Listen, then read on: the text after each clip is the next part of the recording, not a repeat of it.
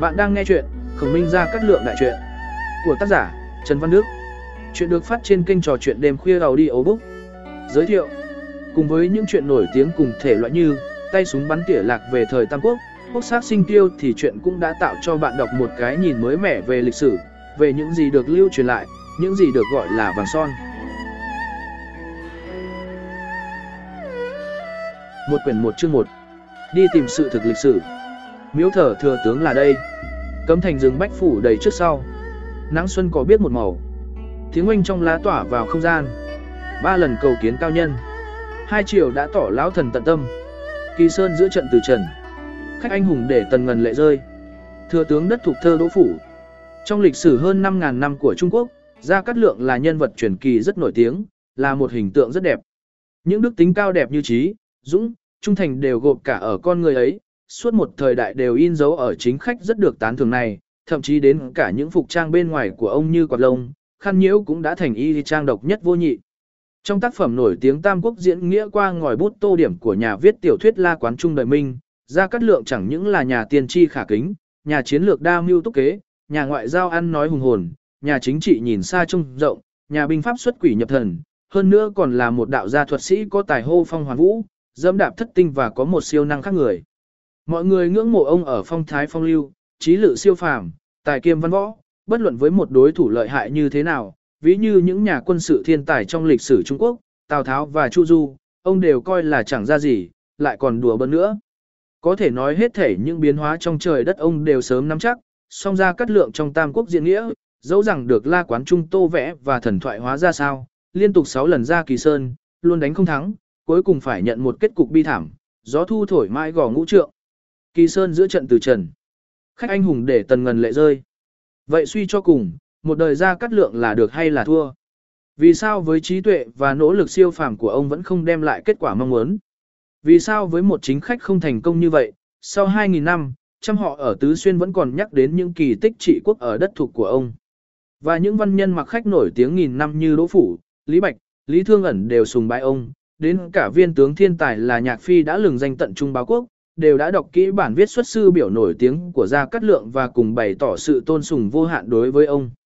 Đằng sau lớp xương khói của cuốn tiểu thuyết, con người thực của Gia Cát Lượng rốt cục là như thế nào? Lý tưởng của ông, trí tuệ của ông, nhu lược của ông, phong cách của ông, cuối cùng đâu là cái ta có thể nắm bắt được, đấy cũng là vấn đề rất hứng thú mà cuốn sách này sẽ đề cập đến. Một sức thu hút của Gia Cát Lượng là ở đâu? Gia Cát Lượng có tên chữ là Khổng Minh, ông sinh ra vào năm thứ tư đời Ninh đế nhà Hán, năm 181 sau công nguyên, ở huyện Dương Đô, quận Lang Nha, nay là huyện Nghi Thủy, tỉnh Sơn Đông. Huyện Dương Đô vẫn gọi là gia huyện, huyện này có rất nhiều người họ cát, thế lực rất lớn, họ cát này rất nổi trội nên thường được gọi là họ gia cát. Gia Cát Lượng xuất thân ở phủ quan. Tổ phụ của Gia Cát Lượng là Gia Cát Phong từng giữ chức tư lệ hiệu úy, quan tư lệnh cảnh bị kinh thành, nổi tiếng thanh liêm, bởi vậy cũng hay va chạm với không ít những kẻ quyền quý. Đến thời phụ thân của ông, chẳng còn hiển hách như xưa, phụ thân của Gia Cát Lượng thường trầm mặc ít nói, từng làm việc với chức quận thừa ở quận Thái Sơn, song lẽ cụ sớm nhất, cho nên cũng chẳng có gì đáng kể. Đáng nói là ông chú của Gia Cát Lượng là Gia Cát Huyền, là người giỏi giao thiệp có văn tài thường hay qua lại với những kẻ có quyền thế quanh vùng như viên thuật, lưu biểu. Gia Cát Lượng có ba người anh em và một chị gái, do cha mẹ sớm mất, ở quê làng lại gặp phải loạn hoàng cân, ông chú là Gia Cát Huyền, mang cả nhà rời đến ở thành Tương Dương lúc đó do Kinh Châu mục lưu biểu cai quản, định cư ở mé núi Nam Dương gần Đô Thành. Người anh cả là Gia Cát Cẩn đã lớn, để kế nghiệp cha đã đến học ở trường Thái học trong kinh thành Lạc Dương, về sau lại đến Đông Ngô theo lời mời của Lỗ Túc, thành ra một tân khách của tôn quyền, rồi ra làm quan với Đông Ngô, rất được tôn quyền sủng ái. Ít lâu sau, ông chú Gia Cát Huyền qua đời, Gia Cát Lượng và em trai Gia Cát Quân, dựa vào cái gia sản đạm bạc mà ông chú để lại, thường ngày cày ruộng, đọc sách, đợi có thời cơ để thi thố tài năng. Cũng do những mối thân tình từ trước, mà Gia Cát Lượng vẫn có quan hệ mật thiết với quý tộc ở thành Tương Dương. Gia Cát Lượng năm 20 tuổi lấy con gái nhà Hoàng thừa Ngạn vốn có quan hệ thân thiết với Lưu Biểu đang làm quan kinh châu mục, và người chị gái của Gia Cát Lượng cũng đã lấy chồng là người quyền quý họ bàng. Sau này một người nổi tiếng tên là Phượng Sồ Bàng Thống cũng là người của họ ấy. Dân gian thường có câu sức chói gà không nổi, câu ấy dùng để chỉ cái vẻ thư sinh của Gia Cát Lượng, cũng dùng để nói cái ý rằng, ông là con người của đầu óc, thực ra lại không đúng với vẻ ngoài đích thực của ông. Gia Cát Lượng là người đạt được mức tiêu chuẩn của những chàng trai vạm vỡ đất Sơn Đông, thân cao dư tám thước cổ xưa, chừng 1,8m bây giờ, trông thể hình rất cao lớn, thời còn trẻ thường vẫn làm các việc cày bừa, thích tự làm lấy mà cũng làm luôn chân tay, thích sáng tạo ra các loại công cụ. Về cuối đời ông còn chế ra nỏ liên châu, châu gỗ ngựa máy, thiết lập bắt trận đồ tuyệt đối không phải là một tư tưởng ra đơn thuần chỉ động não động khâu mà không động tay chân.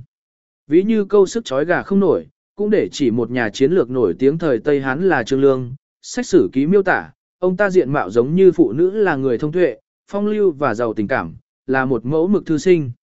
Song Trương Lương vốn là kẻ to gan lớn mật, thời trẻ, để rửa nỗi nhục vong quốc, ông đã phải khuynh ra bại sản để học võ công, đâm Tần Thủy Hoàng ở Bắc Lãng Sa. Tuy việc ấy không thành, song khi bị truy bắt khẩn cấp vẫn khôn khéo thoát khỏi, rõ ràng là người thư sinh này cũng đã sôi sục dòng máu vũ dũng trong người. Cũng ví như nói ra cắt lượng là người sách hoạch cao thủ cũng hoàn toàn không đúng, ông thường nghiêm túc, trầm ngâm suy nghĩ, song hành động lại cẩn thận, mực thước, bởi vậy ít giao tiếp với bạn bè. Ở vào thời Đông Hán bấy giờ, giới thượng lưu chưa đánh giá cao đối với chàng thanh niên Gia Cát Lượng.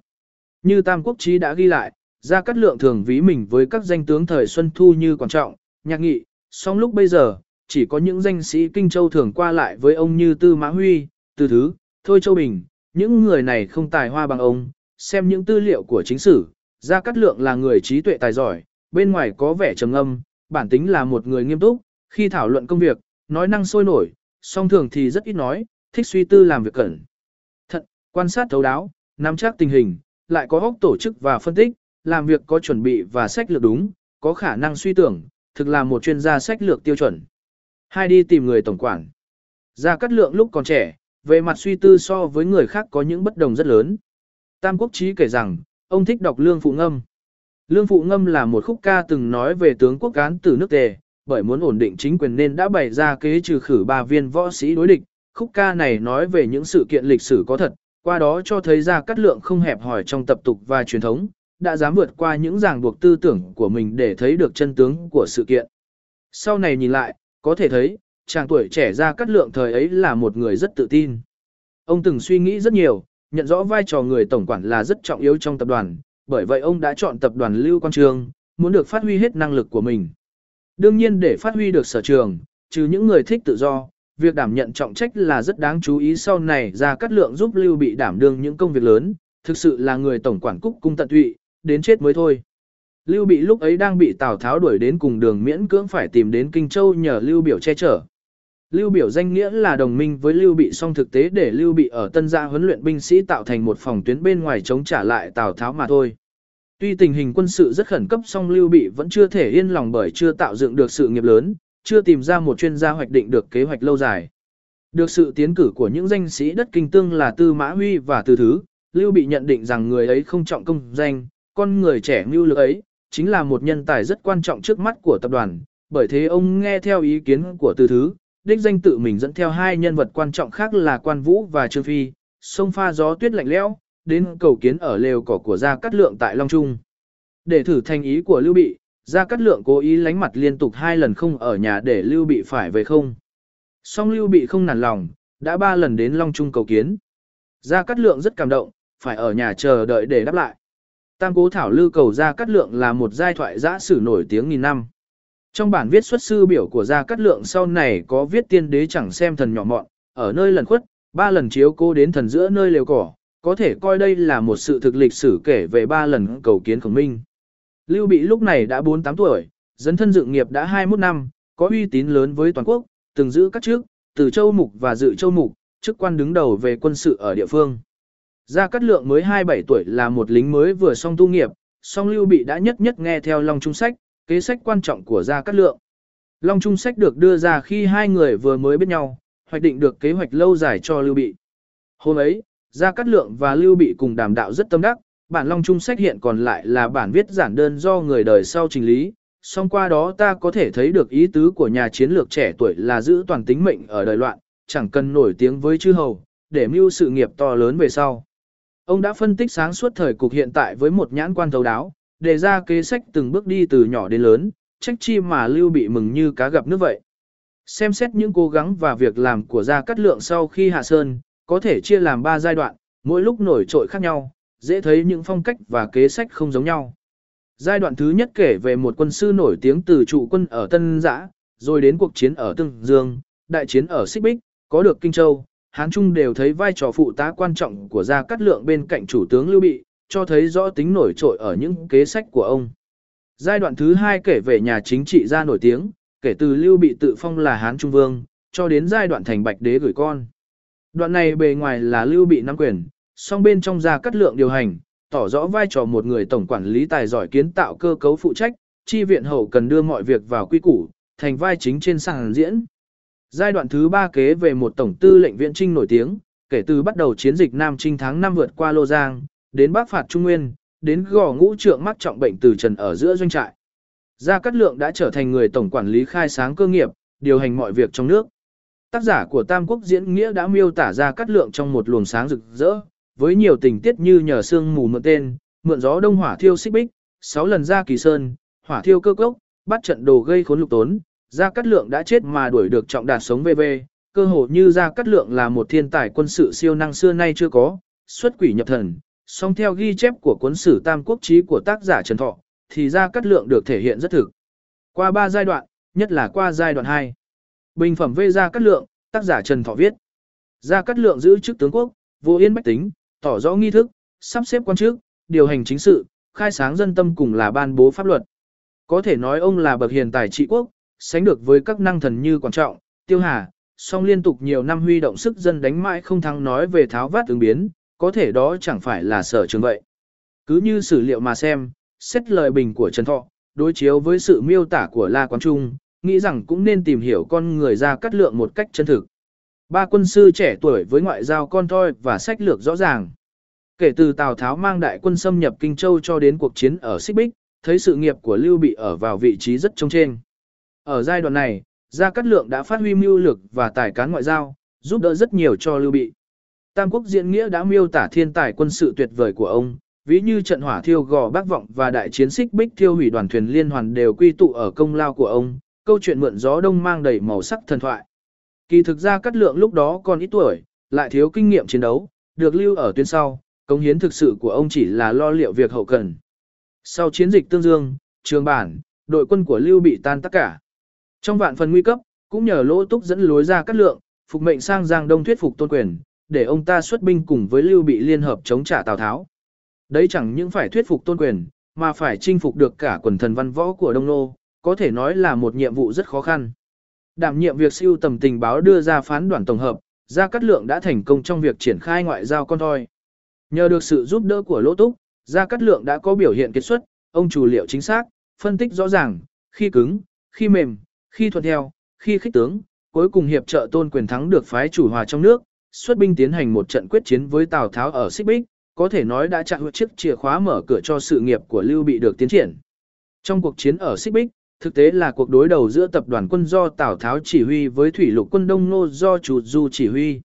Đội quân của Tào Tháo bị chết trận và tan rã hơn 10 vạn người mà bản thân Chu Du trong chiến dịch Giang Lăng sau đó cũng bị thương nặng, dẫn đến phải chết trong doanh trại. Hai bên Tào Tháo và Tôn Quyền đều bị bại hoại, rốt cục người thu lợi chủ yếu lại là Lưu Bị. Tuy vậy Tào Nhân vẫn còn hùng cứ ở Tương Dương, Kinh Châu, Chu Du vẫn nắm giữ Giang Lăng, một vị trí quân sự quan trọng bên sông Trường Giang. Song ở phía Tây Nam, một nửa phần Kinh Châu là ba quận Linh Lăng, Quế Dương, Trường Sa đã bị quân của Lưu Bị thừa cơ chiếm lấy, tạo ra đất sáng nghiệp trọng yếu của Lưu Bị. Kế hoạch trên giấy long trung sách của Gia Cát Lượng đã tiến được một bước có thể nói đã thành công được một nửa. Tuy ở giai đoạn này Gia Cát Lượng chưa tác động nhiều lắm đến sự sáng nghiệp của Lưu Bị, song việc phát triển sự nghiệp của Lưu Bị vẫn nằm trong quy hoạch phát triển của Gia Cát Lượng. Bước thứ hai của Long Trung Sách nhằm vào Ích Châu ở phía Tây không lâu nữa cơ hội lại đến. Lưu Trương chiếm cứ Ích Châu, do nhiều năm bị quân Trương lỗ ở Hán Trung phương Bắc quấy nhiễu, thể theo những đề nghị của các trung thần Trương Tùng và Pháp Chính, đã chủ động mời quân của Lưu Bị đến giúp. Lưu Bị để ra cắt lượng hiệp trợ với Quan Vũ và Trương Phi chấn thủ Kinh Châu, tự mình dẫn theo Hoàng Trung tiến vào Ích Châu, còn có tổng tham mưu chứ danh phượng sổ tiên sinh. Trong đoàn xuất quân này, có thể thấy Lưu Bị rất xem trọng ra cắt lượng quân sư, tuy không xếp vào hàng mưu lược quân sự, song lại đặt ở vị trí điều hành hậu cần, giống như Tiêu Hà với Lưu Bang. Không bao lâu, các cánh quân của Lưu Bị tiến vào Ích Châu gặp phải sự cản trở của quân Lưu Trương, đội quân của Hoàng Trung tuy dũng manh thiện chiến, song lẽ thế đơn lực mỏng khó địch lại được đại quân bên thủ. Lưu Bị vội hạ lệnh quan vũ chấn thủ Kinh Châu, hai đội quân của Trương Phi và Triệu Vân theo hướng sông Nghi cùng tiến vào Ích Châu, hẹn hợp với quân Hoàng Trung cùng đánh thành đô. Tổng tham mưu trưởng của Trương Phi và Triệu Vân là Gia Cát Lượng, đây cũng là lần thứ nhất Gia Cát Lượng chủ động lãnh đạo việc quân. Do hai hộ tướng Trương Phi, Triệu Vân dốc lực phối hợp, khiến cuộc tấn công lần này gần như nắm chắc phần thắng. Không lâu, trong lần tiến đánh thành đô, bàng thống không may tử nạn, công việc tổng tham mưu trinh phạt đất thuộc lại ở cả trong tay Gia Cát Lượng. Do thanh thế đội quân lưu bị rất lớn, lại có pháp chính trong đất thuộc làm nội ứng, Lưu Trương thấy đại thế đã vỡ, bèn xin đầu hàng lưu bị. Bước thứ hai rất quan trọng mà Long Trung Sách đã hoạch định cũng là công việc khuyết triển rất khó khăn đã đạt được thành công thuận lợi. Sau khi chiếm được Kích Châu, không lâu Lưu Bị lại dẫn đội quân của Hoàng Trung và Triệu Vân, đánh vào đội quân Hạ Hầu Huyên được Tào Tháo phái đến Hán Trung, lấy sách lược đánh lâu dài, khiến đội quân viễn trinh của Tào Tháo không được viện trợ phải rút lui. Lưu Bị đã dần dần từng bước đi từ nhỏ đến lớn, sau 8 năm ra cắt lượng Hạ Sơn giúp đỡ, đã tạo nên một kỳ tích là lập nên thế chân vạc chia ba thiên hạ, từ năm 207 đến 215. Trần Thọ trong Tam Quốc Chí viết rằng, Lưu Bị sau khi bình định được thành đô, phong ra cắt lượng là quân sư tướng quân, chức tả tướng quân, đây là chức quan quan trọng của Lưu Bị, để trông coi việc lớn. Lưu Bị thường dẫn quân đội đi chinh chiến bên ngoài để ra cắt lượng ở thành đô trông coi triều chính, chẳng bao lâu khắp vùng Lích Châu đều dư thực dư binh. Từ đó có thể thấy ra cắt lượng có tài điều hành và lập kế sách là một trợ thủ rất lớn bên cạnh Lưu Bị. Hai quyển một chương 2 Bốn đời loạn trọng khoan dung, đời bình trọng sách vở. Cứ theo bình luận của Trần Thọ, Gia Cát Lượng đã có những thành công rất lớn, đáng kể là giai đoạn thứ hai, với vai trò một chính trị gia nổi tiếng. Khi đã có địa bàn của mình, ba quận Kinh Châu mượn của tôn quyền, Gia Cát Lượng đã dốc tâm điều hành công việc quản lý. Sách tư trị thông giám có ghi rằng, Gia Cát Lượng phụ tá lưu bị cai quản đất thuộc pháp lệnh rất nghiêm, tầng lớp thế gia quan liêu đặc quyền ở Ích Châu chịu không nổi thường vẫn đoàn thán. Một nhân vật tiêu biểu cho giới quyền quý cũng là một công thần của Lưu Bị khi vào thuộc là pháp chính bèn khuyên ra cắt lượng rằng, cứ như Lưu Bang Hán cao tổ xưa sau khi vào được quan trung phế bỏ pháp lệnh của đời Tần chỉ còn giữ lại ba trường quy định khiến cho dân Tần rất cảm kích bởi đức độ khoan dung. Nay tướng quân được ủy thác cai quản cả Ích Châu, trông coi quốc sự nên vô yên dân chúng, thi hành pháp luật nghiêm minh, theo kế phản khách ví chủ tướng chẳng nên làm ư. Hy vọng ông sẽ khoan dung hình phạt, nhẹ bất lệnh cấm, để hợp với mong mỏi của dân đất thủ. Gia Cát Lượng đáp rằng, tiên sinh chỉ biết một mà không biết hai, nước tần thi hành chế độ hà khắc dẫn đến dân tình đoàn hận, nơi nơi phản loạn, thiên hạ bởi thế đất lở ngói vỡ. Lưu Trương vốn nhu nhược lại cố chấp nên chính trị ở đất thuộc không phát huy được, chẳng nêu đức độ, hình phạt chẳng đủ, tầng lớp quan liêu thế tộc thừa cơ giành độc quyền, đạo quân thần chẳng rõ ràng, nền luân lý xã hội cũng tan mất cả. Thực ra, đối với những kẻ quan liêu có đặc quyền này, nếu được sủng ái thái quá, lại làm cho họ không nghĩ đến trọng danh vị, lơi là trách nhiệm. Nếu ban ơn cho họ sau này ân huệ ít đi, họ sẽ hoàn thán, lại làm khó cho việc thực thi pháp lệnh của chính phủ. Nay ở đất thuộc chứng bệnh lớn là ở đấy, nên ta mới nêu cao tránh pháp, để pháp lệnh có thể phát huy hiệu quả khiến nhân dân được bảo vệ chú đáo. Nếu hạn chế quyền thế của bọn quan liêu thế tộc, khiến họ phải gìn giữ tốt vị trí của mình. Như thế, làm quân, làm thần, làm dân đều phải có bổn phận, trên dưới có tiếp chế mới có thể khiến được người, cảm thụ được ân huệ của chính phủ. Những lời này đã phân tích thấu triệt về việc vận dụng quyền lực trong xã hội. Vấn đề của nước Tần là pháp lệnh hà khắc, không hợp với hoàn cảnh hiện tại, nếu không nhận thức đúng, vấn đề quyền lực xã hội sẽ hỗn loạn trật tự. Vấn đề điều hành quốc gia, một điều rất quan trọng là sự nhận thức chung, để mọi người cùng thừa nhận vai trò quyền lực, vậy nên chính sách bao dung của Lưu Bang lại không phù hợp ở chỗ này hay chỗ khác. Với tình hình ở Ích Châu lúc ấy, Lưu Trương làm đổ vỡ chính sự, quyền lực không được tôn trọng, bọn quan liêu chấp pháp lười nhác hoành hành đặc quyền, pháp lệnh rối ren. Ở đây ra cắt lượng tất nhiên sẽ chú trọng sự nghiêm minh của hình pháp, đấy là nguyên nhân chủ yếu để đề cao uy tín của quyền lực. Nghiêm chỉnh mà nói xã hội đời tần là loạn lạc, còn đất thục mà lưu trương cai quản là một xã hội bê trễ. Loạn lạc thì quyền lực không được nhận thức đúng, đây gió tranh chấp liên tục không thôi, lúc này tự nhiên rất cần một chính sách bao dung. Còn xã hội bê trễ thì quyền lực không được coi trọng, thấy rõ mà làm trái, quan liêu lười nhác, dân chúng làm liều, như thế át phải chỉnh đốn lại bằng pháp luật nghiêm minh. Bởi vậy, nguyên tắc để vận dụng quyền lực một cách chính xác, đó là, đời loạn trọng khoan dung, b chế trọng điều luật. Thực ra, không thừa nhận và không tôn trọng quyền lực là vấn đề thường tồn tại. Đối với người cầm quyền, rất nên hiểu rõ chỗ nào thì cần khoan dung, chỗ nào thì cần dùng luật. Về phương diện này mà nói, Gia Cát Lượng đã lý giải rõ ràng với pháp chính vậy. nam thành bạch đế gửi con, bày tỏ đạo quân thần. Sau khi Tào Tháo tự phong làm ngụy vương, Lưu Bị cũng tự phong là Hán Trung Vương. Đến khi Tào Phi cướp ngôi nhà Hán, Lưu Bị nghe theo lời đề nghị của Gia Cát Lượng lập ra nhà thuộc Hán lên ngôi đế vị, lấy kế tục nhà Hán làm lễ chính thống. Năm Trương Vũ thứ nhì, niên hiệu của Lưu Bị, Lưu Bị lấy cơ báo thủ cho quan vũ, cử binh đánh Đông Nô, song bị tướng Ngô là Lục Tốn đánh bại ở Tỷ Quy, bi vẫn mà chết, tháng 4 năm Trương vũ thứ ba. Trước lúc lâm trung, có cho gọi ra cắt lượng đến Bạch Đế thành dặn dò việc mai sau. Khanh mới thực gấp 10 Tào phi, tất có thể giữ yên được nước, ổn định đại sự, nếu có thể phụ giúp cô tử thì giúp, nếu như nó bất tài, Khanh hãy tự nắm lấy cả quyền hành. Gia Cát Lượng nghe vậy thất kinh, gian rùa nước mắt quỳ xuống mà tâu rằng, thần xin dốc sức làm tay chân, theo đúng lẽ trung trinh nguyện chết không đổi vậy.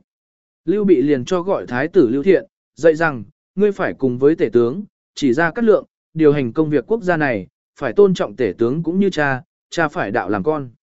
Không ít sử ra cho rằng, Lưu Bị khi ở cung Vinh An, thành bạch đế ủy thác con cho khổng minh, nói về đoạn đối thoại này, ít nhiều cho rằng đó là phép khích tướng của người làm chính trị, lại cũng nói rằng, cốt để cho ra cắt lượng không dám lộng quyền, mà phải dốc lòng phụ tránh lưu thiện.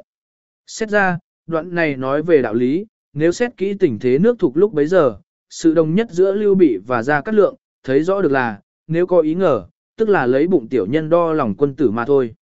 Lưu bị trước lúc lâm trung, với gia cát lượng đã có 16 năm tình nghĩa thắm thiết, con người gia cát lượng ra sao ông đã quá rõ ràng. Húng như các quan văn võ nước thuộc bấy giờ, đều tôn sùng lưu bị, nếu như không được lưu bị ủy thác, Gia Cát Lượng muốn làm tới cũng không nhận được ủng hộ của số đông. Lưu Bị đối với việc này cũng chẳng bận tâm lắm. Hơn nữa, lúc đó lại có cả đại thần Lý Nghiêm và Triệu Vân bên cạnh, nếu như Gia Cát Lượng có muốn tiếm quyền chẳng phải đã có một cây gậy pháp lý trong tay ư. Trái lại, Lưu Bị đã quá hiểu rõ con mình một cách tường tận. Chúng ta có thể tin được rằng khi ông bảo Gia Cát Lượng tùy nghi đoạt quyền, ít nhiều đã thấy trước vấn đề, muốn để ra Cát Lượng có đủ cơ sở pháp lý, để có thể ứng biến tùy thời. Trần Thọ trong Tam Quốc Chí đoạn nói về tiên chủ có bình rằng, tiên chủ là người khoan dung đại độ, trọng hiền đại sĩ, có phong độ như hán cao tổ lưu bang. Người có khí chất anh hùng, khi gửi con cho ra cắt lượng lòng thanh thản không ngờ vực tỏ rõ đạo quân thần xưa nay như vậy. Xét thấy, sự bận tâm của Lưu Bị chẳng phải ra cắt lượng có đoạt quyền hay không, mà là Lưu Thiện có đảm đương được việc nước hay không. Sau này ra cắt lượng có viết trong xuất sư biểu rằng, tiên đế biết thần cẩn thận, trước lúc lâm trung có ủy thác việc đại sự, kể từ lúc phụng mệnh đến nay, sớm tối lo lắng, sợ không xứng được sự ủy thác, phụ lòng mong mỏi của tiên đế vậy. Thật là câu nói từ gan ruột. Giữa hai vị quân thần cách nhau 20 tuổi này, đã để lại một hình ảnh đẹp trong sử sách Trung Quốc. Lưu bị mừng như cá gặp nước, khi gặp ra Cát lượng, đấy không phải là một câu sáo ngữ mà là sự tán thưởng chi âm chi kỷ. Song, ra Cát lượng đơn độc một mình nắm chọn quyền điều hành nước thủ, rất cần một tiếng nói ủng hộ mạnh mẽ. Sự ủy thác của Lưu Bị trước lúc lâm trung là một tiếng nói như thế. Sáu tác phẩm của Tổng tư lệnh quân Viễn Trinh, Bình loạn Nam Vương. Sau khi Lưu Bị từ trần, Hoàng Thái tử Lưu Thiện 17 tuổi lên kế vị đổi niên hiệu là Kiến Hưng. Năm Kiến Hưng nguyên niên, là năm 223 sau công nguyên, phong gia cắt lượng là Vũ Hương Hầu, khai phủ trị sự không lâu lại phong thêm chức ích châu mục, trở thành người nắm quyền hành tối cao về hành chính ở nước thủ. Tam quốc chí có ghi, mọi việc tránh sự lớn bé đều ở tay gia cắt lượng. Lưu Thiện còn trẻ tuổi thiếu năng lực và kinh nghiệm nên mọi việc đều phó thác cho quan tể tướng. Năm đó, Gia Cát Lượng 43 tuổi. Sau khi nắm được thực quyền, Gia Cát Lượng chú trọng việc điều hành chính sự, nỗ lực để bạt nhân tài, tạo ra những quan chức ưu tú. Mặt khác, khuyến khích phát triển nông nghiệp cùng nuôi tầm dệt vải, thúc đẩy kinh tế dân sinh và chuẩn bị thực lực chiến đấu. Về ngoại giao ông vẫn thực hiện theo phương châm quy hoạch của Long Trung Sách, liên kết Đông Ngô để cùng chống lại Tào Ngụy. Lưu Bị sau khi bị bại trận ở Tỷ Quỵ, cũng hiểu ra rằng mình đã mắc một sai lầm chiến lược quan trọng, bèn chủ động với Đông Nô cùng hòa đàm. Sau khi ra cắt lượng nắm chính sự, lại phái nhà ngoại giao kiệt xuất là Đặng Chi, đến nước Nô ký kết hòa ước tạo ra khối đồng minh lâu dài. Suốt thời gian ra cắt lượng còn hiện diện, Thục Nô tuy khi nóng khi lạnh, song nhìn chung không phát sinh xung đột quân sự nữa, để ra cắt lượng có chỗ dựa, thực hiện mục tiêu quan trọng của Long Trung sách là đánh bại Tào Ngụy, khôi phục nhà Hán. Song, vừa tránh khỏi một cuộc chiến, nguy cơ lại đến từ các quận miền Nam Ích Châu. Sau khi lưu bị từ Trần không lâu, các quận phía Nam thừa cơ làm phản loạn, ra cắt lượng đang khi quốc tăng không tiện xuất binh đành tạm cho qua. Năm kiến hương thứ ba, quan hệ với Đông Nô sớm được ổn định, ra cắt lượng lệnh cho các đạo quân chủ lực của Mã Siêu, Triệu Vân, nghiêm cẩn đề phòng sự quay rối của quân đội phía Bắc, quyết định rằng, muốn vững ngoài trước phải yên trong, tự mình thống lĩnh đại quân Nam Trinh để bình định lại phía Nam Ích Châu đang phản loạn. Dẫu rằng có rất nhiều bá quan văn võ đã can gián ra cắt lượng thân trinh đánh dẹp, bởi phương Nam địa thế rất hiểm trở, lắm nguy cơ, chẳng bằng phái một viên đại tướng đi chấn áp là đủ. Song, ra cắt lượng kiên quyết tự mình xuất trinh, kết hợp nhân tố chính trị và quân sự nếu không có mặt trực tiếp giải quyết sẽ ít kết quả. Trước lúc Nam Trinh ra cắt lượng từng hỏi viên tổng tham mưu Mã Tắc về sách lược chủ yếu trong việc bình định phương Nam. Mã Tắc thưa rằng, cần lấy công tâm làm đầu. Gia Cát Lượng rất tán thưởng, do đấy có thể thấy rằng lần này trong quan điểm quân sự của Gia Cát Lượng nổi lên vấn đề chính trị kết hợp với quân sự, có thể không đánh mà kẻ địch cũng tan vậy. Những quan điểm này cùng đồng nhất với chủ nghĩa hoàn mỹ và nguyên tắc giao chiến cẩn thận mà ông sẽ vận dụng trong chiến tranh Bắc phạt sau này. Tháng 3 năm thứ 3 niên hiệu Kiến Hưng, Gia Cát Lượng tự mình dẫn đại quân vượt qua Trường Giang xuống miền Nam Tư Xuyên, thâm nhập vào vùng Vân Nam. Tháng 5, vượt qua sông Lô Thủy đánh thẳng vào đại bản doanh của phản quân, bởi đã phát huy tốt nguyên tắc chính trị tác chiến, Gia Cát Lượng không thực hiện sự nghiêm khắc luật pháp như trước, trái lại vận dụng một chính sách khoan dung vô tiền khoáng hậu trong lịch sử Trung Quốc. Sau khi đã bắt được nhân vật chính của quân phản loạn là Mạnh Hoạch, ông lại dẫn hắn tham quan trận địa quân thục để thấy thế nào là lực lượng hùng hậu, rồi lập tức trả tự do cho hắn, hẹn sẽ giao đấu nữa để phân rõ thắng bại. Cuộc chiến này cho thấy những hành vi chiến tranh vốn tàn khốc có thể chuyển hóa thành một cuộc giao đấu trí tuệ chẳng những có thể giải tỏa được tâm lý thù hận của đối phương, lại khiến kẻ địch qua cuộc đấu trí ấy mà sợ hãi, dẫn đến sự đầu hàng triệt để. Có thể nói nghệ thuật chính trị tác chiến cao độ của Gia Cát Lượng ở đây đã biểu lộ một cách hoàn hảo, dựa vào truyền thuyết lịch sử, Gia Cát Lượng từng 7 lần bắt được mạnh hoạch lại phóng thích cả 7 lần. Hình thái chiến tranh thuyết pháp này, khiến người ta khó hình dung nổi, song cuối cùng mạnh hoạch tâm phục, khẩu phục, phải quy lệ giữa trận, cất lời thề rằng không bao giờ dám làm phản nữa, hoàn toàn chịu thần phục dưới sức mạnh của nước thủ. Sau khi bình định phản loạn phương Nam, Gia Cát Lượng lại rút toàn bộ quân đội trở về, lệnh cho Mạnh Hoạch cùng gia tộc tiếp tục điều hành phương Nam, rồi toàn quân ca khúc khải hoàn trở về kinh thành. Đây là thái độ khoan dung và tin cậy khiến cho các dân tộc dị chủng văn hóa phương Nam đã triệt để phục tùng. Suốt thời thuộc Hán, các quận miền Nam chẳng những không dám tạo phản, lại còn cung ứng nhiều vật tư lương thực giúp Gia Cát Lượng có thêm lực lượng đầy đủ tiến hành cuộc chiến trường kỳ với phương Bắc. Mạnh hoạch sau này còn giúp nhà thuộc Hán rất nhiều công việc khác. Gia Cát Lượng ở đây đã thấy rất rõ quyền lực chung không được thừa nhận và không được tôn trọng, có chính sách khoan dung hoặc nghiêm khắc để giải quyết vấn đề rõ ràng là một người điều hành chính sự rất có trí tuệ trong lịch sử Trung Quốc. Bảy theo đuổi đến cùng nguyên tắc quân sự cẩn thận. Ở đoạn văn cuối cùng của bản viết Long Trung sách ra Cát Lượng muốn bày tỏ cùng với Lưu Bị rằng, một khi đại thế thiên hạ có biến nên sai một viên thượng tướng dẫn binh mã Kinh Châu tiến lên phía bắc trực tiếp đánh vào Lạc Dương, tướng quân lại dẫn đạo quân Lích Châu theo đường Tần Xuyên tiến đánh quan Trung, thì còn sợ gì trăm họ chẳng mang giỏ cơm bầu nước ra nên đón tướng quân. Nếu như cứ theo kế hoạch nạp mà làm, tướng quân sẽ tạo dựng được nghiệp bá, nhà Hán nhất định sẽ trung hưng được. Trong xuất sư biểu ra cắt lượng lại trình bày rõ ý kiến của mình với Lưu Thiện. Nay phương Nam đã bình định, binh giáp đã đầy đủ đáng khích lệ ba quân, Bắc định Trung Nguyên xin đem hết lòng khuyến mã trừ sạch gian ác phục hưng triều Hán về lại cố đô, như vậy là thần báo đáp được tiên đế, mà chúng với chức phận dưới bệ rồng vậy. Từ đó thấy rằng Bắc phạt Trung Nguyên phục hưng triều Hán là một chí hướng đeo đẳng ra cắt lượng suốt một đời. Khéo thu thập chỉnh lý tin tức tình báo, Gia Cát lượng đã dày công chuẩn bị, mải mê với khôi phục khí độ vương triều, đây cũng là vấn đề quan tâm của nhiều người có tâm huyết.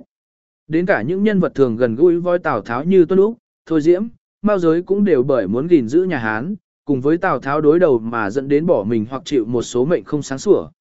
Hai bên ở hai đầu trận tuyến mà đều vì nhà Hán vậy. Trong cuốn tư mạc, chuyên chương cho chúng ta thấy nguồn gốc loại tư tưởng này, bao quát ra cắt lượng và những người cùng thời. Gia Cát Lượng kiên trì chiến lược liên ngô chống Tào mà không lượng sức mình bắc phạt Trung Nguyên, cuối cùng phải lâm bệnh bỏ mình giữa quân doanh ở gò ngũ trượng, đấy cũng là lý tưởng thời đại của những phần tử trí thức lúc đó.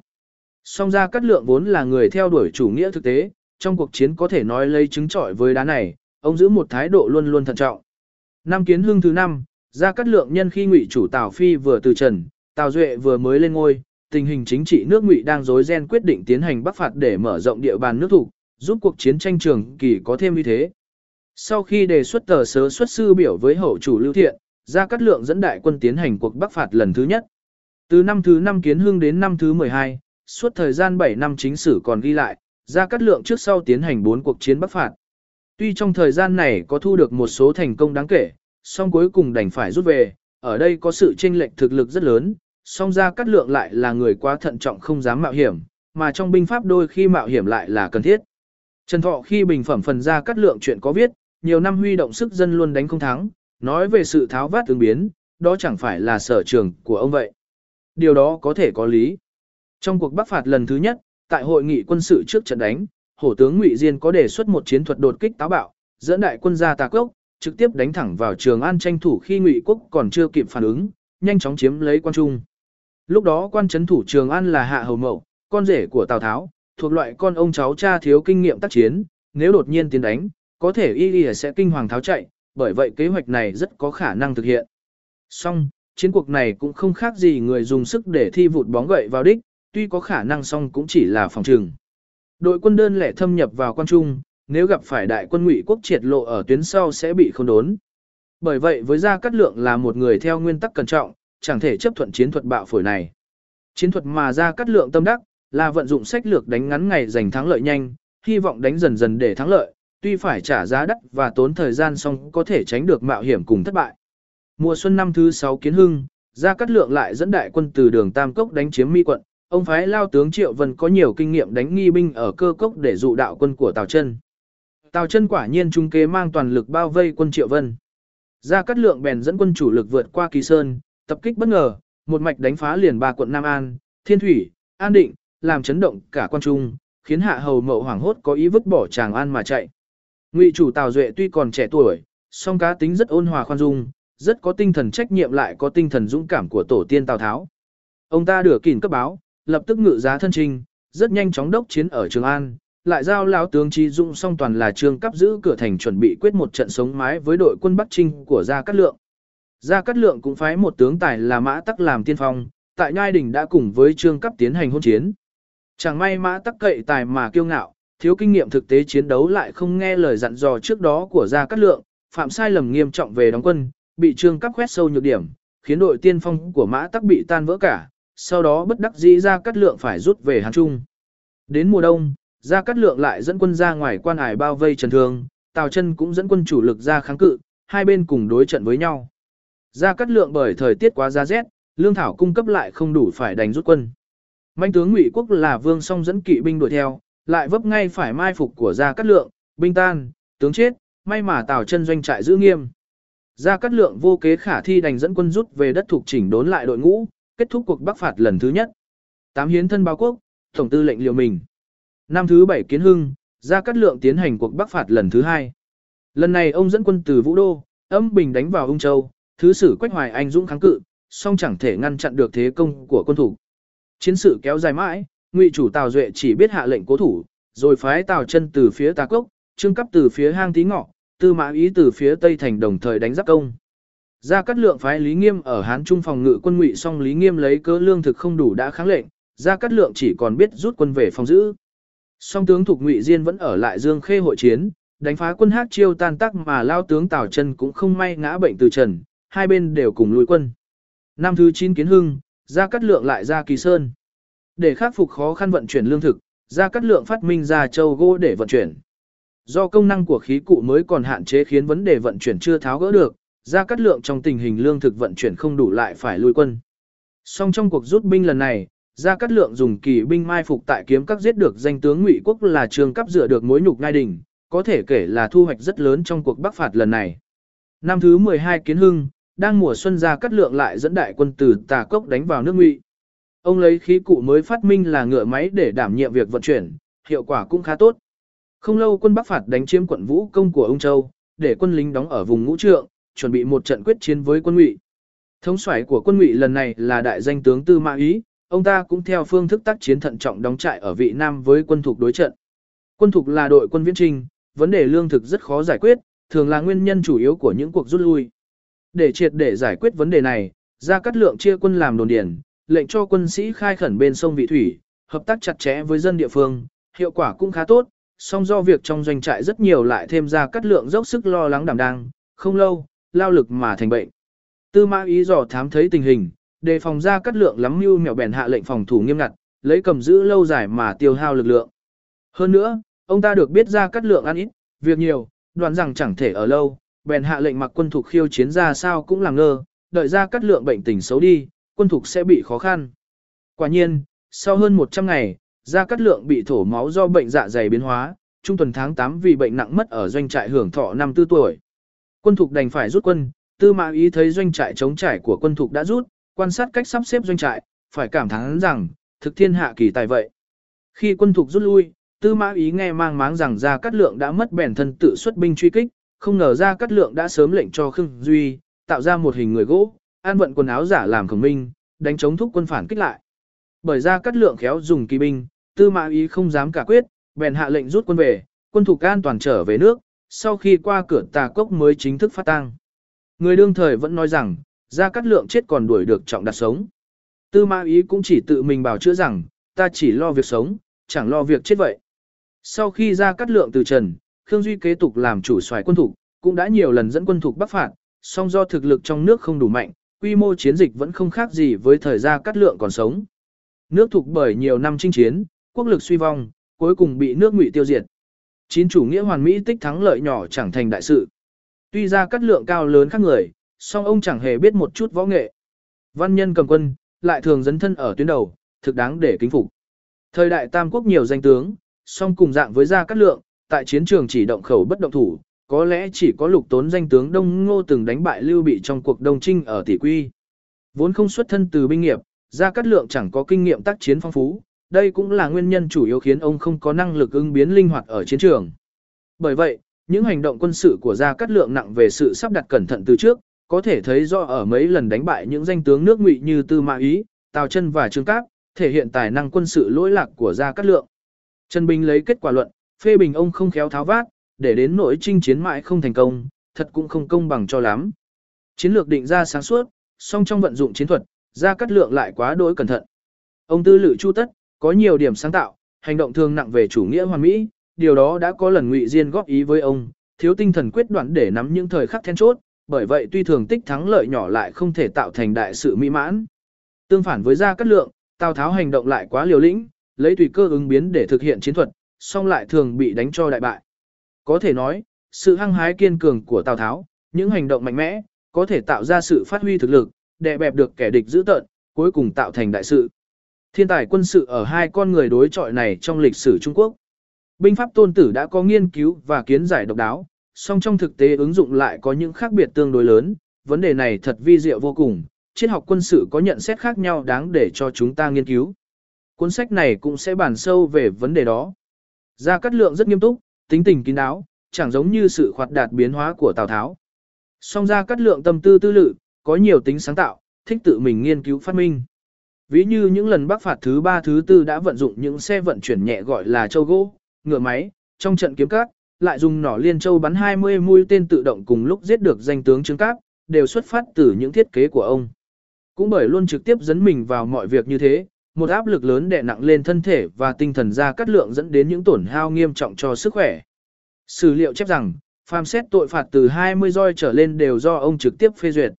Ông vốn yêu mến tướng sĩ như thế, xử phạt tuy hơi nghiêm khắc song rất được chúng yêu quý. Lấy cá tính như thế xử lý mọi việc quân sự thường ngày thiên biến vạn hóa, trách chi tỷ vị của ông chịu không nổi.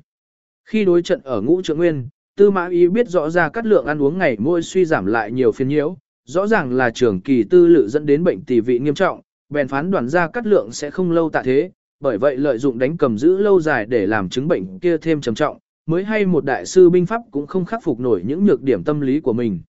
Ba quyển 1 chương 3 Mười giữ mình thanh liêm, cách tân tránh sự ở đất thủ. Giáo sư Lâm Điền, một chuyên gia Trung Quốc học của Nhật Bản trong cuốn Một đời thăng hoa đã có miêu tả về đời sống của Gia Cát Lượng, ví như đời sống một loài hoa là hoa anh đào, sự rực rỡ gắn với tàn tạ, đông khiến người đọc không khỏi xúc động. Ông chỉ ra rằng Gia Cát Lượng sinh phải thời loạn lạc, vất vả lam lũ, nếm trải nhiều cay đắng như mọi người bấy giờ chỉ bởi ôm ấp một hoài bao lớn, dấn thân vào con đường hành động, tạo dựng nên cái đẹp trong suốt. Có thể nói bởi một tấm lòng chân thành nhiệt tình như thế, ông đã trở thành một nhân vật chính trị thiên thu vạn đại vẫn khiến người ta hâm mộ và thương nhớ. Trần Thọ cũng cho rằng Gia Cát Lượng có một đời cống hiến rất lớn, thể hiện ở cách tân phong khí chính trị. Ông vốn thanh liêm cao khiết lại nghiêm túc có tác dụng lãnh đạo to lớn. Xã hội nước thuộc lúc bấy giờ nhiễu loạn trì trệ, cần những tác động mạnh của điều lệ pháp luật, có thể di phong dịch tục, ông đã phát huy được vai trò tể tướng điều hành. Tầng lớp quan liêu thế gia ở thành đô lúc ấy, thích hưởng thụ lối sống kim tiền phù hoa, khiến xã hội băng hoại đến cực điểm ra cắt lượng quyết tâm ngăn chặn, ông lấy mình làm gương, đặt ra điều luật để trói buộc. Trong giới tử thư, quan niệm của ông rất rõ ràng khi nhắc nhở con cái trong nhà. Ta làm theo đạo của kẻ quân tử, tu thân thanh tịnh, cần kiệm dưỡng đức, đạm bạc để nuôi trí, tĩnh lặng để nghĩ xa. Ta học lấy sự thanh tịnh, tài do học mà có, chẳng học chẳng rộng tài, chẳng có trí thì chẳng thành công, buông thả hại cho tinh thần, mạo hiểm khó thuần được tính. Trong giới ngoại sanh thư, ông lại nói rõ trí ở nơi cao viễn dứt bỏ những dục vọng tầm thường, nhẫn mại khi có ruỗi. Trong tờ biểu gửi cho Lưu Thiện, Gia Cát Lượng công bố tài sản của mình. Thần sớm theo tiên đế, một đời chỉ biết theo quang gia, tuyệt không vun vén gì cho bản thân, nay ở thành đô bãi dâu có 800 gốc, ruộng bãi có 50 khoảnh, còn cái quần áo cũng tạm đủ dùng, đời sống của thần thường ở ngoài cõi xa ăn mặc hoàn toàn do quốc gia cung cấp, bởi vậy mà cũng chẳng có thu nhập riêng hoặc tích góp tài sản gì. Sở dĩ kiên trì như thế, chủ yếu là nghĩ đến ngày mà thần không còn nữa, không để trong nhà thì có lắm tiền, ngoài ấp có lắm trang trại, phụ lại sự trông gửi của bệ hạ. Sau ngày ra cắt lượng từ trần, Lưu Thiện cho người đến xem xét phủ thừa tướng, quả đúng như vậy. Trong thư ông viết trả lời Lý Nghiêm. Nay tôi tài sản tư dinh chẳng có nhiều, vợ con còn chưa đủ áo mặc. Qua đó cho thấy ra cảnh thanh đạm của ông. Là một vị tể tướng chỉ dưới một người, trên cả vạn người, thanh liêm như thế trách chi chẳng để lại bao nhiêu hoài niệm. Gia Cát Lượng một đời trí công vô tư vì nước, tuyệt không có một chút riêng tư, thực đã khiến không ít những đại thần nước thuộc chịu ảnh hưởng. Ví như tưởng nguyện với con cái cũng rất nghiêm, thường nhắc nhở trong nhà nên ăn chay, mặc áo vải thô, ra ngoài không dùng xe ngựa. Ấy là chịu ảnh hưởng của phong cách Gia Cát Lượng. Khương Duy là tổng chỉ huy quân đội, là người ở ngôi cao thượng tướng, có vị trí đáng kể với các quân thần, nhà cửa cũng rất giản đơn, thậm chí có chỗ siêu đổ, trong nhà không có thiếp hầu, sau sân chẳng hề nghe thấy tiếng đàn hát. Còn Đặng Chi là nhà ngoại giao xuất sắc cũng chịu ảnh hưởng phong cách của Gia Cát Lượng, sử sách có ghi ông ấy làm quan hơn 20 năm thưởng phạt nghiêm minh, gần gũi chu cấp cho binh sĩ có khó khăn, sinh hoạt thường cần kiệm không lo riêng tư, đến cả vợ con cũng không thoát cơ hàn, khi ông ta mất ra cảnh quá đội thanh bẩn. Qua đấy có thể thấy tấm gương thanh liêm của Gia Cát Lượng rất có ảnh hưởng đối với đương thời. 11 khai sáng dân tâm, ban bố điều luật, đề cao uy tín của quyền lực. Ví như kể về tài hoa cá nhân với năng lực dùng binh của Gia Cát Lượng, ít nhiều có sự bình giá khác nhau, song về tấm trung trinh và tài trị quốc của ông thì chưa hề có sự hoài nghi nào. Trần Thọ trong Tam Quốc chí có bình phẩm như sau. Gia Cát Lượng làm tướng quốc rất đối quan tâm đến đời sống trăm họ, lấy mình làm gương về luân lý, điều hành tránh sự. Ông thanh trừ quan lại tham nhũng, giảm bớt các khoản chi quốc gia không cần thiết, tăng thêm hiệu suất bộ máy hành chính khai sáng dân tâm, ban bố điều luật, xây dựng được niềm tin của dân chúng toàn quốc với quyền lực của vương triều. Người tận trung với nước hoặc tận trung với xã hội, tuy là ở phía đối địch với mình cũng đều đáng khen, kẻ phạm pháp lười nhác dẫu là chiến hữu của mình cũng phải xử phạt, tuyệt đối không thể bào che. Kẻ phạm lỗi mà biết hối cải tuy mắc trọng tội cũng có thể chiếu cố một chút, kẻ quanh co che giấu, tuy tội nhẹ cũng nên phạt thêm. Cuối cùng, khắp trong lãnh thổ đều kính trạng mà nể sợ, hình phạt tuy nghiêm khắc song dân gian không hoàn thán, lấy tránh tâm công bằng mà khuyên thiện trừ ác vậy, thực là người hiển tài đại độ trong điều hành tránh sự, có thể nói ví như quản trọng và tiêu hà cũng chẳng thể hơn. Có một số sử học gia lấy việc ra cắt lượng ném mình vào công việc, lao lực quá độ, dẫn đến tổn hại sức khỏe, phê bình ra cắt lượng chẳng khéo dùng người lại không tích cực bồi dưỡng nhân tài kế cận, kỳ thực đấy là những lời rất không công bằng vậy. Trái lại, gia cát lượng với việc đề bạt nhân tài rất đối quan trọng trong cử thố thiên có viết, xét về đạo trị quốc, cần chú trọng ở việc đề cử hiền tài. Lại nói, đề cử hiền tài có thể đem lại sự yên định. Bởi đề cử hiền tài gắn liền với trị quốc, Gia Cát Lượng đã cho xây một cái đài cao ở phía nam thành đô, để tiếp đón kẻ sĩ bốn phương, thường xuyên lại thiết lập một cơ cấu gọi là tham thự để thu thập đóng góp ý kiến xây dựng của dân chúng. Trong thị thính thiên ông lại nêu rõ, đã là người cầm quyền phải biết lắng nghe, thu nạp tiếng nói phải của dân chúng, cùng những mưu kế của kẻ trí giả, mắt thấy đủ văn vật, hai nghe khắp xa gần. Trong xuất sư biểu ông đã tiến cử với lưu thiện những người như Tường Uyển, Phí Vĩ, Đồng Doãn, hứa xương đó đều là những nhân tài ưu tú. Ông cũng rất chú ý đến Khương Duy, Đặng Chi đều là những người chọn từ thực tế mà ra. Trong lời chú giải Tam Quốc Chí có dẫn lời quách ban trong thế ngữ bản về nhân tài trong thiên hạ, họ muốn đến nước thuộc hơn là ngụy, nô, vậy nên quan lại đất thuộc phần đông là những người tài giỏi trong thiên hạ. Ví như ngụy tướng Trung hội sau khi đánh chiếm được nước thuộc đối với tình cảnh nước thuộc đã mất, dân tâm sĩ khí vẫn kiên quyết chống ngụy cũng phải thực sự cảm động cho rằng ra cắt lượng rất giỏi giáo hóa dân chúng. Triệu dực trong cuốn sử chát ký có một đoạn luận thuật như sau, Tào Tháo dùng người lấy quyền lực mà chế ngự, Lưu Bị thì lấy tính tình làm trọng còn tôn quyền thì lấy ý khí làm đầu. Lấy quyền thuật chế ngự thì trọng ở cái cốt yếu, lấy tính tình đê mà tụ họp thì trọng ở chữ chân thành, ra cắt lượng thì dùng người, trên tinh thần vận dụng sở trường của cả ba nhà đó. Đường Thái Tông cũng rất tôn sùng gia cát lượng, như khi ông nói chuyện với phòng huyền linh, đỗ như hối, công nhiên tán thưởng gia cát lượng làm đệ nhất thừa tướng, rất đối tán dương tinh thần trí công vô tư của ông ta. Ông cũng chỉ ra rằng, Gia Cát Lượng đã từng rất nghiêm khắc trừng phạt những quyền thần nước thuộc như Lý Nghiêm và Liêu Lập song hai người này nghe tin Gia Cát Lượng mất đều khóc lóc thống thiết, Lý Nghiêm vì thế mà âu sầu đến chết.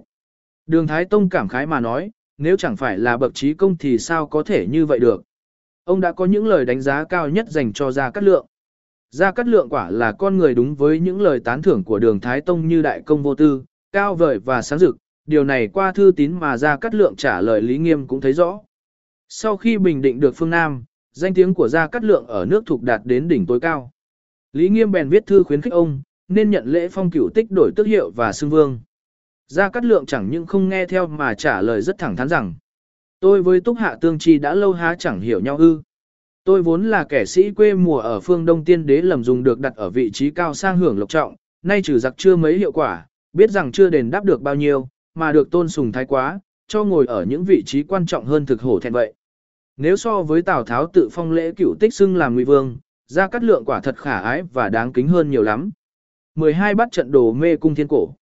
Trần Thọ trong Tam Quốc Chí có viết, Gia Cát Lượng thường hay tư lự hao tổn bởi nỏ liên châu, châu gỗ, ngựa máy đều là những ý nghĩ kỳ lạ, suy diễn binh pháp làm ra bắt trận đồ thật là huyền bí vậy. Có thể là những năm tuổi trẻ còn cày bừa gặt hái, Gia Cát Lượng đã thích tự tay mình làm lụng, có năng lực sáng tạo phát minh, dẫn đến những phát minh mới sau này như việc cải tiến nỏ liên châu lợi hại, và chế ra châu gỗ, ngựa máy để vận chuyển lương thực.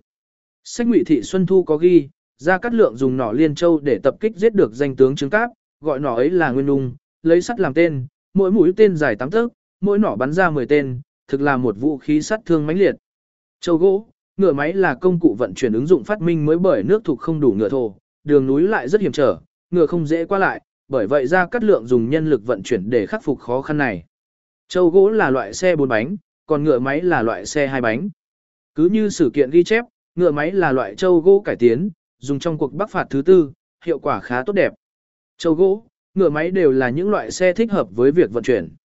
Cuốn truyện Vũ Hầu của Trương Chú viết, trong thục có xe nhỏ một người đẩy tải được 8 thạch phía trước như đầu châu, lại có xe lớn dùng 4 người đẩy tải được hàng chục thạch gọi là ngựa máy. Cũng có không ít người cho rằng xe một bánh đã có họ thuộc trước thời gian cắt lượng, vậy nên châu gỗ chỉ là công cụ cải tiến còn ngựa máy thì cải tiến từ châu gỗ. Trong rất nhiều phát minh, bắt trận đồ khiến người đời sau còn cảm thấy rất chi thần kỳ. Cũng bởi sự tô vẽ của La quán Trung, bắt trận đồ cũng như việc mượn gió đông, đều thuộc về pháp thuật siêu năng kỳ môn độn giáp. Đỗ phủ, thánh thơ đời đường đứng trước di chỉ bắt trận đồ, có những câu thơ dâng tràn cảm xúc. Công vạch thế chân vạc. Danh bày bắt trận đồ. Sống trôi đá thì đứng. Hận không bình được nô. Năm ấy, đánh nhau lớn ở tỷ quy, lục tốn đuổi theo lưu bị vào trong đất thục, bị khốn bởi trận thạch đầu do ra cắt lượng dự liệu trước, lấy các khối đá xếp lẫn lộn thành từng đông dựa theo sự sắp xếp kỳ môn độn giáp, y đi theo tám cửa hưu, sinh, thương, đỗ, cảnh, tư, kinh, khai, vào mỗi giờ mỗi ngày biến hóa khôn lường, khá so với 10 vạn tinh binh. Đại quân lục tốn bị khốn ở trong trận, loanh quanh mãi sau nhờ có nhạc phụ của gia cát lượng là hoàng thừa ngạn giúp mới qua được. Đây đương nhiên là một tiểu thuyết gia không hiểu quân sự, nảy sinh từ trí tưởng tượng ra những hư cấu nghệ thuật. Song, trong sự tích lịch sử bắt trận đồ tồn tại như một thực tế, vậy tác dụng của trận thạch đầu là như thế nào? Bắt trận đồ là một di tích lịch sử ở huyện Phụng Tiết, tỉnh Tứ Xuyên, nơi giao lưu sông Củ Đường và sông Trường Giang, trước mắt thấy không còn nguyên trạng song Thái Bình Hoàn Vũ ký có ghi rằng. Bắt trận đồ chu vi 480 trượng do các khối đá bị vận chuyển tụ tập mà thành, cao năm thước, như được xếp đặt xuống xít bốn phía giống như một bàn cờ, mùa hạ thì nước dâng cao phủ lấp cả, mùa đông lại lộ ra. Kỳ thực bắt trận đồ không chỉ thiết lập xếp đặt ở đấy, có thể thấy ở Thiểm Tây, Hán Trung, dọc đường ra cắt lượng bắc phạt đều có những di tích ấy, tác dụng của nó ở chỗ nào. Có phải như trong tiểu thuyết đã nói là lũy thành phòng ngự ư? Theo như ra cắt lượng tập ghi chép, bắt trận đồ ứng tới 89 trận là Đông Dương, Trung Hoàn, Long Đẳng, Điểu Phi, Hổ Dực, Chiết Hàn, Liên Hoành, Ác Cơ, cứ theo tên cứ gọi mà thấy bố cục trận doanh, mỗi bắt trận đồ là một doanh trại nhỏ mà không phải là đầu não quân đoàn tác chiến, bởi vậy nó không giống với các trận như trường xa trận, ngư lân trận, điều hành trận có tác dụng tác chiến, nó chỉ là nơi trận địa đóng quân mà thôi, là một hành doanh tiện cho việc tổ chức chỉ huy, mà không nặng ở tính công kích và phòng thủ. Một học giả đời Hán là Trịnh Huyền có viết, có bắt trận thập trận của Tôn Vũ, Tôn Tẫn, Đậu Hiến khi trinh phạt hung nô cũng có lợi dụng bắt trận. Có thể thấy bắt trận đã được ra cắt lượng sử dụng chỉ là sự bổ sung thêm, làm thành phương pháp cơ bản trong hành quân và đóng trại. Lịch sử có khen ngợi việc đóng quân của Gia Cát Lượng, có doanh lũy, bếp giếng, nhà xí, giao tre, tròi canh gắn liền với nhau, rất thuận lợi. Ở gò ngũ trượng, Tư Mã Y đã nhìn thấy doanh lũy và công sự của quân thục còn lưu lại, phải thốt lên rằng, thật thiên hạ kỳ tài vậy. Có thể đây là quân danh bắt trận đồ mà ra Cát Lượng cải biến ra. Xem xét di tích thạch đầu của bắt trận đồ, thấy đó là sa bàn mà ra cắt lượng luyện binh mà thôi, chẳng phải là thạch đầu trận có siêu năng kỳ môn độ giáp. Để có thể hiểu được tường tận bắt trận đồ chúng tôi sẽ xin trình bày trong phần sau, để bạn đọc có thể hiểu sự thực đầy đủ hơn. 13. Đi tìm sự thực của lịch sử. Người Trung Quốc là những người thích tô điểm, phần nhiều đam mê với tiểu thuyết trương hồi dạng võ đài tình tứ mà rất ít người thích tìm sự thực lịch sử. Tiểu thuyết trương hồi của Trung Quốc tuy có không ít giá trị nghệ thuật song đa số lại là những sáng tác của văn nhân thất ý, đề tài câu chuyện thường lấy nội dung giảng tích cũ của các thầy đồ giảng sách. Thực không may, những sách ấy chỉ là những ghi chép cửa miệng, lời lẽ dung dị, câu cú khoa trương để cảm động người ta, chỉ muốn bày tỏ những tình cảm chủ quan, không để ý đến thời gian, không gian, nhân tích và tính chất hợp lý. Đã có không ít văn nhân cổ đại một đời chưa đến chiến trường, lại nữa thở đó chưa có các máy ghi hình ghi lại thực cảnh của chiến tranh. Do hạn chế không nắm chắc được thực tế chiến trường, những tác giả ấy vung bút tô vẽ, cũng miêu tả chiến tranh nên cho thấy nhiều nét ấu trĩ. Bởi sự tưởng tượng của họ, sự kiện lịch sử trở thành 3 phần là thực, 4 phần khoa trương, 3 phần suy diễn thêm. Những văn nhân ấy luôn theo quan điểm chính nghĩa biến nhân vật lịch sử thành ra người tốt và xấu kiểu võ đài. Song họ thiếu độc lập suy nghĩ thấu đáo nên những hình tượng nghệ thuật đưa ra không ít chỗ bất cập. Nhiều người đã quen hình dung theo những hình tượng nghệ thuật cũ, có rất ít người đi tìm sự thực để đính chính lại. Trong khi đó, những nhà viết lịch sử Âu, Mỹ, Nhật Bản đang cố gắng theo các góc độ tìm hiểu, chỉnh lý lại lịch sử của họ, với tìm những tư liệu mới, xây dựng quan niệm mới, nhằm mục đích giảm cổ chi kim. Tam quốc diễn nghĩa của La Quán Trung, có sắc thái truyền kỳ lịch sử dân gian, nó xây dựng nhân vật lịch sử theo chủ quan tô vẽ làm mất đi tính khách quan, làm méo mó sự thực lịch sử, bôi đen tô hồng hoặc thần hóa nhân vật. Có một câu chuyện vui, một ông kia mê Tam quốc diễn nghĩa, ngày nọ uống rượu đã có phần lơ mơ cố cái rằng trận xích bích, Tào quân có 100 vạn, bạn ông bảo chỉ có 60 vạn, hai bên cãi vã đang hăng, vì mê Tam Quốc trong lúc hứng bèn chạy ngay về nhà lấy cuốn Tam Quốc diễn nghĩa yêu quý kia để chứng minh. Đang lúc rượu say lại thêm vội vàng không chú ý đạp chết thẳng cẳng đứa bé mới sinh cạnh giá sách, vợ ông ta vội la lớn rằng, thế là ông giết mất bé gái rồi. Ông ta nghĩ đến đoạn Tam Quốc kia gắt lên rằng, 40 vạn đại quân của người ta còn bị nó xóa bỏ, một đứa bé gái thì đáng kể gì. Tuy chỉ là một câu chuyện vui bịa đặt, song cũng được miêu tả khá chân thực, dưới chính sách ngu dân trường kỳ, người Trung Quốc chẳng có cách gì biện giải đâu là thật, đâu là giả. Tam cuộc diễn nghĩa, Thủy Hử Chuyện, Kim Bình Mai, Tây Du ký được gọi là tứ đại kỳ thư của Trung Quốc song xét về giá trị nghệ thuật Tam Quốc diễn nghĩa cũng có ba bản khá khác nhau. Thủy Hử, Kim Bình, Tây Du, tuy cũng đề cập được một số nhân vật chân thực, song ở góc độ chủ quan cơ hồ đều từ sáng tạo mà ra khiến Tam Tạng Pháp Sư với huyền trang của thế giới thực hoàn toàn bất tương đồng, bởi thế không nói được nhân tính chân thực của họ Tam Quốc diễn nghĩa có nhiều chỗ tương phản, tác giả cơ hồ đã vũ đài hóa nhân vật, giá trị nghệ thuật thấp, song đối với người Trung Quốc, nó lại càng có sức hấp dẫn hơn bởi phù hợp với tâm lý của họ.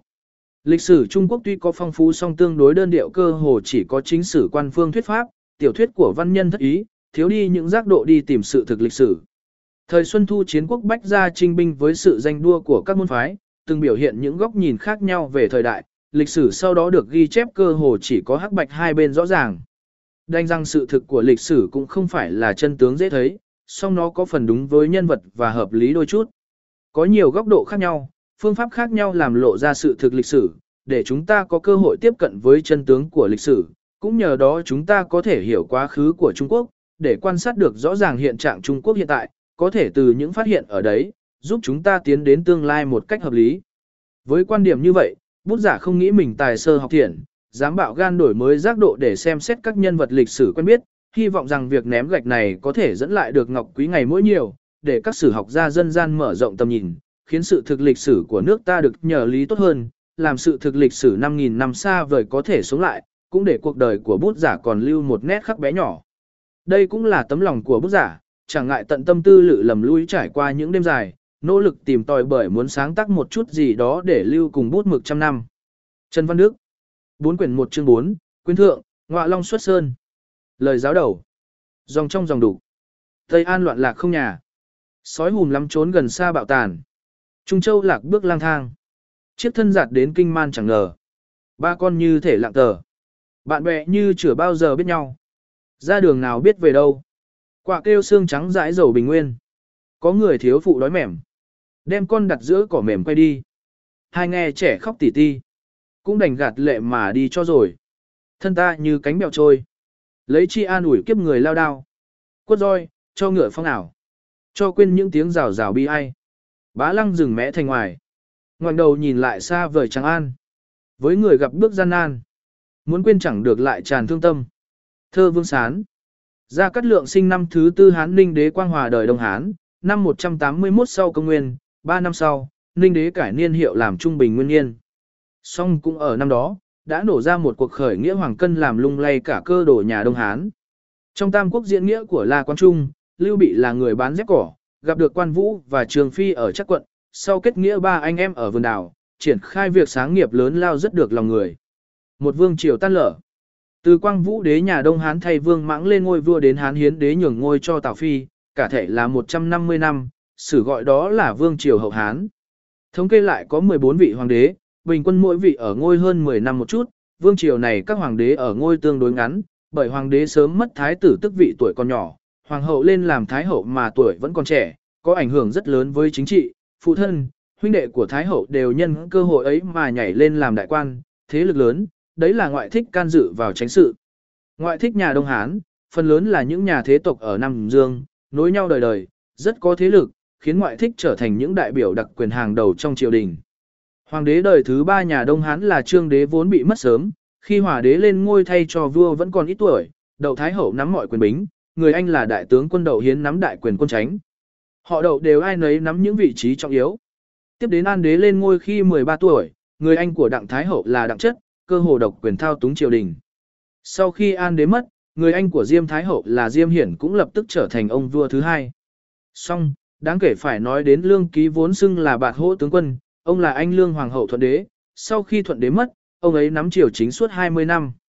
Lương Ký dung mạo xấu xí, hiếu sắc và lộng hành, lại rất tinh khôn, vợ là tôn thọ thì rất diễm lệ mà tham lam, họ lương hoành hành trong triều đình, bách quan đều nể sợ. Vốn trước đó Lương Kỳ đã ủng hộ việc lập sung đế mới 2 tuổi lên ngôi vua, sau đó sung đế chết không biết nguyên nhân vì sao, ngôi báo lại chuyển đến chất đế mới 8 tuổi. Sử sách ghi rằng, chất đế ít tuổi mà thông minh sớm có khí chất, ông bất mãn với sự chuyên quyền và hung bạo của Lương Ký, bạt hộ tướng quân bất hòa với chất đế. Lương Ký vẫn ngoan cố như cũ, ngầm cho người đầu độc sát hại chất đế, lập hoàng đế mới 15 tuổi lên ngôi, Lương Ký vẫn nắm đại quyền thao túng triều đình. Thời hoàng đế, họ Lương chẳng những chiếm lấy các chức quan cao và bổng lộc của triều đình, người nhà Lương Ký cũng lợi dụng hoành hành hung bạo. Bất luận trong triều ngoài nội, nếu có ai nói năng đụng chạm đến họ Lương đều gặp phải cảnh tan nhà nát cửa. Cho nên muốn làm quan ở triều, đều phải hối lộ họ Lương, xây dựng quan hệ thầy trò. Các quan chức địa phương muốn triều cống lễ vật lên thiên tử cũng phải qua tay Lương Ký, nghiễm nhiên đã thành thái thượng hoàng. Tôn Thọ, người vợ xinh đẹp của họ Lương, quần áo trang sức đều mô phỏng nghi thức của công chúa, tỏ ra công nhiên lộng hành. Một cửa lương ký thụ phong liệt hầu 7 người, ba người làm bà hoàng, 6 người làm quý nhân, hai người làm đại tướng, khiến cho quyền thế ngoại thích tại triều đình được đề cao đến mức chưa từng thấy. Nói về sự can dự triều tránh của ngoại thích, duy nhất khả dĩ ăn chia với họ là bọn hoàng quan. Hoàng đế nhỏ tuổi mới lên ngôi, tất cả mọi việc lớn đều ở mẫu hậu, ngoại thích nhân đó mà nắm đại quyền. Song sau khi hoàng đế dần dần lớn lên, những ngoại thích nắm quyền ấy nảy sinh những mâu thuẫn trực tiếp với hoàng đế. Bởi muốn đoạt quyền không chỉ dựa vào một người mà ngoại thích lại là số đông, hoàng đế tự nhiên phải nỗ lực kết hợp các lực lượng trong cung, những người ấy vẫn ở bên hoàng đế lâu ngạc, để giúp ông ta tiến hành kế hoạch đoạt quyền thường là những hoàng quan. Hoàng quan vốn là những người đàn ông ở trong cung đình phục vụ hoàng đế và hậu phi, bởi ở hậu cung ngoài hoàng đế ra, cái thế giới ấy chẳng thể có người đàn ông khác, cho nên những hoạn quan này át phải cắt sinh thực khí nam tính trở thành người trung tính gọi là khứ thế. Nói chung chịu khứ thế để làm hoạn quan phần đông là con cái những người lao khổ. Xong để có thể vào cung, át phải mi thanh mục tú diện mạo ưa nhìn. Ngoại diện của họ phần lớn khiến hoàng đế có thiện cảm, mà thành ra gần gũi, lại thêm họ xuất thân ti tiện không dám vượt mặt quyền uy của hoàng đế bởi vậy rất dễ được hoàng đế tín nhiệm.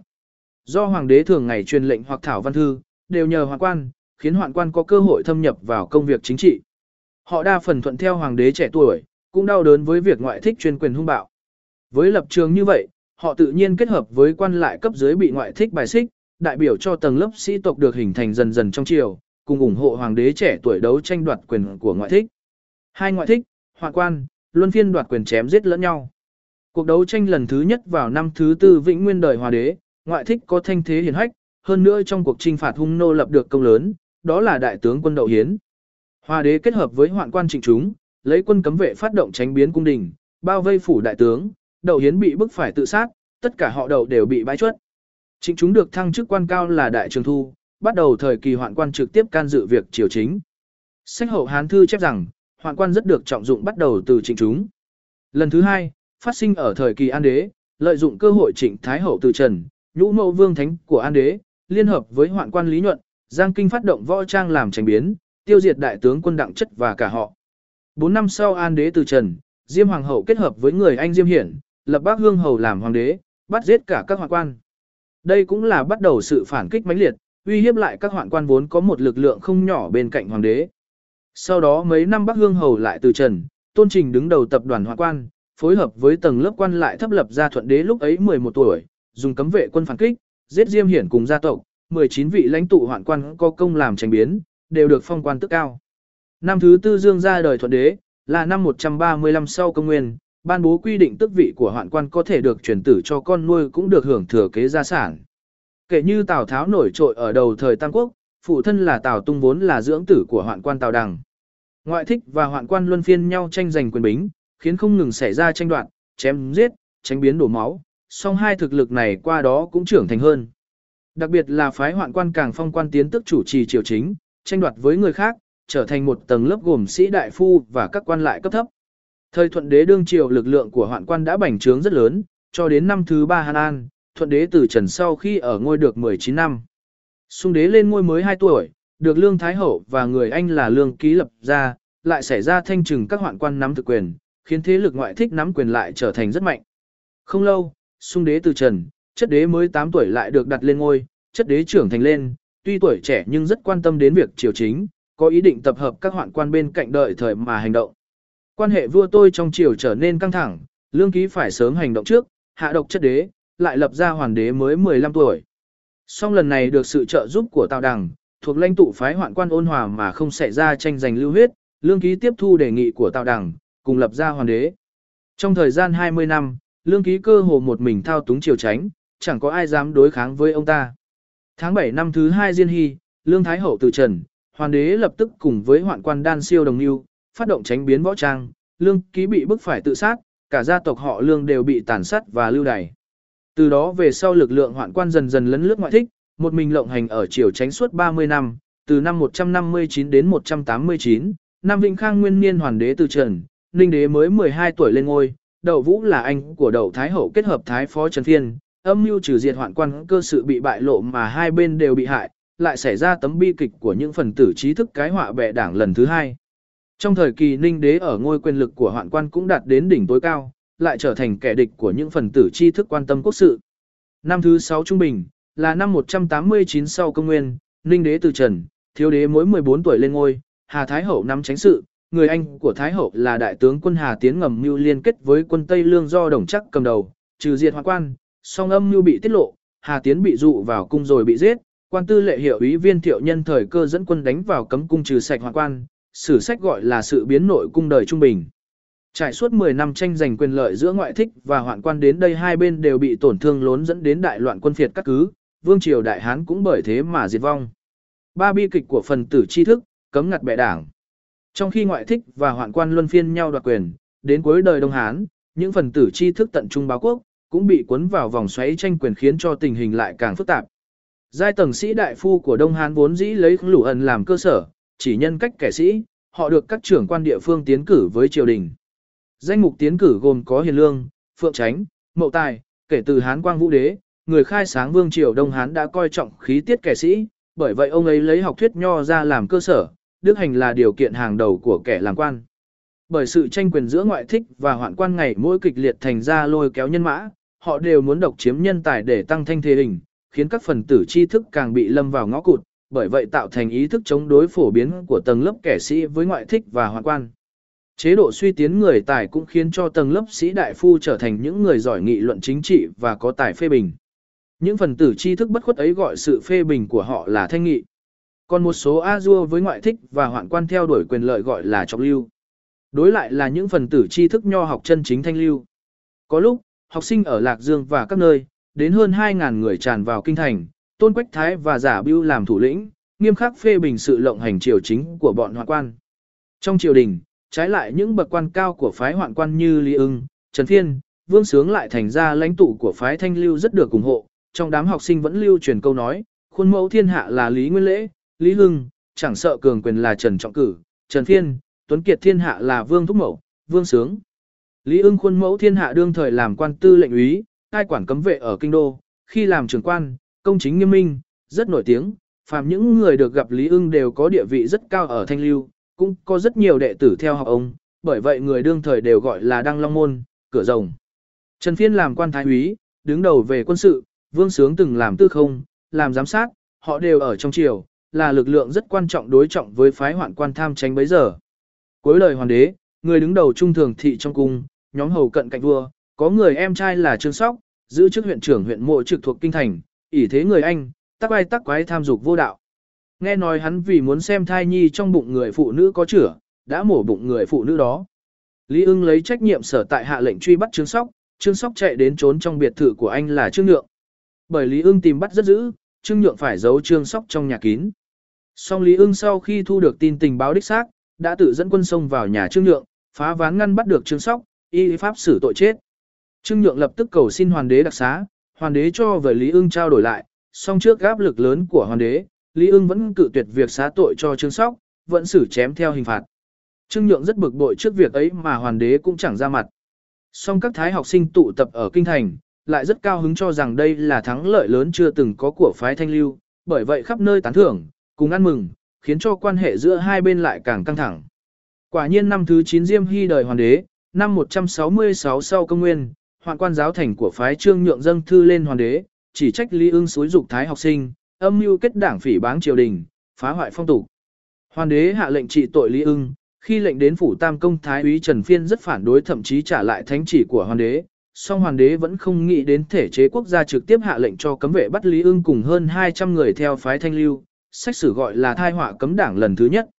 Những người theo phái thanh lưu bị bắt lần này đa số bị phán giam cầm trung thân song nửa năm sau đa số chỉ bị triệt miễn chức quan và được thả cả, hiển nhiên thấy do phái thanh lưu vẫn có thực lực khiến triều đình e ngại. Đáng chú ý, phái thanh lưu trong hành động bắt bớ này chẳng những không có ai chạy trốn, lại không có ít người tự nhận là người trong đảng, hơn nữa lại rất cao hứng cùng chịu án với Lý ưng. Danh tiếng của Lý ưng cũng bởi sự kiện này lại càng lan tỏa hơn. Quách Thái là một lãnh tụ rất nổi tiếng, tên chữ là Lâm Tông người huyện giới hưu, quận Thái Nguyên. Tuổi nhỏ cảnh nhà bần hàn song vẫn một mực theo học danh sư bá ngạn suốt 3 năm, tinh thông các sách cổ kim, lại học được tài ăn nói. Khi Quách Thái lần đầu đến bái yết Lý ưng, Lý ưng rất cảm mến nhân phẩm của Quách Thái, khiến Quách Thái rất nhanh chóng trở thành nhân vật lãnh đạo Thái học sinh trong phái thanh lưu. Khi xảy ra chuyện trương sóc, Quách Thái rất hăng hái càng thêm thân thiết với Lý ưng, đến mức rất tuyên dương việc làm này của Lý ưng. Tư đồ Hoàng Quỳnh từng khuyến khích Quách Thái ra làm quan song cũng nói, tôi đêm xem thiên tướng, xét nhân sự khí tượng băng hoại, chẳng nên trèo trống mà làm gì. Câu nói này lập tức trở thành danh ngôn của phái thanh lưu, Quách Thái khi lưu hành qua Trần Lương, đội một chiếc khăn xếp, và mau chóng kiểu đó được lưu hành, các phần tử tri thức đều tranh nhau mô phỏng, gọi đó là khăn xếp lâm tông khiến cho danh tiếng cá nhân Quách Thái lại càng thêm cao. Thái độ cứng rắn của Lý ưng cũng làm cho thanh thế của thanh lưu càng thêm tăng, đương thời đã được gọi là thiên hạ danh sĩ, gồm có những nhóm tăng quân, bát tuấn, bát cổ, bát cập, Lý ưng được tôn làm người đứng đầu của bát tuấn, còn Quách Thái thì nổi tiếng trong phái Bắc cổ. Bốn bi kịch đã qua, ý thức đổi mới của giới học thuật. Một năm sau thai họa bệ đảng lần thứ nhất, hoàng đế từ trần, lưu hành mới 12 tuổi lên kế vị gọi là ninh đế, cải niên hiệu là kiến ninh. Ninh đế còn quá nhỏ, phái hoạn quan nhân cơ hội đó lại hoành hành bá đạo. Những phần tử tri thức phái thanh lưu lại tranh đấu ác liệt với phái hoạn quan, cuối cùng sự việc lại càng nghiêm trọng. Một danh sĩ của phái thanh lưu, Trương Kiệm đứng đầu nhóm bắt cập, lúc đó đang làm quan tuần sát ở quận Sơn Dương. Trong quận có người nhà của quan trương thị hầu lãm, thường ỷ thế khinh thường người hoặc ngược đãi quá đáng trương kiệm sau khi sụt mở sự thực tội lỗi của người nhà hầu lãm, lập tức dâng thư lên ninh đế xem xét. Song tờ tấu lại bị hoạn quan điểm đi, gửi cho hầu lãm, hầu lãm bởi vậy rất căm giận trương kiệm, bèn ngầm mưu với quan trưởng trung thường thi, muốn cùng với phái thanh lưu quyết một trận sống mái. Cuối lời hoàng đế, có việc phế bỏ hoàng hậu họ đặng, do đề nghị của Trần Thiên, đưa đậu quý phi xuất thân thế tộc làm hoàng hậu. Bởi vậy sau khi ninh đế lên ngôi, Người anh của đậu Thái Hậu là đậu Vũ với Trần Phiên của phái Thanh Lưu có quan hệ rất thắm thiết, đây cũng là sau gần 100 năm giữa phái Thanh Lưu và hào tộc ngoại thích, lần đầu có sự kết hợp. Thời xảy ra thai họa lần thứ nhất, Trần Phiên toàn tâm ủng hộ phái ấy, đậu Vũ và Trần Phiên đứng cùng một trận tuyến đối đầu với hoàng quan, cố gắng thuyết phục hoàng đế, để nhóm Lý ưng được xuất ngục phục trước, giữ được ảnh hưởng tốt của Thanh Lưu phái với triều tránh. Đây cũng là sự thay đổi của ngoại thích, kết hợp với phần tử tri thức, bắt đầu cùng với nhau chống lại hoàng quan. Lợi dụng quyền lực chính trị chống vắng khi hoàng đế từ Trần, Đậu Vũ và Trần Phiên kết hợp những người trong phái thanh lưu ngầm như phát động tránh biến võ trang để thanh trừ hoàng quan. Trần Phiên chủ trương lợi dụng khi toàn thể hoạn quan đến cung đình mừng thọ Thái Hậu, để bức bách hoạn quan phải chuyển giao đại quyền. Không may do việc ấy bị hoàng đế trẻ tuổi vô ý tiết lộ với Tào Tiết, một hoạn quan ở trong cung, nên hoạn quan bèn ra tay trước, lấy cấm vệ quân đàn áp, dẹp được quân của Trần Phiên và Đậu Vũ, tăng cường bắt bớ, sát hại, lại phát sinh thai họa bệ đảng lần thứ hai. Lợi dụng sự kiện Trần Phiên và Đậu Vũ, Hầu Lãm và Tào Tiết cũng nhân cơ hội đó vu cáo Trương Kiệm đã tham dự việc tránh biến, Ninh Đế hạ lệnh, bắt tất cả những người theo phái thanh lưu, khép vào tội phản nghịch mà trừ đi. Lúc Trương Kiệm bị bắt, Lý ưng đang lữ du ở xa, có người nhà vội báo cho ông rõ, khuyên ông hãy lập tức trốn đi. Song Lý ưng cho rằng mình đã ngoài 60 tuổi, quốc gia hữu nạn, sao có thể lánh đi, huống như sinh tử có mệnh, chẳng thể làm khác. Ben chủ động nhận án, bị tra khảo nặng nghề, bất khuất chịu chết. Hai họa bệ đảng lần này có đến hơn trăm danh sĩ phái thanh lưu bị giết, những nhà nho học nổi danh thiên hạ, tuy không tham dự sự kiện ấy song bị vu cáo hãm hại cũng đến 600 người, làm chấn động trong triều ngoài nội, tiếng ác của hoạn quan càng lan tỏa, trở thành đối tượng căm giận của những nhân sĩ trong toàn quốc. Phạm Bang là người đứng đầu nhóm bắt cổ, sau khi triều đình truy bắt những người bệ đảng, tự động gặp chi huyện chịu án, song chi huyện quách gấp vốn quý mên Phạm Bang có ý che giấu. Phạm Bang khẳng khái nói, tôi có chết, thì mọi hoạn nạn mới chấm dứt, tôi trốn thì lụy đến cả nhà, hơn nữa mẹ già cũng phải chăm bể khốn đốn nữa. Tuy quách Đấp vẫn có ý muốn cứu, song lão mẫu của Phạm Bang cũng đến mà bảo rằng, Lý ưng và Đỗ Mật đều biết đã cùng đường, còn ta sao nỡ một mình trốn tránh. Như vậy thì một đời còn được giá trị gì? Người nghe đều không cầm được nước mắt, Phạm Bàng lâm nạn khi mới 33 tuổi. Sau thai họa bệ đảng lần thứ hai, những người phái thanh lưu còn xuất lại, phải lánh mình trong rừng rú, họ không xuất đầu lộ diện, mà lấy giữ mình làm trọng, tu dưỡng tính tình làm kẻ ẩn sĩ. Cuối đời Đông Hán thấy không ít những người ở ẩn như vậy, họ nhận được sự kính trọng của dân gian.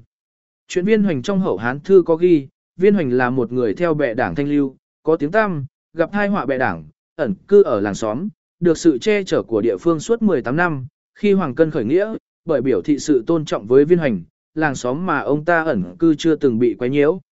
Chuyện ẩn sĩ trong hậu Hán thư có ghi, bang Đức Công là một ẩn sĩ cư trú ở Hiện Sơn, gần miền Tương Dương Kinh Châu. Nghe nói thứ sử Kinh Châu là lưu biểu từng nhiều lần mời ông ta ra làm việc, song đều bị thoái thác. Bang Đức Công được ra cắt lượng rất kính trọng. Tư Mã Huy là bạn vong niên của Gia Cát Lượng, ông thường được gọi là Thủy Kính Tiên Sinh, cũng là người có quan hệ với bàng Đức Công. Tư Mã Huy giỏi quan sát nhân phẩm và khí chất, danh hiệu Thủy Kính Tiên Sinh từ đó mà ra. Theo sử liệu hiện có Gia Cát Lượng từng đến học bàng Đức Công và Tư Mã Huy, chịu ảnh hưởng sâu sắc về suy nghĩ và cử chỉ của họ. Dựa vào niên kỷ của Gia Cát Lượng, thấy ông không tham gia vào cuộc đấu tranh kịch liệt giữa Thanh Lưu và Trọc Lưu, song ông cũng có tinh thần và tiết tháo của những phần tử tri thức phái thanh lưu điều này không phải hoài nghi. Gia Cát Lượng lúc tuổi trẻ thích đọc lương phụ ngâm, cũng thấy rõ ông tuy chưa làm quan song đối với thời cục và tình thế chính trị vẫn ôm ấp một sự quan tâm và một sứ mệnh lớn lao. Điều này khả dĩ giải thích tâm nguyện của Gia Cát Lượng một đời kiên trì khôi phục nhà Hán, xuất sư biểu đã mở đầu bằng câu, Hán tặc không ít kẻ. Tuy đã có nhiều chứng cứ rõ ràng, xuất sư biểu chẳng phải do chính Gia Cát Lượng viết ra mà do người cháu ở Đông Nô, là đại tướng Gia Cát khác viết ra, song có thể thấy ở đó ngôn hành thái độ thường ngày của Gia Cát Lượng, phù hợp với sự thể lúc đó. Thực ra tính hợp pháp của Vương Triều Đông Hán, trải qua khởi nghĩa Hoàng Cân và loạn đồng chắc tiếp đó đã sớm bị phá sản. Song những phần tử tri thức từng đấu tranh dẫn đến bi kịch nghiêm trọng, vẫn giữ quan niệm phái thanh lưu của họ, có thể nói là rất cố chấp. Với hình thái ý thức này đeo đẳng, họ gắng gọi thực hiện suốt một đời. Gia Cát Lượng tuy là một nhà chiến lược thực tế, song vẫn không nghĩ đúng về bản thân thực lực, thời vận, thực hiện cuộc chiến tranh bắc phạt chống Tào Ngụy, cuối cùng dần đến Kỳ Sơn giữa trận từ trần, khách anh hùng để tần ngần lệ rơi, để lại một bi kịch cá nhân, đấy là ảnh hờ ư hò NG của phái Thanh Lưu, vẫn còn hướng về nhà Đông Hán. Sau thai họa bệ đảng lần thứ hai, Ninh đế tuổi còn nhỏ, bị phái hoạn quan thao túng, triều chính Đông Hán suy vong đến cực điểm. Ninh đế đầu góc không sáng suốt, thường rất thích những thứ xa hoa. Nam Quang Hổ ả Nguy hiền Niên, ông hạ lệnh xây ở phía Tây Ly cung một cung thất mỹ lệ. Do dự toàn không đủ, Ninh đế phải nghe theo hoàng quan, công khai bán quan tước, tức quan 400 thạch giá 400 vạn đồng, tức quan 2.000 thạch thì giá 2.000 vạn đồng. Việc làm này đã vơ vét được không ít vàng bạc. Ninh đế suốt ngày ở ly cung, chăm chút mấy con chó cảnh, lại phong cho quan chức cao, cùng chơi đùa vui vẻ. Quan lại triều đình cũng tranh nhau phong theo, thân phận của chó một thời có giá cao hơn con người nhiều lần. Tình thế chính trị như thế nếu không dẫn đến đại loạn nghiêm trọng có thể xem là chuyện lạ. Gia Cát Lượng sinh vào năm thứ tư quang hòa đời Ninh đế nhà Đông Hán, khi mới 4 tuổi, khởi nghĩa hoàng cân lan tràn khắp nửa phần Trung Quốc. Hán Ninh đế tuy đã ân xá cho những người theo phái thanh lưu, hiệu triệu khắp toàn quốc, nhưng ai có ý chí cùng hợp sức để chấn áp, song thời cục đã chuyển hóa nghiêm trọng đến mức chẳng thể cứu vãn. Trần Văn Đức Nam quyển 2 chương 1, tuổi thơ loạn lạc. Tê Thành bên cửa dừng chân. Trong đời có phải đặng em mở phía này? Phải rằng ba mộ còn đây. Dương dương chợt hiện chuyện ngày xa xưa. Hỏi quanh. Ai đó bấy giờ? Điền cương, cổ giã sức dư muôn người. Nam Sơn đủ sức chuyển rời. Ngờ đâu tuyệt địa, ngầm ngùi tài trai. Giữa chiều quỷ kế đặt bày. Hai đảo, ba mạng sự này là sao? Hỏi ai bày vẽ mưu sâu? Án anh tướng quốc đứng đầu tề quan. Lương phụ ngâm. Chiến tranh liên miên, ruộng đồng hoang phế. Nhân dân cửa nhà tan tác, nông thôn chịu cảnh phá sản, dân lành trăm họ bị đẩy đến chỗ tuất kiếm đứng dậy. Tình huống nhiều bi thảm đó, đã ảnh hưởng sâu sắc đến nhân sinh quan của Gia Cát Lượng. Một tức nước vỡ bờ, nông dân khởi nghĩa. Trong thời gian gần trăm năm cuối đời Đông Hán, ngoại thích và hoạn quan trong triều thi nhau đoạt quyền, bọn quyền thế ở địa phương vội vàng chiếm đoạt đất đai tích lũy tài sản. Sự phân biệt giàu nghèo quá chênh lệch, nông dân bị phá sản lưu lạc bốn phương, cảnh đói kém và khốn khó lan tràn khắp nơi. Trong xã hội cổ đại ở Trung Quốc lấy nông nghiệp làm trọng, nông dân mất đi ruộng đất, trở thành người bơ vơ, át phải dẫn đến bạo loạn xã hội nghiêm trọng. Khoảng 20 năm dưới thời thuận đế, những người dân nghèo không còn cách gì sinh sống phải lưu lạc khắp nơi, không thể không vung gậy đứng lên, giành lấy sự sống. Song sử sách truyền thống, ví như hậu hán thư, tư trị thông giám, đều gọi là yêu tặc hoặc đạo tặc, thực ra rất không công bằng. Gia Cát Lượng sau này theo giúp Lưu bị chống lại Tào Tháo, sau khi bình định Cổn Châu, từng coi hơn 30 vạn quân Hoàng Cân là quân Thanh Châu, có thể nói là lần đầu tiên cùng đồng tình với lập trường của các lãnh tụ khởi nghĩa nông dân. Những người khởi nghĩa nông dân này, đa số nhuốm màu sắc tôn giáo, họ thường xưng là vô thượng tướng quân, hoàng đế hoặc hắc đế, tổ chức rộng lớn mà lỏng lẻo, toàn dựa vào các lực lượng tôn giáo kết hợp lại. Trong những cuộc khởi nghĩa như thế, cuộc khởi nghĩa Hoàng Cân vào năm trung bình nguyên niên đời Ninh Đê, là năm 184 sau công nguyên, có quy mô lớn, ảnh hưởng cũng sâu sắc nhất, lãnh tụ của Hoàng Cân là người cự lộc, tỉnh Hà Bắc, tên là Trương Giác là một người thầy thuốc rất nổi danh trong dân gian, lấy y lý thuật thần bí để chữa cho những người nông dân bị bệnh. Phép chữa bệnh của Trương Giác là để người bệnh trước tiên tự xưng tội rồi mới cho uống bùa ngải. Chẳng biết hiệu quả ra sao, song có thể nói việc chữa bệnh của Trương Giác mang màu sắc thần bí tôn giáo. Phép trị bệnh như vậy ngày nay ở vào cuối thế kỷ 20 vẫn thấy lưu hành, đương thời y học còn chưa phát triển tự nhiên có ảnh hưởng rất lớn. Các đệ tử của Trương Giác tỏa khắp trốn trong nước và đều giỏi thuật thần bí trị liệu, gặp những năm khốn khó triền miên, tín ngưỡng bành trướng rất lớn, gọi chung là Thái Bình Đạo. Cứ như Trương Giác tự thuyết pháp ở trong thâm sơn, từng được một tiên nhân truyền cho quân Thái Bình Thanh Lãnh Thư, dặn dò ông ta triển khai đạo Thái Bình để cứu thế. Trong 10 năm lấy Thanh Châu, ở tỉnh Sơn Đông ngày nay, làm trung tâm, rồi lan ra các châu ký, tử, kinh, dương, cổn, dự, để có đến mấy chục vạn tín đồ, chiếm cứ 2 phần 3 giang sơn khắp 13 châu. Đến năm Quang Hòa, ảnh hưởng của đạo Thái Bình đã không dừng ở tầng lớp nông dân, không ít địa chủ phú hào, thậm chí cả quan lại cũng bị kéo theo. Sách hậu Hán Thư có chép, ngay cả đến Trương Nhượng, một hoàng quan, cũng thường có quan hệ mật thiết với Trương Giác. Thấy đạo Thái Bình phát triển nhanh chóng, những kẻ thức thời trong triều tự nhiên thấy trước nguy cơ. Diêm tứ thuộc phái thanh lưu, vội dâng thư đề nghị một mặt chiêu dụ dân lưu vong, cấp cho họ đất canh tác, để ổn định đời sống, một mặt tìm bắt lãnh tụ đạo Thái Bình ở khắp nơi, để làm suy yếu lực lượng của họ. Lưu Đào, Lạc Tùng, Viên Quý cũng liên danh dâng thư lên Ninh Đế, chủ trương truy bắt Trương Giác, để chấm dứt sự mở rộng của phong trào ấy. Song bởi hoạn quan thân với đạo Thái Bình cản trở, Ninh Đế không có chính sách dứt khoát, cuối cùng tin tức bị tiết lộ ra ngoài khiến cho Trương Giác càng chuẩn bị kỹ hơn. Không lâu, Trương Giác lại chia các tín đồ làm 36 phương, mỗi phương lớn có hơn vạn người, mỗi phương bé cũng có 6 hoặc 7 nghìn người, mỗi phương này đều do những người thân tín thống lĩnh chỉ huy. Trương Giác tự xưng thiên công tướng quân, lại phong em trai là Trương Bảo làm địa công tướng quân, Trương Lương làm nhân công tướng quân cùng thống lĩnh 36 vạn nhân mã.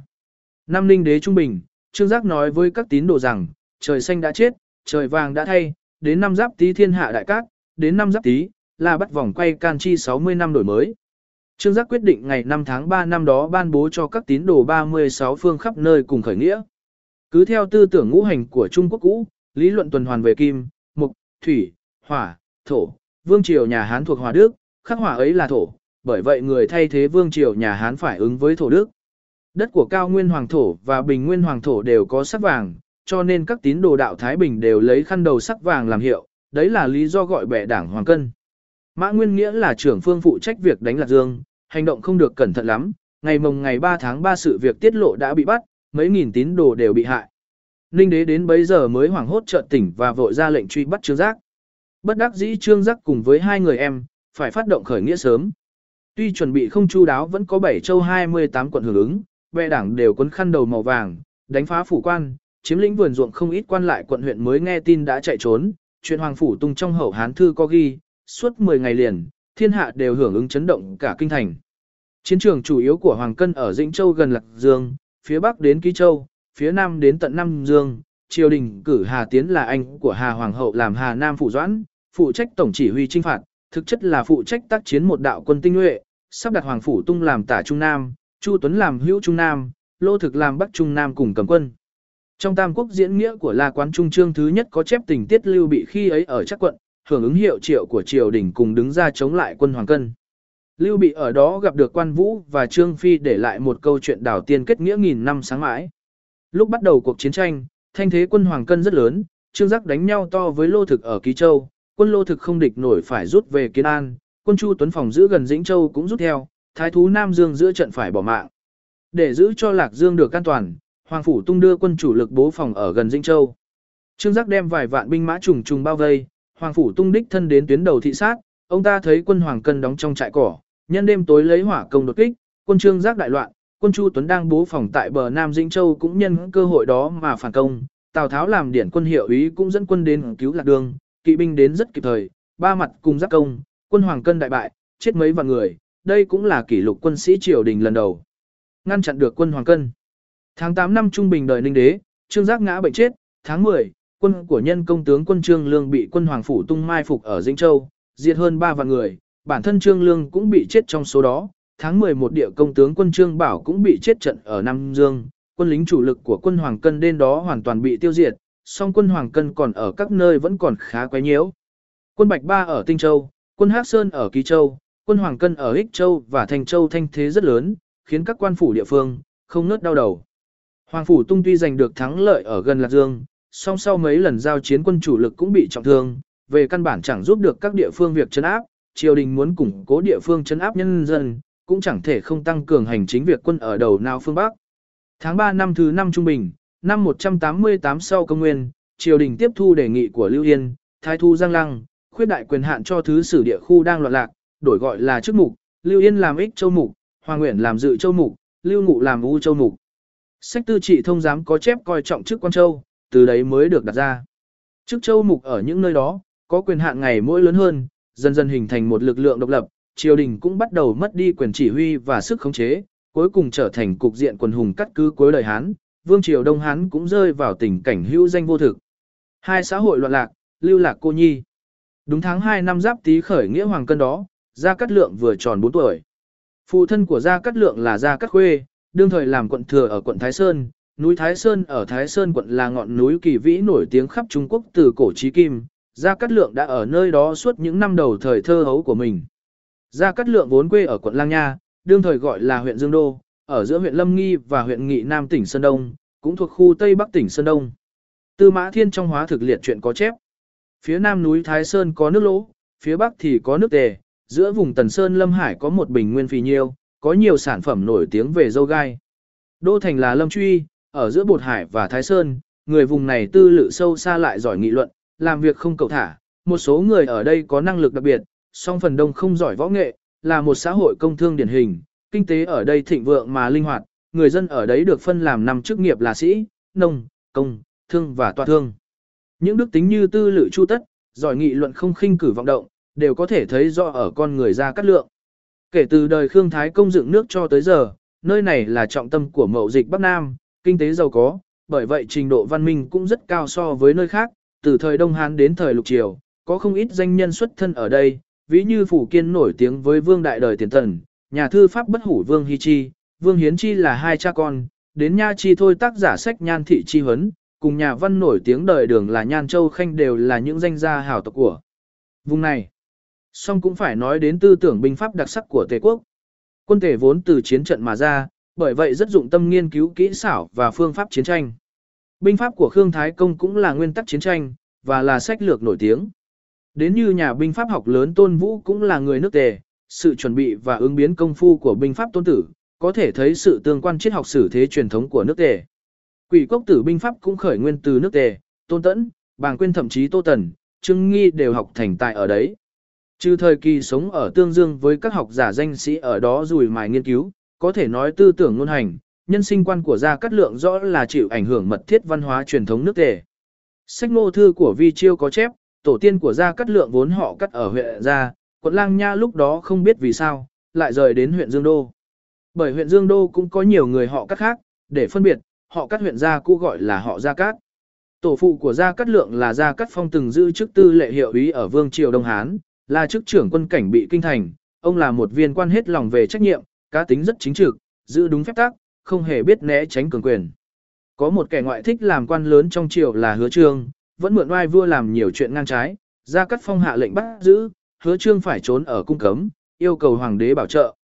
Gia Cát Phong dâng thư lên kể tội Hứa Trương, yêu cầu phân xử nghiêm minh để hoàng gia khỏi mang tiếng xấu.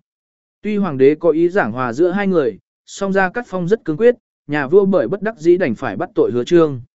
Không lâu Gia Cát Phong cũng bị cách chức tư lệ hiệu ý còn bị phế làm dân thường, chẳng qua bởi Gia Cát Phong đã giữ đúng khí tiết chấp pháp nghiêm minh, hiển nhiên cũng có di truyền đến phẩm chất của Gia Cát Lượng. Ông bố của Gia Cát Lượng là Gia Cát Khuê từng làm quận thừa ở quận Thái Sơn, thư ký, mẹ là Trương Thị. Hai người có bốn người con, Gia Cát Lượng là thứ ba, người anh cả là Gia Cát Cẩn, em trai là Gia Cát Quân ngoài ra còn có một chị gái nữa. Khi ông 9 tuổi thì bà mẹ qua đời, bởi nghĩ đến con cái còn nhỏ, ông bố lại lấy thêm bà nữa, xong 3 năm sau, ông bố cũng qua đời. Thế là anh em Gia Cát mất cả song thân, bởi người mẹ kế chẳng thể nuôi dưỡng được họ, phải nhờ ở sự tiếp tế của ông chú là Gia Cát Huyền. Anh cả Gia Cát Cẩn hơn Gia Cát Lượng 7 tuổi, khi mẹ từ trần, đã đi du học ở Phủ Thái học thành Lạc Dương, chuyên tâm với những mao thi kinh thư, tả chuyện Xuân Thu, học vào loại giỏi. Khi mẫu thân từ trần, anh ta phải chịu tăng chăm lo các em đành vứt bỏ việc học và trở lại quê nhà. Quận Lang Nha thuộc Từ Châu vào thời kỳ đầu khởi nghĩa Hoàng Cân, ở đây cũng bị quấy nhiễu, song được triều đình phái một người là Đào Khiêm vốn xuất thân võ nghệ là thứ sử Từ Châu nên tình thế nói chung là được bình an. Kế đó đến loạn đồng trác, xảy ra chiến tranh bởi các chư hầu quan đông khởi binh cần vương, Đào Khiêm ở Từ Châu theo chính sách trung lập kể như không dính dáng đến. Cho nên khi Lạc Dương bị loạn lạc, không ít người chạy ra phía đông nương nó ở đất Từ Châu, song kể từ năm thứ tư đời hiến đế, năm 193 sau công chủ hiển, Tào Tháo Hùng cứ ở Cồn Châu, người cha là Tào Tung bất ngờ bị sát hại ở Từ Châu, Tào Tháo bèn khởi binh đánh Từ Châu, Đào Khiêm tuy hăng hái để kháng song khắp Từ Châu lập tức bị rơi vào cảnh hỗn loạn, Lang Nha quận ở phía bắc Từ Châu cũng bị cuốn theo. Có một số nơi thậm chí không tiếng gà gáy chó sủa, đường xá không người qua lại. Gia Cát Huyền phải gánh vác sự an nguy của cả nhà, chẳng thể không nghĩ đến việc chuyển nhà đi nơi khác, tạm tránh loạn lạc. Năm sau, khi Gia Cát Lượng 14 tuổi, Gia Cát Huyền được viên thuật đứng đầu giới quân phiệt ở Dương Châu, lãnh tụ phía Nam chống đồng trác cử làm thái thú quận dự Trương vùng Nam Sương Giang Tây ngày nay, Gia Cát Huyền dẫn chị em Gia Cát Lượng còn đang nhỏ tuổi đến nơi ở mới. Cũng nhân đó mà tạm tránh loạn lạc. Song Gia Cát Cẩn đã 21 tuổi phải gánh vác trách nhiệm gia đình, bởi vậy anh ta quyết định tìm đường kiếm sống ở nơi khác, tìm cách xé rào. Sau khi suy nghĩ kỹ, bèn theo người mẹ kế tìm đến tận Giang Đông làm ăn. Một nhà từ đấy ly tán cách biệt Tây Đông. Nếu kể như ở Từ Châu, ngược lên Bắc là Dự Châu xuống phía Nam là Dự Trương mấy năm liền loạn lạc nghiêm trọng, Tào Tháo với Đào Khiêm đã mấy lần giao chiến dữ dội, không ít cuộc khởi nghĩa của nông dân nổi lên ở vùng này. Gia Cát Lượng khi mới bước vào tuổi thanh niên đã tự mắt thấy những hậu quả của chiến tranh gây ra, đất đai hoang phế, người dân chịu cảnh thê ly tứ tán, kinh tế nông thôn bị phá sản nghiêm trọng, dân tình trăm họ phải bức cầm dao kiếm đứng lên tìm đường sống. Tình cảnh bi thảm như vậy đôi với nhân sinh quan của Gia Cát Lượng nghĩ rằng ắt phải có ảnh hưởng sâu sắc. Thực không may, Gia Cát Huyền được bổ nhiệm không lâu, triều đình Đông Hán lại phái Chu Hạo đến làm thái thú dự trương. Khiến cho ngôi vị thái thú dự trương không biết đâu mà phân biệt. Khi Chu Hạo đến nhậm chức, được thứ sử Dương Châu là lưu phiên lượn một đội quân lớn, trực tiếp gây áp lực với Gia Cát Huyền được xem là không chính đáng. Xét về phía Gia Cát Huyền, viên thuật tuy có thanh thế lớn, song đang phải chuẩn bị giao chiến với Tào Tháo, chưa lo nổi mình, căn bản chẳng thể giúp đỡ Gia Cát Huyền được việc gì, huống chi tự mình chẳng phải làm mệnh quan của triều đình, danh bất chính, nôn bất thuận, thế cô, lực mỏng, tự nhiên chẳng thể đề kháng, bởi lo đến sự an toàn trong nhà, chỉ còn biết rút chạy cho nhanh. Lúc này chẳng thể trở về quê cũ, Gia Cát Huyền chỉ còn biết dẫn anh em Gia Cát Lượng đến thành Tương Dương ở Kinh Châu, dựa vào sự che chở của người bạn cũ là Lưu Biểu đang làm thứ sử Kinh Châu. Lưu Biểu cũng là người nổi tiếng trong bát tuấn năm xưa, là một lãnh tụ chủ yếu của phái Thanh Lưu ở quan trường. Ông không tán thành cuộc tranh chấp không đáng có, cho nên bế quan tự thủ, không tham gia vào bên này hay bên kia. Đối với việc tranh chấp giữa anh em viên thiệu và viên thuật, ông cũng đứng trung lập, cho nên Kinh Châu cũng kể như yên ổn, không chịu ảnh hưởng của chiến loạn nhiều lắm. Hơn nữa là nơi văn phong thịnh vượng có thể coi là cảng lánh nạn cũng chẳng sai. Song bởi từ Sơn Đông đến Giang Tây lại từ Giang Tây đến Hồ Bắc, di chuyển nghìn dặm đường xa, thật rõ quang cảnh ngược trường Giang lên Kinh Châu, có đến mười mấy ngày chèo thuyền vất vả. Đối với Gia Cát Lượng ở độ tuổi mới lớn mà nói đã tăng trưởng không ít kiến thức, những cảnh lưu ly cơ khổ cũng thể hiện sự cần thiết, hòa bình đến mọi gia đình. Tuy lưu biểu rất cao hứng, cũng rất nhiệt thành tiếp đại Gia Cát Huyền, song ông đâu hợp với quan chức, chỉ nhờ lưu biểu cho được sống nhờ ở đấy. Đối với một phần tử tri thức cao ngạo lại có nguyên tắc, việc này như một đòn đánh vào sự khốn khó của đời sống, bởi vậy một năm sau, Gia Cát Huyền sầu não thành bệnh, không dậy được may mà Lưu Biểu vẫn nghĩ tỉnh cũ lo lắng sinh hoạt vật chất cho gia đình Gia Cát Lượng, trong một năm Gia Cát Huyền ở đấy, một số văn sĩ họ gần đó cũng kết thân, mang đến cho gia đình lắm tang tóc đó không ít sự khích lệ tinh thần và mọi sự giúp đỡ khác.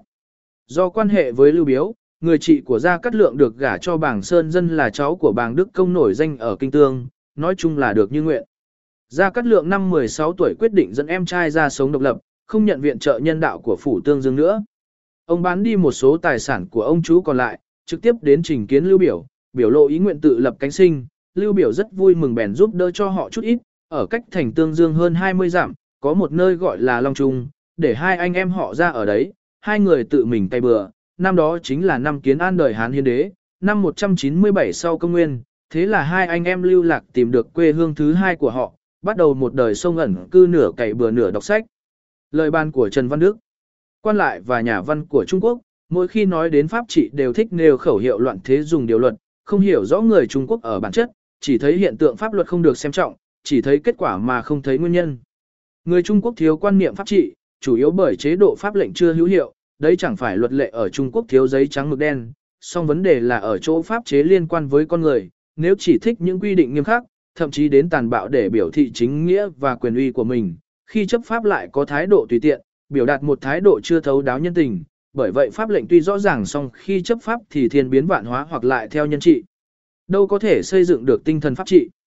Pháp luật nghiêm khắc, chấp hành tùy tiện, thiếu chuẩn mực, lẽ tự nhiên đặc quyền sẽ hoành hành, những kẻ quyền thế, công khai dùng sức mạnh làm trái pháp luật luồn lót cửa sau để được việc, trong tình thế ấy sao có thể xây dựng tinh thần pháp trị cho dân chúng được. Sách pháp y của Mạnh Đức Tư Cưu, chủ yếu hạn chế việc lộng quyền của kẻ có quyền lực, mục đích chế độ không ở chỗ thống trị trăm họ mà là ngăn chặn lạm quyền. Tiên sinh Châu Văn Hải từng nói, pháp trị không ở chỗ bắt nhân dân phải giam giáp tuân thủ mà ở chỗ tránh quyền phải giữ nguyên pháp trị bởi vậy bất luận pháp trị hay nhân trị, mọi người dân đều tuân thủ theo pháp luật. 6 quyển 2 chương 2, ngày nắng cày bừa, ngày mưa đọc lương phụ ngâm. Thời kỳ quan độ đại chiến bắt đầu. Giai đoạn thế lực họ viên bị suy giảm, Gia Cát Lượng đang ở Long Trung ngoài thành kinh tương 20 dặm.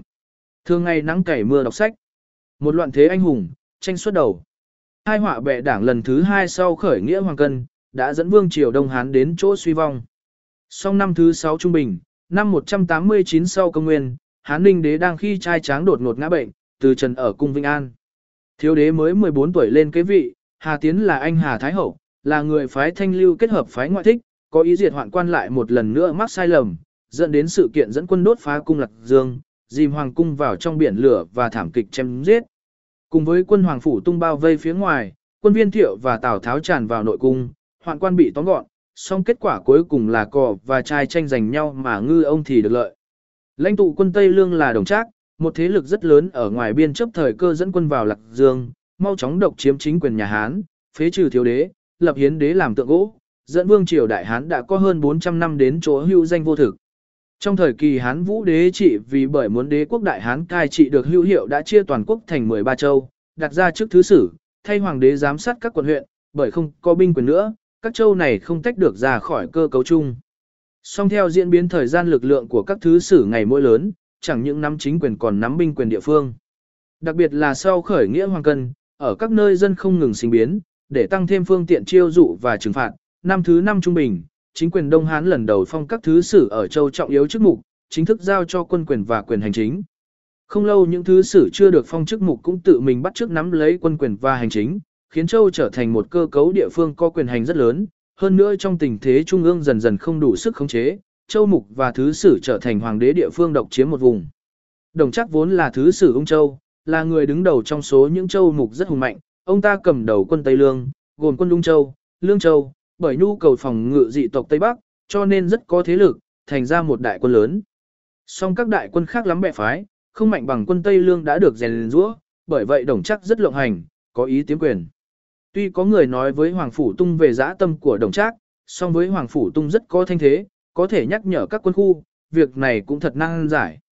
Sau sự biến ở cấm cung, đồng trác ỷ thế binh hùng tướng mạnh, nhân lúc loạn mà nắm lấy quyền tránh, hơn nữa lại phế bỏ thiếu đế, lập ra hiền đế, tự nhiên dẫn đến sự tức tối của các châu mục có uy quyền ở các địa phương, được sự thúc đẩy của viên thiệu, viên thuật và tào tháo, các thứ sử châu và thái thú quân huyện, tại hàm cốc quân cùng liên minh chống đồng trác, tuy họ nêu lá cờ cần vương, thực ra chẳng ưa gì chính quyền trung ương ở Lạc Dương. Quân đoàn này bao gồm thái thú Bột Hải là viên thiệu, tướng quân viên thuật là em khác mẹ với viên thiệu, thái thú Hà Bắc là vương công, thái thú Trần Lưu là trương hùng, thái thú Đông quận là kiều mạo, thái thú Sơn Dương là viên đại, tướng tế Bắc là bảo tín, thứ sử dự châu là khổng Dữu, thứ sử cổn châu là lưu đại. Sau khi tiêu kỵ hiệu ý Tào Tháo trốn chạy cũng lập ra đạo quân riêng, tự xưng là phấn vũ tướng quân, cũng tham dự liên minh quân sự này. Song thanh thế của liên minh chống đồng chắc tuy rất lớn, mà không cùng một bụng, không gắn bó với nhau, lại ngần ngừ chờ đợi, bởi vậy tuy họ có mặt ở khắp nơi, có thể thấy ngoài quân của Tào Tháo và quân của Tôn Kiên Thái Thú Trường Sa từng đã giao chiến với quân của Đồng Trác, liên quân quan đông cơ hồ chỉ là tiếng sấm của một cơn mưa bóng mây mà thôi. Đồng Trác thấy các châu mục công khai phản loạn, lại thêm việc Hoàng Phủ Tung, Chu Tuất bất mãn ra mặt, trong ngoài gây áp lực, khiến ông ta có một quyết sách sai lầm nghiêm trọng, vứt bỏ Lạc Dương, rời đô về Tràng An. Nói cách khác ông ấy đã chủ động vứt bỏ nửa phần Giang San. Song đạo quân quan đông liên minh chống đồng chắc cũng chẳng truy đuổi mà lại tranh nhau chiếm đất dẫn đến đấu đá nội bộ. Tôn Kiên là người có công lớn trong việc chống đồng chắc thậm chí chết trong cuộc giao tranh với Lưu Biểu Thứ Sử Kinh Châu, dẫn đến mối quan hệ thù địch sâu sắc giữa hai bên sau này. Đồng chắc gần thân ở Tràng An hưởng thụ cuộc sống một hoàng đế không ngai vàng, lại gặp phải họa chẳng ngờ bị Vương Tư Đồ và người con nuôi là Lã Bố liên hợp nhu sát. Song dư đảng của quân Tây Lương lại tràn vào Trang An, sát hại Vương Tư đổ đánh đuổi Lã Bố, khiến cho Hán Ninh đế, hoàng đế cuối triều Đông Hán cũng chịu cảnh lưu ly điên đảo. Quyền lực vương triều chính thức không còn nữa, các đạo quân cắt cứ từng vùng sớm quên mất khẩu hiệu cần vương năm nào lại công nhiên lấy lớn nạt bé, lấy mạnh nuốt yếu khắp nơi, đặc biệt là hai thế lực lớn của anh em viên thiệu, viên thuật tranh giành rất dữ. Hán hiến đế cải niên hiệu thành kiến an, năm 196 sau công nguyên, lúc đó, các châu quận thôn tính lẫn nhau, kết quả là suốt từ Bắc đến Nam, Trung Quốc bị phân thành mười mấy quân khu, các thủ lĩnh quan trọng gồm có Công tôn độ chiếm cứ Lưu Đông, nay là Lưu Ninh. Lưu Ngu, công tôn toàn chiếm cứ U Châu, nay là Hà Bắc. Viên thiệu chiếm cứ Kỳ Châu, Thanh Châu, Tinh Châu, nay thuộc các tỉnh Hà Bắc, Sơn Đông, Sơn Tây. Tào Tháo, chiếm cứ Cổn Châu, nay thuộc Sơn Đông. Viên Thuật, chiếm cứ Dương Châu, nay thuộc Hạ Du sông Hoàng Hà. Trương Tú, chiếm cứ Nam Dương, nay thuộc tỉnh Hà Nam. Đào Khiêm, Lưu Bị, Lã Bố trước sau chiếm cứ Từ Châu, nay là tỉnh Giang Tô. Tôn Sách, chiếm cứ Giang Đông, nay thuộc hạ du sông Trường Giang. Lưu Biểu, chiếm cứ Kinh Châu, nay là các tỉnh Hồ Bắc, Hồ Nam. Trương Lỗ, chiếm cứ Hán Trung, nay thuộc Thiểm Tây. Đồng Trác, Lý Sát, Quách Phạm trước sau chiếm cứ Tư Lệ quân khu, nay thuộc tỉnh Thiểm Tây. Mã Đằng, Hàn Toại chiếm cứ Lương Châu, nay thuộc Cam Túc, Linh Hạ, Thanh Hải. Bởi những cuộc đao binh tranh giành đất đai, dân cư và tài vật liên tiếp xảy ra, thiên hạ không lúc nào được yên những cuộc sát phạt này khiến những người dân gắn liền với ruộng đất, bị chết hoặc lưu lạc không ít, ruộng vườn hoang phế, sức sản xuất cũng bởi vậy mà bị phá hoại nghiêm trọng. Đúng như Vương Sán, một trong bảy người được gọi là thất hiển có miêu tả trong thất hai thi, ra đường nào biết về đâu, quạc đều, xương trắng dãi dầu bình nguyên, thật đúng với tình cảnh bi thảm chẳng khác gì địa ngục nhân gian. Bá chủ hoa bắc là viên thiệu, trong đám quần hùng cắt cứ, thấy nổi trội lên ở hàng đầu là viên thiệu và tào tháo. Viên thiệu tên chữ là bản sơ, người vùng Nhữ Nam thuộc Dự Châu, tổ phụ là viên an từng giữ chức tư đồ, thứ tử viên xưởng của viên an cũng làm quan đến tư không. Còn cả viên an là viên kinh làm thái thu thuộc quận, con của viên kinh là viên thang từng giữ chức thái úy. Viên thang có bốn người con là viên bình, viên thành, viên phùng, viên khôi. Viên bình và viên thành sớm mất, song viên phùng và viên khôi đều làm đến chức tam công, người đời gọi là bốn đời tam công để hình dung quyền thế gia tộc họ viên. Thân thích, môn sinh của họ viên đầy cả triều đình, có ảnh hưởng lớn với quyết sách chính trị. Viên thiệu là con thứ của viên bình, do hình vóc cao lớn tuấn kiệt, khỏe mạnh lại có uy vũ, trong xã hội thượng lưu vốn trọng hình thức, nên rất được trọng thị. Lại nữa bản thân viên thiệu cũng xem trọng kẻ sĩ, bởi vậy nhiều phần tử tri thức về hùa với ông ta, danh tiếng vượt hẳn. Danh tiếng còn vượt hơn cả người em khác mẹ là viên thuật, khiến viên thuật có vẻ rất tâm tức. Sau loạn đồng trác, hai anh em họ viên xích mích nghiêm trọng, thậm chí hình thành Nam Bắc đối kháng, kéo dài thù hoàn chất chứa, nguyên nhân chủ yếu cũng bởi ở đấy. Do xuất thân từ một gia tộc như thế, con đường công danh của viên thiệu rất thuận lợi, mới bước chân vào quan lộ, đã làm bí thư phủ đại tướng, sau khi đã quen với việc quan trường lại được cử làm thị ngự sử, quan kiểm sát. Cuộc đời Hán Ninh Đế, để ứng phó với cục diện ngày mỗi không ổn định, đã phải lập ra tám đại quân mới để bảo vệ kinh do bản thân viên thiệu và giới quân sự có quan hệ tốt, được bổ nhiệm làm trung quân hiệu úy, địa vị gần được như đại hoạn quan kiển thạc nổi tiếng võ dũng. Sau khi Ninh Đế tạ thế, các quan viên phái thanh lưu lại đối kháng với nhóm kiển thạc ngày mỗi lớn, đại tướng quân Hà Tiến dâng thư đề nghị, đề cử viên thiệu làm tư lệ hiệu úy, tư lệnh quân cấm vệ kinh thành, là một tướng lĩnh có thực lực rất lớn trong thành Lạc Dương, lúc đó viên thiệu mới có 35 tuổi mà thôi. Đêm trước tránh biến ở cung đình, đấu tranh với hoàng quan, viên thiệu là một viên tướng cứng rắn, muốn trừ diệt hoàng quan, thậm chí ông ta còn ủng hộ dẫn quân đồng trác vào thành. Tháng 8 năm thứ 6 trung bình, ngày 25 đã xảy ra sự biến ở cung đình, Hà Tiến bị hại, viên thiệu được sự giúp đỡ của Tào Tháo, trở thành người chỉ huy tối cao của đạo quân chống hoàng quan. Trong hành động quân sự trừ diệt hoàng quan, anh em viên thiệu và viên thuật là những diễn viên chính của vở diễn. Song trong hành động quân sự lần này cũng bộc lộ những khiếm khuyết về kinh nghiệm chỉ huy thực tế, bị Tào Tháo cực lực phản đối, anh em họ viên vẫn kéo quân vào nội cung, vô luận hoạn quan già trẻ chẳng phân biệt xanh, đỏ, trắng, đen thể đều giết cả, thậm chí còn giết nhầm nhiều người, có một số người trẻ tuổi, bất đắc dĩ phải lộ quần áo, mới thoát tội chết, khắp vùng giết chóc đưa số người chết đến 2.000 người. Sau khi đồng chắc đoạt quyền, viên thiệu công khai đối kháng đã chủ động bỏ quan chức chạy về Ký Châu, kết thành tập đoàn chống đồng trác, đã được tôn làm minh chủ. Hành động quân sự này đã không thành công. Song viên thiệu đã nhân cơ hội đoạt lấy Ký Châu của Hàn Phức, đã thu nạp được huyện trưởng các sứ ở Thanh Châu, chống lại thứ sử Thanh Châu là Điển Khái, lại dẫn quân sang phía Tây lân chiếm Kinh Châu, đánh nhau ác liệt suốt mấy năm, đánh phá đạo quân của công tôn toàn hùng cứ Bắc Phương, bành trướng thế lực của mình dần dần ra khắp buôn châu ký, u, thanh, tinh trở thành một bá chủ hàng đầu trong đám quân hùng cuối đời Hán. Ba nhà quân sự cứng cỏi kiêm nhà thơ, Tào Tháo. Tào Tháo tên chữ là Mạnh Đức, người ở đất bái, nay là tỉnh An Huy, tổ phụ của ông ta là Tào đẳng một đại hoàng quan, bởi có công lao lớn lập ra hiến đế có địa vị rất cao trong nội cung. Song Tào Đằng vốn tính ôn hòa và cẩn thận, vẫn né tránh những hành động tranh quyền trực tiếp, cho nên trong cuộc đấu tranh cung đình nghiêm trọng cuối đời Hán, thái độ của Tào Đằng cũng rất khác thường. Phụ thân của Tào Tháo là Tào Tung là con nuôi của Tào Đằng, vốn là họ hạ hầu, xuất thân trong gia đình nghèo khổ, tuy tính tình hiền lành, làm việc chăm chỉ song rất thích tài vận, từng đem số tiền 10 vạn đồng để mua chức thái úy, bởi vậy địa vị trong triều tuy cao song không được tôn trọng. Nghe nói Tào Tháo lúc bé vốn thông minh, dũng cảm, lại rất hiếu động, sách thế thuyết tân ngữ có chép ông ta khi ít tuổi đã là người đáng chú ý quân chính sử tam quốc trí có chép, thái tổ ít để ý đến cái nhỏ, có quyền uy, thích phóng đẳng, lại không lo làm việc gì. Kỳ thực Tào Tháo bề ngoài có vẻ hiếu động song lại là một học sinh dụng công đọc sách, từ lúc bé đã cực kỳ thích binh pháp. Ông ta học đủ các binh pháp chư tử, tự mình phân tích, đặc biệt với 13 thiên binh pháp tôn tử, có thể nói là có nghiên cứu rất sâu xa. Sau này Tào Phi trở thành ngụy văn đế có nói, cha ta khi còn sống rất thích đọc thi thư và văn học cổ điển, khi ra ngoài tác chiến, thường không rời quyển sách, khi ở nhà thì quý sách như tính mệnh, ông từng nói, phải học ngay từ khi còn trẻ. Khi đã lớn tuổi trí nhớ cũng kém đi, thường chỉ thu được một nửa, dù như thế vẫn cần phải cố gắng đọc sách thêm một chút nữa. Kể từ ngày sáng lập thời Quang Vũ Đế trở về sau đã rất xem trọng khí tiết, sĩ phong, lại lấy tiến cử làm con đường cất nhắc chủ yếu, bởi vậy người đương thời rất chú trọng nhân vật phẩm giám, là một người tuổi trẻ sớm được chú ý đến, trước cơ hội tiến triển, xem ra ông ta đã là người đáng được kể đến vậy. Do Tào Tháo có cá tính phóng đãng, Tam Quốc Chí cũng ghi rằng, người ta về căn bản đều không có thiện cảm với ông. Song khi ông mới 15 tuổi, lại có hai vị danh sĩ phái thanh lưu, đã tán thưởng Tào Tháo hết mực. Hà Ngung người Nam Dương, là bạn thân thiết của Lý ưng và Trần Phiên, từng ở ngôi tam công với chức tư không, là một nhân vật được tôn sùng lúc bấy giờ. Hà Ngung lần đầu thấy Tào Tháo đã cảm khái nói với một người bạn rằng, nhà Hán át sẽ diệt vong, muốn an định được thiên hạ, phải có được một người tài như người trẻ tuổi này. Tiêu huyền là người Lương Châu, từng có công bình định người Khương, làm đến chức thái úy, con em của ông ta cũng không ít người giữ các chức quan cao trong triều.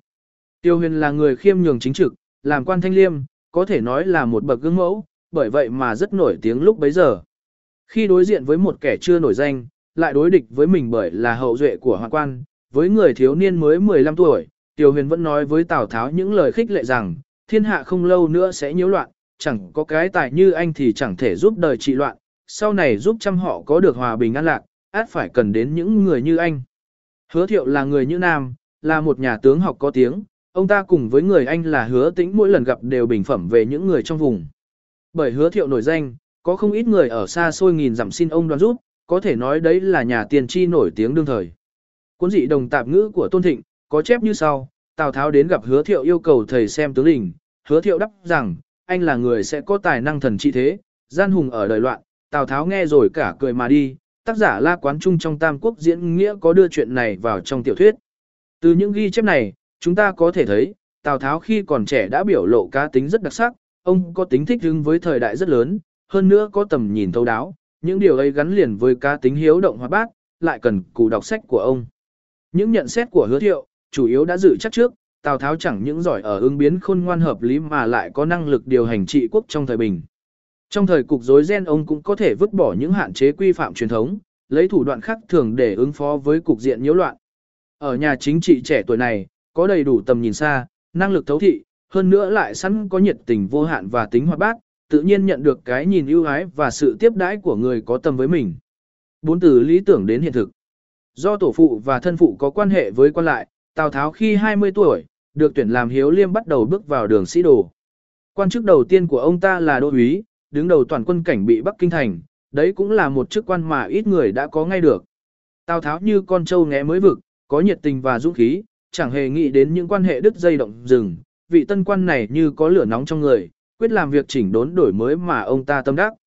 Đầu tiên ông ta đã xử tội chết với người chú của Kiền Thạc, một đại hoàng quan, bởi phạm pháp, khiến cho giới đặc quyền kinh hãi song bởi Tào Tháo là người triệt để đi theo lập trường ủng hộ quyền lực vương triều, phái đặc quyền cũng không biết làm sao, chỉ điều động ông ta nay đổi chỗ này mai đổi chỗ khác, khi ở trung ương khi ở địa phương, cuối cùng điều làm nghị lang một chức không có mấy quyền hành, song Tào Tháo chẳng hề thoái trí, ông lấy thơ ca để thể hiện lý tưởng chính trị của mình ví.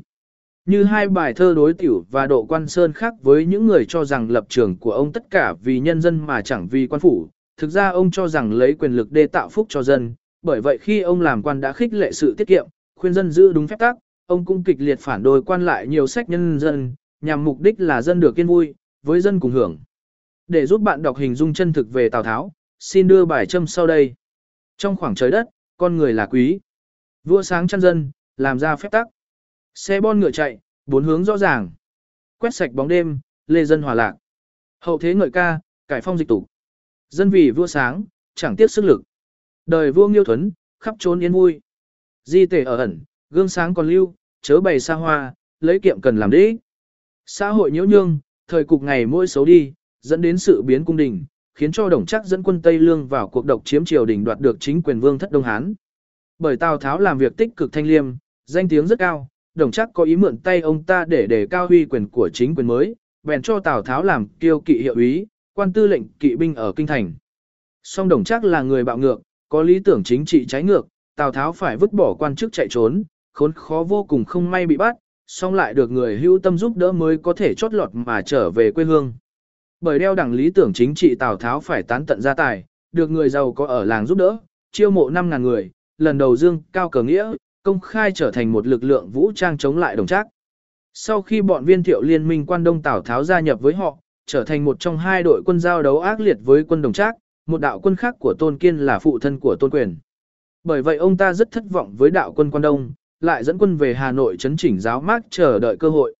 Khi đó quân Hoàng Cân ở Thanh Châu với 10 vạn người đánh vào Cổn Châu cấp lương, quân chấn thủ Cổn Châu do Lưu Đại, Bào Tín cầm đầu liên tiếp đại bại, thủ lĩnh đều giữa trận bỏ mạng, Tào Tháo được sự tiến cử của Bảo Tín trước đó tạm lãnh Cổn Châu mục. Bởi Tào Tháo có sự thông cảm với dân biến loạn, chiêu phủ quân Hoàng Cân nhiều lần, ân uy đều có, đã nhanh chóng bình phục được sự kiện này. Tào Tháo phản đối bạo lực mù quáng, lại mở đường cho họ thu nạp 30 vạn quân Hoàng Cân đầu hàng vào biên chế, còn những người già yếu, phụ nữ, trẻ em cho về quê cày tấy, những thanh niên trai tráng được huấn luyện quân sự, tạo thành đại quân Thanh Châu. Từ đấy Tào Tháo chẳng những có địa bàn lại có quân lính của mình tranh bá quyền bính với thiên hạ.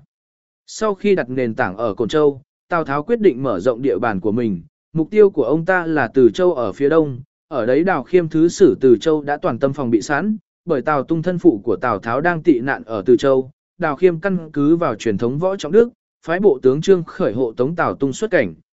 Gia đình Tào Tung mang theo khá nhiều của cải, Trương Khởi nhân đó chiếm đoạt giết hại Tào Tung và đứa con nhỏ Tào Đức. Tào Tháo nghe tin rất đỗi bi thống, thề rằng tắm máu rửa thù cho cha ở Từ Châu. Đào Khiêm tuy liều mình song hiển nhiên không phải là tay đối thủ, sau khi công phá được vị trí quân sự trọng yếu đàm thành, Tào Tháo xuống lệnh hủy diệt toàn thành, nghe nói quân dân Từ Châu bị giết cả ở bên sông Tứ Thủy đến vài vạn người, đến nôi nước Tứ Thủy không chảy được. May mà có tôn toàn một chúa công ở Hoa Bắc, phái Lưu Bị đang làm huyện lệnh Bình Nguyên dẫn quân cứu viện, lại thêm ở bản doanh Cổn Châu của Tào Tháo, Trương Mạc cấu kết với Lã Bố làm phản, mới bức được Tào Tháo phải rút quân, song Từ Châu trải qua chiến loạn, nhân dân lưu tán, tài vật tổn thất không kể nổi, bị rơi vào cảnh binh hoang mã loạn, cả nhà ra cắt lượng, được ông chú ra cắt huyền mang theo, phải rời bỏ quê hương trước đến dự trường sau chuyển đến kinh tương tránh nạn chính là bởi sự kiện này. Kể từ khi rút binh khỏi Từ Châu, ổn định lại Cổn Châu, Tào Tháo tiếp thu đề nghị của Mưu Thần Tuân Úc, Trình Dục, thực hiện quyết sách trọng yếu nhất một đời của ông ta là, nhân Hán Hiến Đế đang bị quân Tây Lương bức phải lưu lạc, nên tiếp về yên vị ở Hứa Đô, việc làm với ý nghĩa lớn này, sẽ để tiếng lại về sau là uy hiếp thiên tử để sai khiến chư hầu. Các sử học gia đời sau cho rằng đây là một nước cờ rất thành công trong việc giành bá quyền của Tào Tháo, lại rất ít nhắc đến nỗi đau và hiểm cảnh chẳng mấy ai hay. Lấy cớ phụng giá thiên tử, như vậy ông ta đã chiếm được quyền lực tối cao, đối với một thủ lĩnh đại quân mà nói, đó là một sách lược rất mạo hiểm, ít có khả năng trở thành hoàn hảo, mà lại thành đối tượng bao vây của các đại quân, giống như đồng chắc năm nào. Trong đại quân viên thiệu, binh lực gấp nhiều lần Tào Tháo, Tổng tham mưu cũng bàn bạc kéo dài về đối sách với việc này, để chiếm ưu thế hơn. Song cựu thần Quách Đồ và đại tướng Thuần Vu Quỳnh kịch liệt phản đối, ông cho rằng phụng giá thiên tử, nhìn bề ngoài có ưu thế tuyệt đối song thực tế cũng có thể lập tức trở thành cái đích chịu nhiều mũi tên bắn. Hơn nữa thiên tử đang ở trong vòng, hành động ra sao, về nghi lễ đều phải báo cáo để ông ta rõ, sẽ phá hoại đến tính cơ động và tính bảo mật của quân cơ. Đương nhiên, nghiêm trọng hơn là các công khanh đại thần xung quanh hoàng đế lại không dễ quy thuận, rất khách khí, thì phụng giá thiên tử xét về căn bản chẳng phải là việc dễ dàng. Nếu thái độ cứng rắn quá, những đại thần đó tất nhiên sẽ không bằng lòng, tìm mọi cách chống đối, thế không thể tránh khỏi, chẳng khác gì vướng phải một quả mìn nổ chậm ở bên mình. Trên thực tế Tào Tháo về sau bị chỉ trích là gian hùng ông ta trường kỳ đấu tranh chính trị với các đại thần dẫn đến sự kiện đồng quốc cứu và phục hoàng hậu, đều bởi từ đó mà ra. Khi đề xuất sách lược phụng giá thiên tử, các tham mưu và tướng lĩnh trong doanh trại Tào Tháo, cơ hồ toàn bộ đều phản đối sách lược quá mạo hiểm đó, song Tuân Lục lại kiên quyết chủ trương, nay thiên tử đang ở giữa vạn nỗi gian khó, tướng quân là nghĩa binh hàng đầu, hợp lẽ phụng giá thiên tử, sẽ rất được lòng dân, như thế át thuận lợi vậy. Rõ ràng rằng nếu đứng trên lập trường quân phiệt cắt cứ tự chủ phụng giá thiên tử hại nhiều hơn lợi. Song nếu như lấy việc phục hồi trật tự trong thiên hạ, tiến đến nắm đại quyền quốc gia, xét ở góc độ sách lược, luân lý chính trị và lợi hại chính trị không thể không đi theo. Bởi vậy Tào Tháo bất chấp dư luận, quyết vận dụng đề nghị của Tuân Úc, lại sai tướng quân Tào Hồng hộ giá Hán hiến đế từ Lạc Dương về Hứa Đô. Điều này cho thấy bản chất tư lự chính trị của Tào Tháo, không đồng nhất với tập đoàn quân phiệt viên thiệu. Nam tử cổ dùng binh không ai như Tào Tháo. Xét về quân sự, tài năng của Tào Tháo đã được khẳng định rõ ràng. Tô Đông Pha, một trong bát đại gia đường tống, từng biểu thị, dụng binh từ thượng cổ, Tào Tháo chẳng ai bằng, một chuyện diệt viên thiệu, trí lực rõ tài năng. Điều này cũng được ra cắt lượng nói rõ, Tào Tháo dụng binh phảng phất như tôn ngô, chỉ tôn vũ và ngô khởi. Ngoài thực tế chỉ huy tác chiến, cuốn sách ngụy vũ chú tôn tử do Tào Tháo trước tác, trải qua 2.000 năm vẫn được các nhà quân sự công nhận là từ xưa đến nay, đấy là tác phẩm giải thích rõ nhất về binh pháp tôn tử.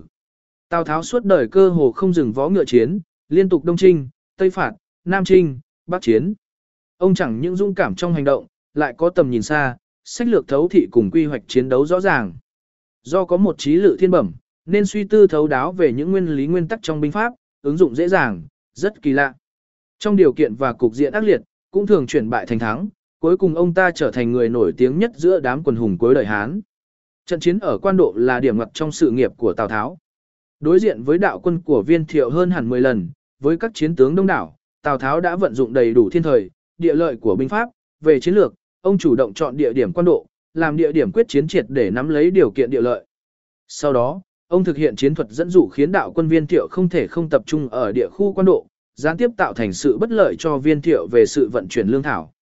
Sau khi đã bố trí, Tào Tháo dẫn dụ quân viên thiệu chúng kế hút vào, quân nhan lương và văn xú vốn dũng mãnh đã vượt qua Hoàng Hà mắc phải chiến trường đợi sẵn. Trước sự quyết chiến lớn, với hai đạo quân đột kích đáng sợ, trận doanh của viên thiệu ngay từ lúc đầu đã rơi vào tình thế rất bất lợi. Tiếp đến là cuộc chiến kéo dài hơn 4 tháng, bất luận viên thiệu khiêu chiến ra sao, Tào Tháo đều lợi dụng địa hình để cố thủ. Lúc đó đang là cuối hạ đầu thu, lương thực ở Hoa Trung đã thu hoạch xong, kho lương của quân Tào đầy ắp, song quân viên thiệu quá đông, bởi đường xá vận chuyển xa xôi, khiến việc bổ sung lương thực thành ra là một vấn đề nghiêm trọng. Việc đánh kéo dài của Tào Tháo, hiển nhiên này là nhằm vào điểm yếu đó, nhờ được tin tình báo của Hứa Du, một hàng tướng đến từ phái viên thiệu biết được lương thảo của quân viên thiệu để ở ô xào, Tào Tháo nhân đó mà có ý định, tự mình dẫn một đạo quân bé đột kích chớp nhoáng đánh vào ô xào, dùng hỏa công thiêu cháy hủy hoàn toàn lương thảo của quân viên thiệu. Nghe nói lương thực bị hủy sạch, phần lớn quân viên thiệu vô cùng kinh hoàng, chẳng còn bụng dạ nào nghĩ đến đánh đấm, trong quân tăng dã, dẫn đến việc trường cấp một tướng tài dưới trướng đầu hàng Tào Tháo. Viên thiệu bất đắc dĩ phải vội vàng rút quân về phía bắc, trong khi qua Hoàng Hà, lại bị Tào Tháo truy kích dữ dội, viên thiệu chẳng kịp đề kháng, số thương vong có đến hơn 8 vạn người, quân tinh nhuệ bị tiêu diệt sạch, viên thiệu được quân cận vệ liều chết bảo vệ chỉ cốt chạy tháo thân. Hai năm sau, viên thiệu ngã bệnh từ trần, các con viên thiệu đấu đá nhau, Tào Tháo dùng chiến thuật phân biệt đối đãi.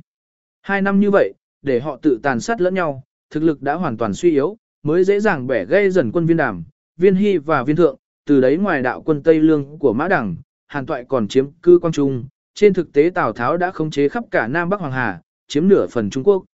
Từ đại chiến quan độ, bắt đầu một thời kỳ mới, đến giai đoạn này thế lực của họ viên đã bị diệt trừ, Gia Cát Lượng đang ở Long Trung, cách thành kinh tương 20 giảm, hàng ngày vẫn nắng cày bừa, mưa đọc sách. Sáu nhà chiến lược trẻ tuổi chưa ai biết đến. Khoảng 10 năm kể từ tuổi 17 ra Cát Lượng vẫn ở Long Trung Phi A ngoài thành Tương Dương ở Kinh Châu, hàng ngày cày bừa và đọc sách. Ở phía Nam Hán Thủy, Long Trung chỉ có một con đường nhỏ hẹp dẫn vào, thôn Long Trung chạy dọc bên đường ước khoảng vài ba dặm. Đó là một thôn nhỏ vùng núi có sơn thủy diễm lệ. Tam quốc chí có chép, Gia Cát Lượng ở đấy có một ngôi nhà cỏ, hơn nữa lại tự mình cày ruộng, một người trẻ tuổi chẳng có gia sản và có ít quan hệ, tất cả phải dựa vào chính mình chẳng giống như bọn bạch diện thư sinh vẫn được chiều chuộng. Có thể thấy bởi có một đời sống như vậy, Gia Cát Lượng phải tự tay chế tạo công cụ, từ bé phải tự lực cánh sinh có được sức sáng tạo và trí tưởng tượng phong phú. Quân chính sử Tam Quốc Chí có chép về Gia Cát Lượng khi còn ít tuổi như sau. Gia Cát Lượng tự mình cày ruộng, rất thích đọc lương phụ ngâm, thân cao tám thước ta, thường ví mình với quan trọng, nhạc nghị khi xưa, người bấy giờ chẳng mấy ai biết đến, chỉ có thôi Châu Bình ở Bắc Lăng, từ thứ, nguyên trực, ở Dĩnh Xuyên với Gia Cát Lượng kết bạn chi kỷ, quả thực là vậy. Độ cao tám thước ta, có nghĩa là cao 1,8m bây giờ, có thể nói rằng Gia Cát Lượng chẳng phải như có người nói, kẻ sĩ yếu đuối chói gà không chặt, trái lại do sớm lao động từ bé, Gia Cát Lượng lớn lên có một cơ thể đại hán sơn đông khang kiện, hùng tráng uy vũ. Ông ta thường ví mình với hai vị danh tướng thời Xuân Thu chiến quốc là Quản Trọng và Nhạc Nghị, cho thấy có chí nguyện từ khi còn trẻ, muốn được lập công nơi trận mạc, là một võ tướng giàu mưu lược, cũng cho thấy thời thơ hấu trải qua loạn lạc khiến ông rất quan tâm đến chiến tranh, bởi vậy thời trẻ đã đọc thuộc lầu binh thư, nghiên cứu sâu xa về binh pháp. Song do hạn chế ở hoàn cảnh, khiến ông lúc nhỏ không có cơ hội tập võ, nay xem kỹ sử liệu, Gia Cát Lượng tựa hồ là người chỉ năng động não, mà không thể làm một đại tướng tự tay múa giáo. Trong những ghi chép còn lại, cũng chưa thấy Gia Cát Lượng cầm đao kiếm bao giờ. Đời sống gian khổ từ bé, đã nuôi dưỡng ông sớm chín chắn, nghiêm túc cẩn thận mà tôn trọng lễ tiết, tư lự chu đáo và cũng rất tự tin ở mình. Bởi vậy, người mà ông kết giao thường hơn tuổi ông rất nhiều. Theo tư liệu lịch sử thì từ thứ hơn Gia Cát Lượng khoảng 15, 16 tuổi, cơ hồ là đàn anh, còn Thôi Châu Bình, Thạch Quảng Nguyên, Mạnh Công Uy lại hơn tuổi từ thứ. Còn về sự qua lại với gia tộc Bàng Đức Công nổi tiếng trong vùng, Gia Cát Lượng lúc đó kém Bàng Đức Công khoảng 30 tuổi mà đối với Bàng Thống chỉ hơn ông ta 3 tuổi, sự tiếp xúc cũng không nhiều, bởi vậy bạn bè với Gia Cát Lượng không nhiều lại ít qua lại, đối với việc Gia Cát Lượng ví mình với quan trọng, nhạc nghị, là chuyện khó tin vậy. Chẳng qua, Gia Cát Lượng với những người bạn trên lệch tuổi, thường không một chút tự ti, lại rất hòa đồng với họ, thường cùng có chí hướng thảo luận thời sự và tương lai. Bùi Tùng Chi chú giải Tam Quốc Chí có chép như sau, từ Nguyên Trực, Thôi Châu Bình, Mạnh Công Uy thường thảo luận với Gia Cát Lượng về học vấn, từ Nguyên Trực về học vấn có tinh thông hơn ba người kia, nghiên cứu sâu xa về kinh điển, có kiến giải rõ ràng, có lòng vì người giúp đời. Song ra Cát Lượng khi ấy lại không giống như thế, ông thích đại lược, cũng là nói ông thích mở rộng vấn đề, chú trọng ở ứng dụng thực tế, cốt ở thông hiểu nhiều mật, để có một tri thức toàn diện. Đương nhiên, Gia Cát Lượng có năng lực học tập hơn người, ông tinh thông kinh điển chư tử đủ cả nho, pháp, đạo, tập, đối với thiên tượng địa lý, công trình thổ mục binh pháp kinh dịch đều có nghiên cứu sâu xa, có thể gọi là một nhà tập gia. Nói thế để thấy ra cắt lượng là người có tâm, chẳng phải như trong xuất sư biểu đã nói, chỉ lo giữ yên mệnh ở đời loạn chẳng cầu nổi tiếng với chư hầu phòng theo các danh sĩ, trái lại ông rất mong đợi ở con đường làm việc nay mai. Bùi Tùng Chi có chép, có một hôm ra cắt lượng nói với từ nguyên trực, các anh nay mai làm quan, xem tài cán chắc sẽ làm đến thứ sử hoặc quân trưởng. Thứ nguyên trực đáp rằng, còn anh thì sao? Gia Cát Lượng chỉ cười mà không nói. Từ nguyên trực sau này ra làm quan với Tào Ngụy đến chức trung lang tướng kiêm ngự sử. Mạnh công uy thì làm thứ sử Lương Châu. Thạch Quảng Nguyên cũng làm đến quận trưởng, lại thêm chức điển nông hiệu ý. Gia Cát Lượng đã ví mình như quan trọng, nhạc nghị, cho thấy hoài báo của ông, vẫn nuôi đại trí muốn làm kẻ bầy tôi chỉ dưới một người trên cả vạn người. Bùi Tùng chi ngợi ca ông là người tài hơn người đời, khí chất nổi trội, ngay từ thời trẻ đã cho thấy ông có những biểu hiện không giống với người khác. Bảy lương phụ ngâm và nghi án thiên cổ.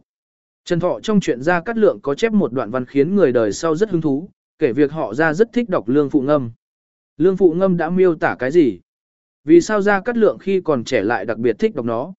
Theo ghi chép sử liệu hiện có, lương phụ ngâm là một bài ca giao cổ của quê hương ra cắt lượng vẫn được lưu truyền ở nước tề, nội dung của nó được miêu tả như sau. Tề thành bên cửa dừng chân. Trong đời có phải đạng âm phía này? Phải răng ba mộ còn đây? Dương dương chợt hiện chuyện ngày xa xưa. Hỏi quanh. Ai đó bấy giờ? Điền cương, cô dã sức dư muôn người. Nam Sơn đủ sức chuyển rời. Ngờ đâu tuyệt địa ngậm ngùi tài trai. Giữa chiều quỷ kế đặt bày. Hai đảo, ba mạng chuyện này là sao?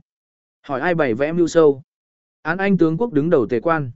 Ý tứ của câu ca dao này là, nếu có ai đó bước tới đô thành lầm truy nước tề, nhìn xa về phía nam mà nhớ đến quá khứ, có một nơi gọi là đạng âm trong làng ấy có ba ngôi mộ cổ hình thức kiến tạo cơ hồ giống hệt nhau.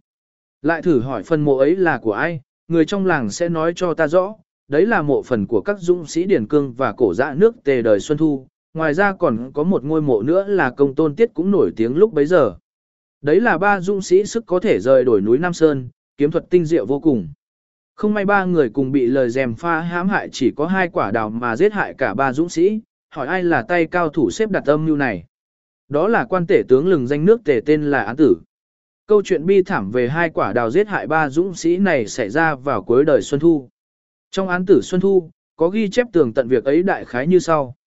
Lúc ấy vào cuối đời Xuân Thu, tề cảnh công đang ở ngôi máu, nước tề đang có ba kẻ dũng sĩ nổi danh, họ tên là Điền Cương, công tôn tiết và cổ giã võ dung hơn người, một người đương nổi nghìn người, tiếp nỗi cá tính của họ kiêu ngạo mà cuồng vọng, nếu như họ cùng hợp lại, có thể uy hiếp được sự an toàn của vương triều nước tề. Tể tướng án anh nước tề biết rõ về ba người ấy, họ kiêu ngạo mà sĩ diện, bởi vậy khoét sâu vào nhược điểm ấy, bày mưu để tề cảnh công trừ khử ba viên dũng sĩ nọ. Có một hôm, lỗ chiêu công lại thăm, có tặng mấy quả đào tiên, tề cảnh công đã ban phát ấy quan đại thần chỉ còn thừa có hai quả đào. Án tử nhân đó nói với tề cảnh công, không có gì bằng đem hai quả đào này ấy viên dũng sĩ đó, để biểu dương khả năng của họ.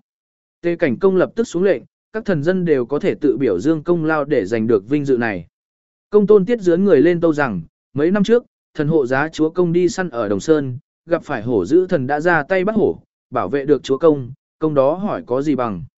Nói xong tiến lên trước cầm một quả đào ăn ngay lập tức. Cổ giã nhìn thấy hăng hái đứng dậy nói to rằng, bắt hổ có gì là lạ, thần có lần hộ giá chúa công qua Hoàng Hà, gặp phải con rồng tác vai tác quái, tình huống phi thường nguy hiểm, thần đã ra tay chém chết nó, sóng yên gió lặng, cứu nguy được thuyền, công này có gì bằng. Tê cảnh công cũng làm chứng rằng, đúng vậy, lúc đó sóng gió quá trường, nếu tướng quân chẳng giết được rồng, chẳng thể giải nguy thực là kỳ công cái thế vậy, đáng được thưởng quả đào này. Cổ giã nghe rồi, cũng lập tức tiến lên cầm một quả đào ăn liền. Đông thấy Điền Cương chợt nổi sung lên la lớn rằng, thần từng phụng mệnh trinh phạt nước tử, chém được danh tướng, bắt được hơn 500 người khiến vua nước từ khiếp sợ phải chủ động đầu hàng, cầu xin làm nước phụ thuộc, chiến công lần đó, khiến các quốc vương nước trịnh và nước cử thể đều kinh hãi, cùng tôn sùng chúa công làm minh chủ, công lao như vậy cũng đủ tư cách gan đảo làm chứ. Án tử cũng nhân đó tâu rằng, công lao của Điền Cương thực rất lớn, gấp 10 lần hai vị kia, tiếp đào tiên đều ăn hết rồi xin thưởng một chén rượu, dịp khác sẽ ban thưởng vậy.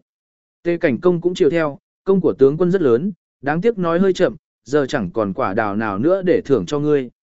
điển cương tuất kiếm dơ lên mà rằng, chém rồng đánh hổ, chỉ là chuyện nhỏ, thần sông pha nghìn dặm đổ máu lập công, lại không được ăn đào tiên, thực là sỉ nhục, chẳng khác gì chuyện hai vua tề, lỗ hội yến, khiến cho vạn đại còn đàm tiếu, còn mặt mũi nào mà đứng giữa triều đình.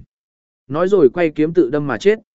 Công tôn tiết nhìn thấy thất kinh mà rằng, thần công lao bé nhỏ mà cướp lấy phần đảo, điền tướng quân công rất lớn lại không được ăn, thần không nhường phần đảo thực chẳng phải kẻ sĩ liêm khiết, thấy người ta chết mà không dám theo thật chẳng phải hành động của kẻ võ dũng.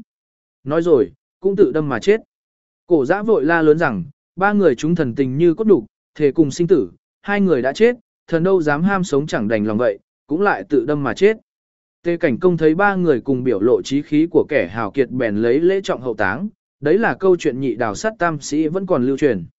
Các bậc phụ lao nước tề đôi với ba kẻ hào kiệt, cùng cảm thương người giữ khí tiết mà ngộ nạn, đã làm ra khúc ca giao bi ai lương phụ ngâm một mặt khác cũng nói mát án tử người vẫn nổi danh là hiền tướng, đã lấy mẻo gian bất nhân hại người vô tội.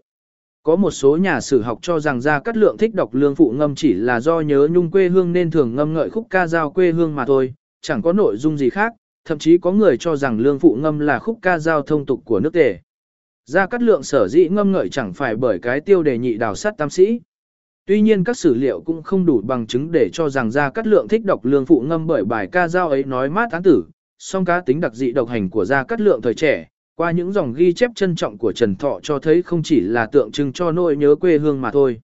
Án tử, tên gốc là Án Anh là một tướng quốc nổi tiếng trong lịch sử, từng nhiều lần bằng vào trí tuệ của mình, cứu vớt quốc gia qua những nguy nan. Ông là người chính trực, nổi danh bởi những lời càng rán, rất được vua tề tín nhiệm, có quyền lực bất nhất trong triều ngoài nội. Song An Tử làm quan thanh liêm, bữa ăn thường không có cá thịt, vợ con không mặc áo đẹp, đến cả khổng tử rất ít khi ca ngợi các chính khách, cũng có lời khen ngợi ông. Tư Mã Thiên trong sử ký, cũng xếp ông với danh tướng quan trọng trong quản an liệt chuyện khá thấy án tử có địa vị rất cao trong con mắt những học giả lịch sử. Gia Cát Lượng thích đọc lương phụ ngâm cho thấy ông cảm thụ sâu sắc về sự kiện ấy, ba dũng sĩ bởi sự yên định của quốc gia mà bất đắc dĩ phải hy sinh bi thảm, hình như quan tể tướng án tử trí lự có phần tàn nhẫn, lộ ra mặt trái tàn khốc sau những xương tụng hoa mỹ, đối với nhân vật chính trị này, chẳng thể không luận do ứng xử. Gia Cát Lượng khi còn trẻ đã có ý thức về sân khấu chính trị có lãnh hội và giác ngộ triệt để. Tám bộ ba xe phá mã. Cuối lời Đông Hán nhân tài xuất hiện nhiều họ Dĩnh Châu và Nhữ Nam, đều ở tỉnh Hà Nam, đặc biệt đại bản doanh của phái Thanh Lưu cũng ở đấy, Phạm Bằng hứa như xuất thân ở Nhữ Nam, Lý ưng thì nổi tiếng ở Dĩnh Châu. Trong thư của Tào Tháo viết cho Tuân Úc, có đề cập rằng, Nhữ Nam, Dĩnh Châu vôn nhiều danh sĩ, muốn Tuân Úc lưu ý nhiều về việc ấy, để đề bạt nhân tài.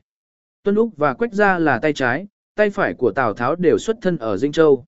Cuối đời Hán, các quân khu các cứ, các nhân sĩ Dĩnh Châu đều giặt về phương Nam hoặc phương Đông tị nạn, đặc biệt lưu biểu trụ ở Kinh Châu bởi vận dụng sách lược bế quan tự thủ, không bị cuốn vào cuộc đấu đá, trở thành nhân vật rất được gái mộ của phái Thanh Lưu. Những người bạn vong niên của Gia Cát Lượng như Từ Nguyên Trực, Thạch Quảng Nguyên đều xuất thân ở Dĩnh Châu, còn Mạnh Công Uy thì xuất thân ở Nhữ Nam, song có ảnh hưởng lớn đến cuộc đời Gia Cát Lượng lại là thủy kính tiên sinh Tư Mã Huy.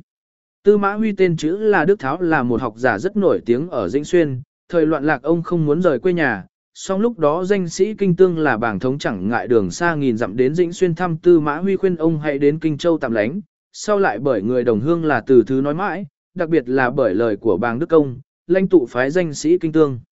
Tư Mã Huy đã rời Dĩnh Xuyên đến Kinh Tương lập trường tư thuộc ở gần nhà bàng Đức Công, chiêu tập các đệ tử xa gần. Có thể thấy là cùng với những người khác, Tư Mã Huy rất thích ra cắt lượng, ngoài việc giúp đỡ về học thuật còn xếp đặt để ra cắt lượng đến Nhữ Nam bái kiến đại sư.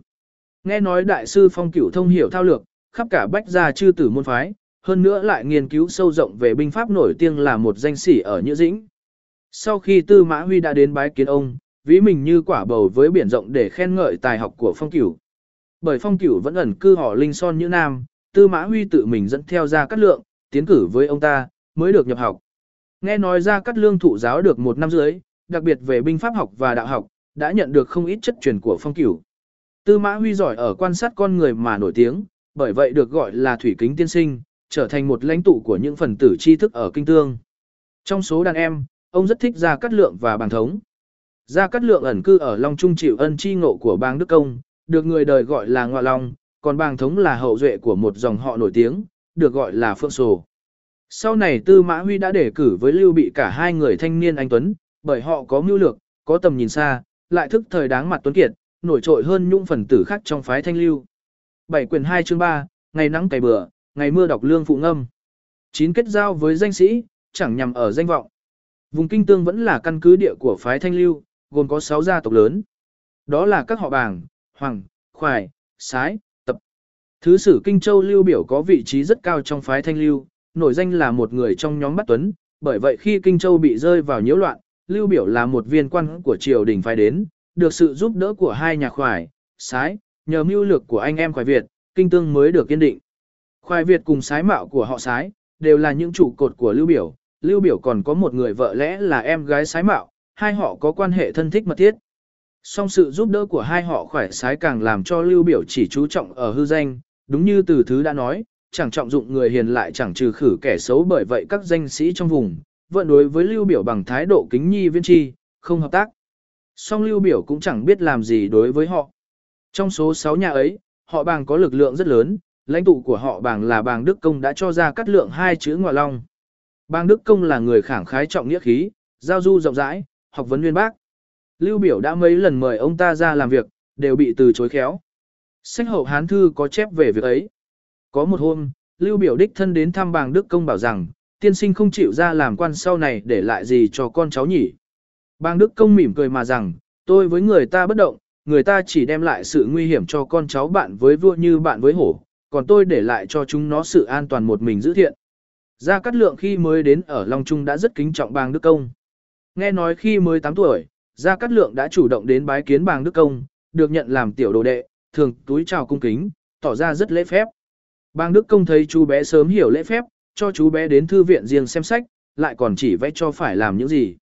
Song không lâu bàng Đức Công vốn là người giỏi xem tướng, thấy ở Gia Cát Lượng có những mặt khác thường, lại có chiếu cố đặc biệt, ông ta rất hy vọng ở tài năng của Gia Cát Lượng, xem việc Gia Cát Lượng ở Long Trung gọi đó là ngọa long, con rồng nằm, thấy trước một kẻ tuấn kiệt nay mai, cũng như con rồng nằm ở trong đầm lớn, chỉ đợi có cơ hội tất sẽ bay lên trời cao, thực hiện những việc lớn lao.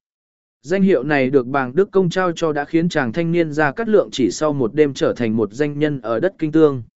Được sự sắp xếp của bàng Đức Công người chị gái của Gia Cát Lượng đã lấy một người con của họ bàng là bàng Sân Dân, một người giàu có ở đất Kinh Tương, lại làm thông gia với một nhà cô nhi ngoại địa đã làm chấn động những kẻ sĩ ở Kinh Tương. Đây cũng là một biểu thị thiện cảm mà họ bàng dành cho Gia Cát Lượng. Người cháu của bàng Đức Công là bàng Thống, tên chữ là Sĩ Nguyên, hơn Gia Cát Lượng 3 tuổi, dáng vẻ cao lớn mà thuần phát song rất có tài hoa, ngoài những kẻ sĩ Kinh Tương, biết ông ta là người họ bàng mà tỏ ra rất coi trọng, rất ít người hiểu rõ năng lực của bàng thống. Chỉ có tư mã huy do thường vẫn nói chuyện với anh ta, biết rõ tài hoa phi phàm của bàng thống, khen ông ta là người nổi trội ở kinh tương, gọi là phượng sổ. Gia Cát Lượng với bàng thống vẫn thường gặp nhau song Gia Cát Lượng cẩn thận có lễ, mà bàng thống thì sốc nổi thô lỗ cá tính tương phản, lại thêm Gia Cát Lượng vẫn thường ở gần với Lao Gia, nên bàng thống tuy cùng lứa tuổi, song cũng không thân thiết cho lắm. Người em trai của bàng thống là bàng lâm, lấy em gái của tập trinh, một phần tử chủ yếu của họ tập ở phía nam thành Tương Dương, họ tập vẫn được gọi là gia tộc giàu có, nổi tiếng trong vùng, người vùng ấy rất nghề tập trinh. Bùi Tùng Chi khi chú giải Tam Quốc Chí có chép rằng tập trinh là người phong lưu kheo ăn nói, cũng nổi tiếng như bàng thống, ở gần Mã Lương. Khá thấy tập trinh cũng được xem trọng, ra cắt lượng qua mối quan hệ họ bàng, nên cũng qua lại thân mật với tập trinh. Họ Mã ở nghi thành cách không xa Tương Dương. Mã Lương là một người trẻ tuổi nổi tiếng một thời, sau này mã tắc được ra cắt lượng yêu mến, chính là anh em với mã lương song mã tắc là em, kém mã lương nhiều tuổi. Trong thư mã lương viết cho ra cắt lượng có gọi là tôn huynh, giữa hai người có mối quan hệ thân thiết, sau này khi lưu bị xây dựng chính quyền ở Kinh Châu, họ mã là một lực lượng giúp đỡ rất lớn. Bàng thống, bàng lâm, mã tắc, tập trinh đều là những nhân vật trọng yếu trong chính quyền thuộc Hán, đối với sự phát triển chính trị của thuộc Hán có ảnh hưởng rất lớn. Ngoài ra, có một thế lực đáng kể gần như họ bằng là họ Hoàng ở miền Nam.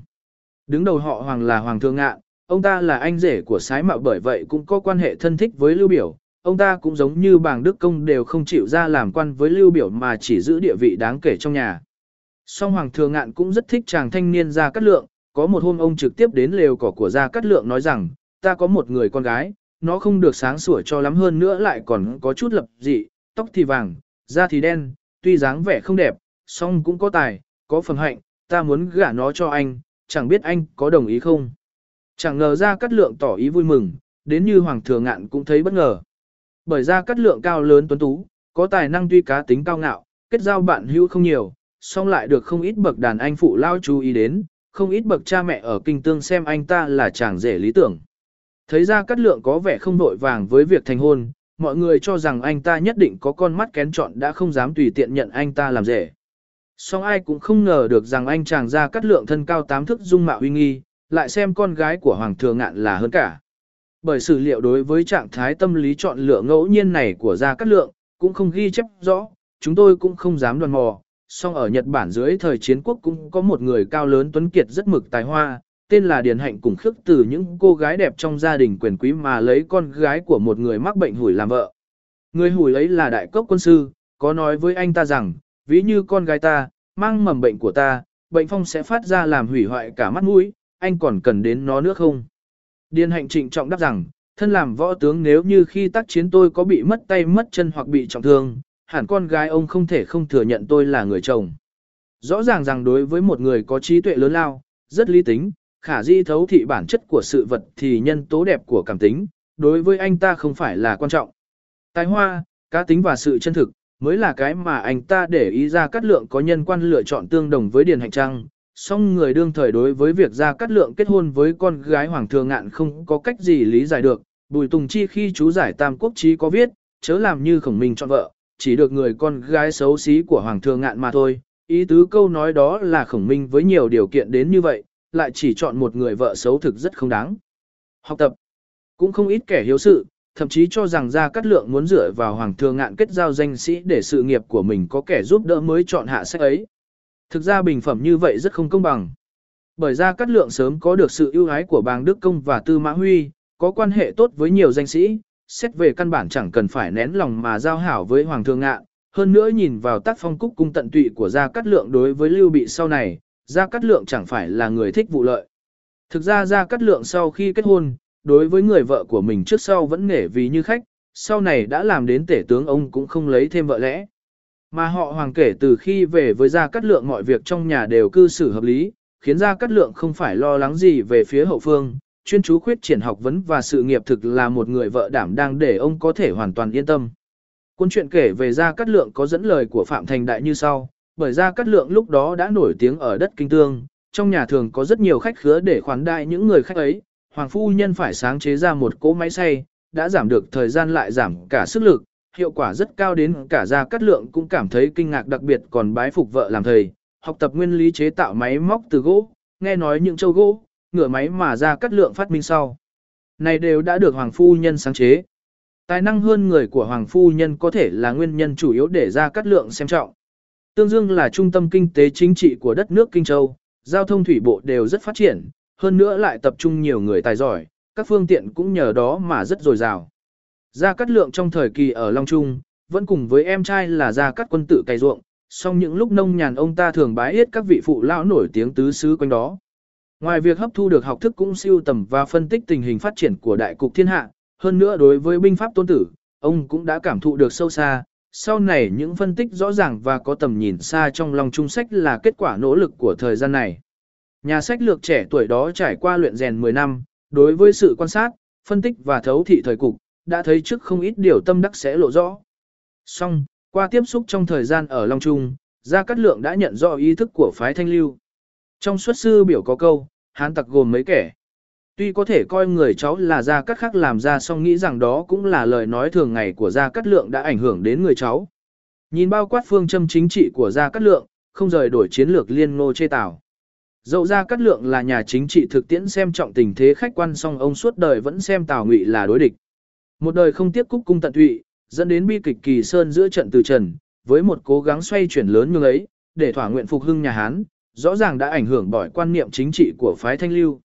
Năm thứ 12 kiến an đời hiến đế, ra Cát Lượng 27 tuổi, bắt đầu cống hiến cả cuộc đời mình cho sự nghiệp của Lưu Bị, một người có quan hệ huyết thống với hoàng tộc, dấn thân vào con đường không ít chuyên chuyên. Lời bình của Trần Văn Đức Cuốn sách Lục Thao là sách binh pháp truyền thống của Trung Quốc, tương truyền do ông Lã Vọng làm ra song phân tích nội dung, thấy đó là tác phẩm thời ngụy, tấn Nam Bắc Triều. Tuy là tác phẩm viết ra sau này, song vẫn đại biểu cho tư tưởng quân sự lúc đó. Ở đây vẫn tìm thấy nhiều ý nghĩa. Nghe nói những nhà tư tưởng thời duy tân của Nhật Bản lại thích Lục Thao hơn cả binh pháp tôn tử, giàu có triết lý và trí tuệ đông phương. Trương Văn Thao trong cuốn Lục Thao có một đoạn bàn về phương pháp nhận biết tài năng, có nhiều điểm gợi mở, rất đáng để chúng ta tham khảo. Có một hôm, Chu Văn Vương hỏi Thái Công vọng rằng, quân vương đều phải nỗ lực để tìm hiền tài song ít có được người như vậy, trái lại còn làm hỗn loạn thế cục, thậm chí còn dẫn quốc gia đến chỗ suy vong như vậy là cớ làm sao. Thái công đáp rằng, đấy là bởi muốn tìm người tài song lại dùng nhầm người chẳng tài, thậm chí hưu danh mà vô thực. Văn Vương nói, thế nào là dùng không đúng người tài? Thái công nói, đấy là bởi chúa công chỉ chú trọng ở danh tiếng mà không thấy người có tài thực. Văn Vương nói, nguyên nhân là ở đâu? Thái công nói, đã là bậc quân vương, thường thích nghe ý kiến của một bọn người, họ đều cung phụng nhận mình là tài, không ai dám phê bình họ cho nên người khéo kết bè đảng, lắm bằng hữu, thường dễ được sử dụng, người có chủ kiến, không cùng bè đảng, trái lại thường bị bỏ quên. Bọn gian định kết đảng như vậy lôi kéo nhau lên làm trở ngại con đường tiến thân của những người tài thực sự, đến như trung thần vô tội mà bị sát hại, gian thần hư danh mà được chức tước, cho nên tuy có nỗ lực tìm kiếm. Nhân tài song chính trị vẫn hỗn loạn, quốc gia vẫn không thoát khỏi suy vong. Gia Cát Lượng là một thiên tài không dễ biết đến, Tam Quốc Chí cũng ghi, người đương thời chưa biết đến vậy. Có thể thấy Gia Cát Lượng không chú trọng hư danh. Ngoài danh sĩ chân chính rất ít người thực sự hiểu rõ chân tài thực học của ông. Lưu Biểu là người phái bắt tuấn, rất nổi tiếng, thường lấy lễ mà đại những người cũng nổi tiếng như Bàng Đức Công, Tư Mã Huy lôi kéo họ ra làm quan. Khá tiếc Bàng Đức Công về căn bản lại vô tâm với quan trường, trái lại những người tài giỏi trẻ tuổi như Gia Cát Lượng và Bàng Thống tuy ở ngay trước mắt mà không nhìn ra, trách chi từ thức công khai phê bình ông ta rằng, người giỏi thì không dùng, người xấu thì không đổi đi. Những nhà kinh doanh hiện đại cũng thường phạm phải sai lầm như vậy, lời nói của người tài tuy có thể ngang thai song nếu dựa vào người chẳng có thực tài, sẽ dẫn đến thất bại, tạo thành nguy cơ nghiêm trọng cho công ty, lúc ấy có hối cũng không kịp nữa. Tám quyển 2 chương 4, Tam Cố Thảo Lư và Long Trung Sách Lưu bị khao khát cầu hiền sau khi hỏi han từ thứ kỹ lưỡng, biết rõ ra cắt lượng là nhân tài mà mình đang cần, bởi vậy đặc biệt quý trọng, tự mình dẫn hai đại tướng là Quan Vũ và Trường Phi đội tuyết lạnh mùa đông mà đi, lần đầu đến lều cỏ ở Long Trung gặp Gia Cát Lượng. Một dòng lặn ao sâu, Lưu bị thời trai trẻ.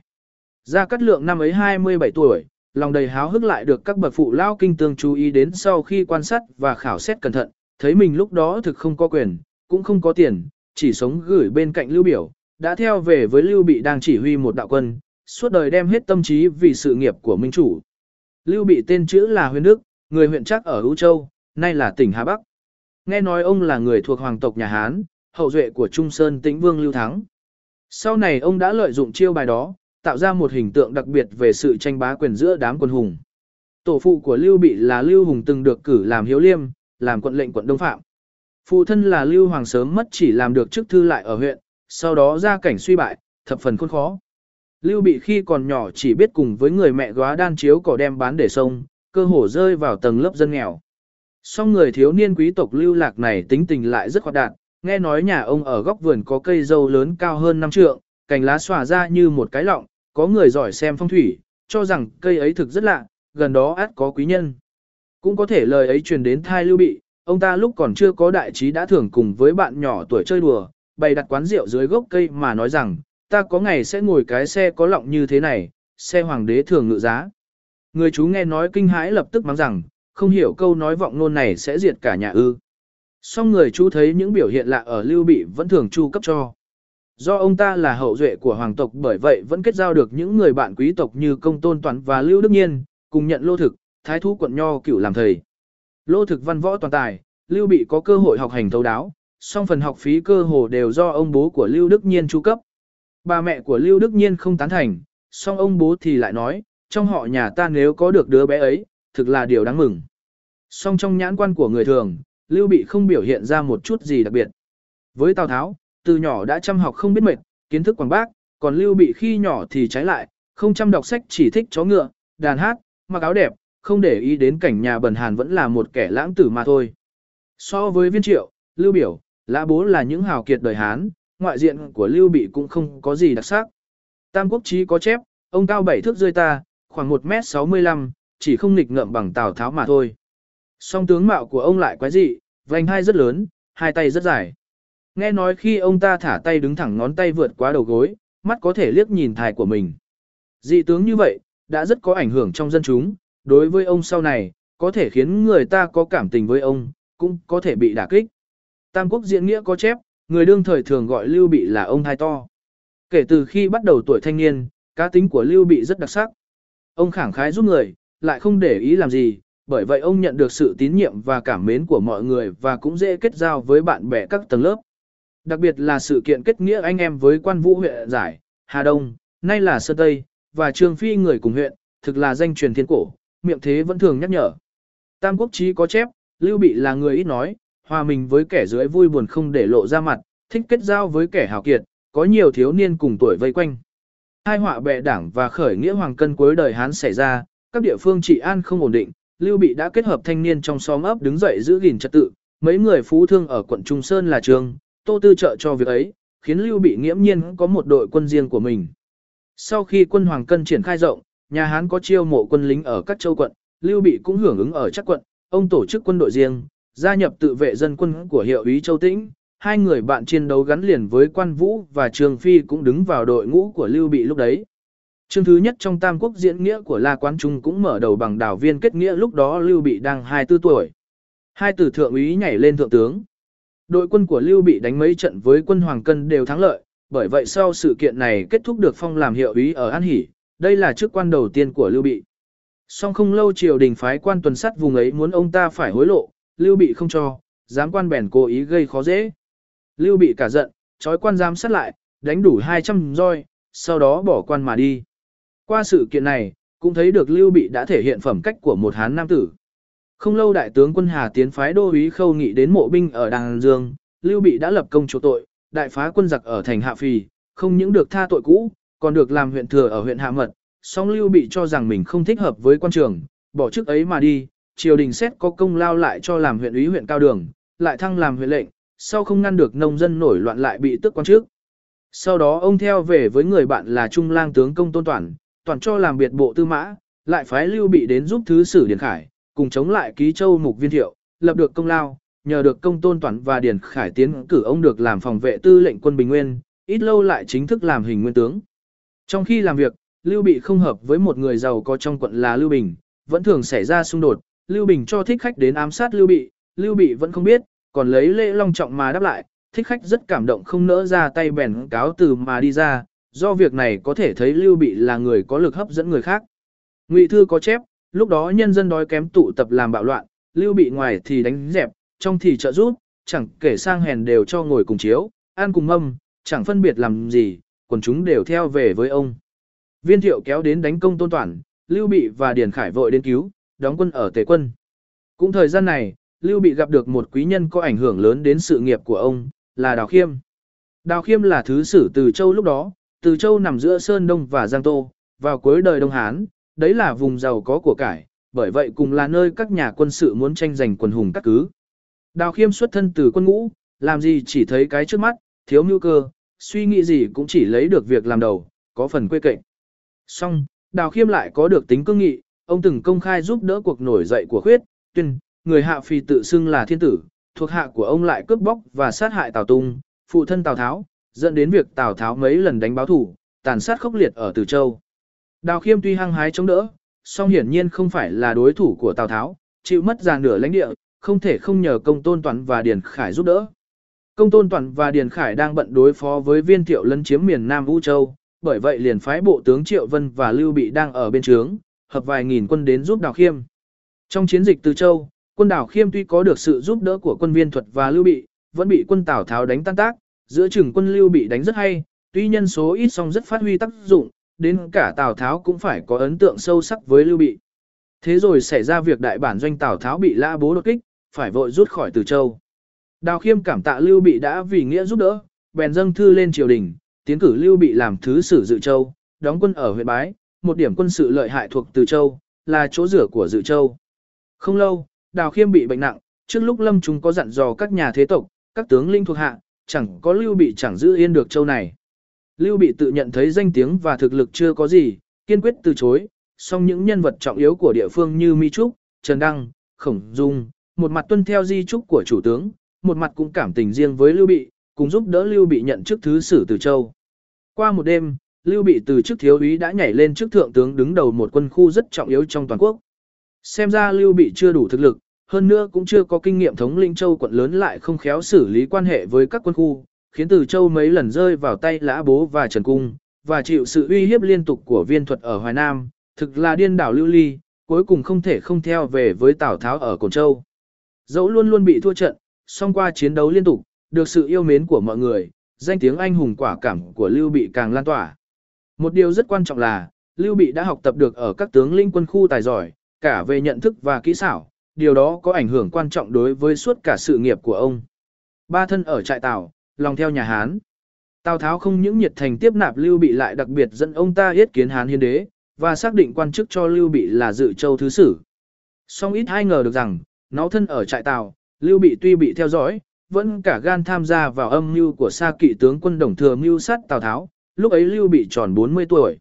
Cuối năm thứ ba kiến an, Hán Hiến Đế nhân khi Tào Tháo đang ở hứa đô, đột nhiên triệu vời Sa kỵ tướng quân Đồng Thừa vốn là quốc cứu, có giao chiếc áo cầm bảo. Nghe nói trong đó một chiếu huyết thư do chính tay Hán Hiến Đế viết ra, yêu cầu Đồng Thừa liên kết với các đại thần trong triều cùng trừ diệt Tào Tháo. Sử sách ghi chép về việc này rất giản đơn. Sách tư trị thông giám có chép, thoạt đầu, Sa kỵ tướng quân Đồng Thừa được áo gấm của nhà vua có gài mật chiếu, cùng với lưu bị âm mưu trừ diệt Tào Tháo.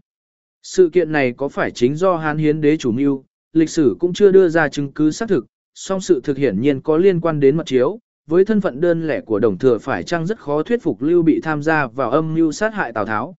Trong thành hứa đô, binh mã quân Tào có ưu thế tuyệt đối, thực lực của đồng thừa về căn bản chẳng thể đè bẹp, đồng thừa vì thế nhất định đã phải bóp đầu bóp chán. Tuy đồng thừa là công khanh đương thời duy nhất có đạo quân hoàn chỉnh, song tướng lĩnh trong quân lính của mình có thể không hoàn toàn nghe theo chỉ huy, đồng thừa cũng chưa nắm chắc được.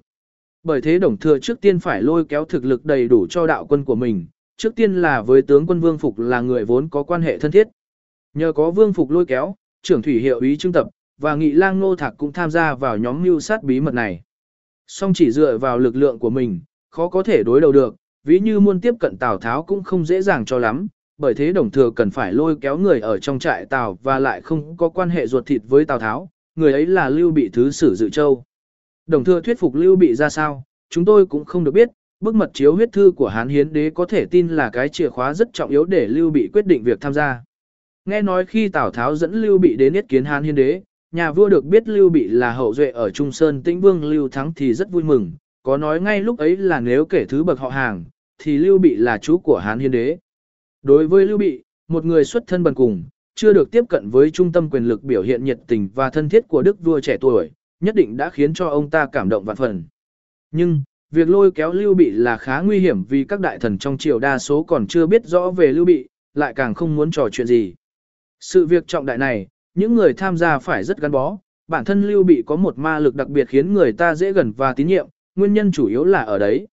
Rõ ràng, thuộc hạ của Đồng Thừa đã thử tiếp xúc vài lần, biết rõ Lưu Bị có cảm tình với Hán Hiến Đế, sau khi quan hệ với Tào Tháo mới dứt khoát lôi kéo một viên tướng bên ngoài tham gia vào mật chiếu huyết thư này. Sự việc này đã xác định rõ tâm nguyện của Lưu Bị là tận lực khôi phục nhà Hán. Cũng với tinh thần hết lòng vì nhà Hán, Gia Cát Lượng vốn tự nhận là hậu duệ của phái Thanh Lưu, đã vui vẻ lựa chọn người minh chủ có đại trí này. Bốn thiên hạ anh hùng, chỉ có sư quân và tháo này. Nghe nói, Lưu Bị sau khi nhận được mật chiếu để che giấu âm mưu của mình, bèn chôn ra sân sau ngôi nhà ở thành hứa đô để trồng rau, tự tay mình quốc đất tới nước, làm một người ẩn giật. Có một hôm Lưu Bị đang làm việc ở sân sau, đột nhiên Tào Tháo phái người đến mời, rất đối kinh hãi, chỉ còn biết đến ngay tướng phủ để yết kiến. Không ngờ Tào Tháo rất nhiệt tình chiêu đại ông ta ở vườn hoa sau nhà, hiển nhiên cũng có ý lôi kéo Lưu Bị. Đấy là cá tính đặc biệt của Tào Tháo, đối với nhân tài không dễ thu phục, thường để lộ nhiệt tâm, hơn nữa lại còn nhẫn mại đặc biệt.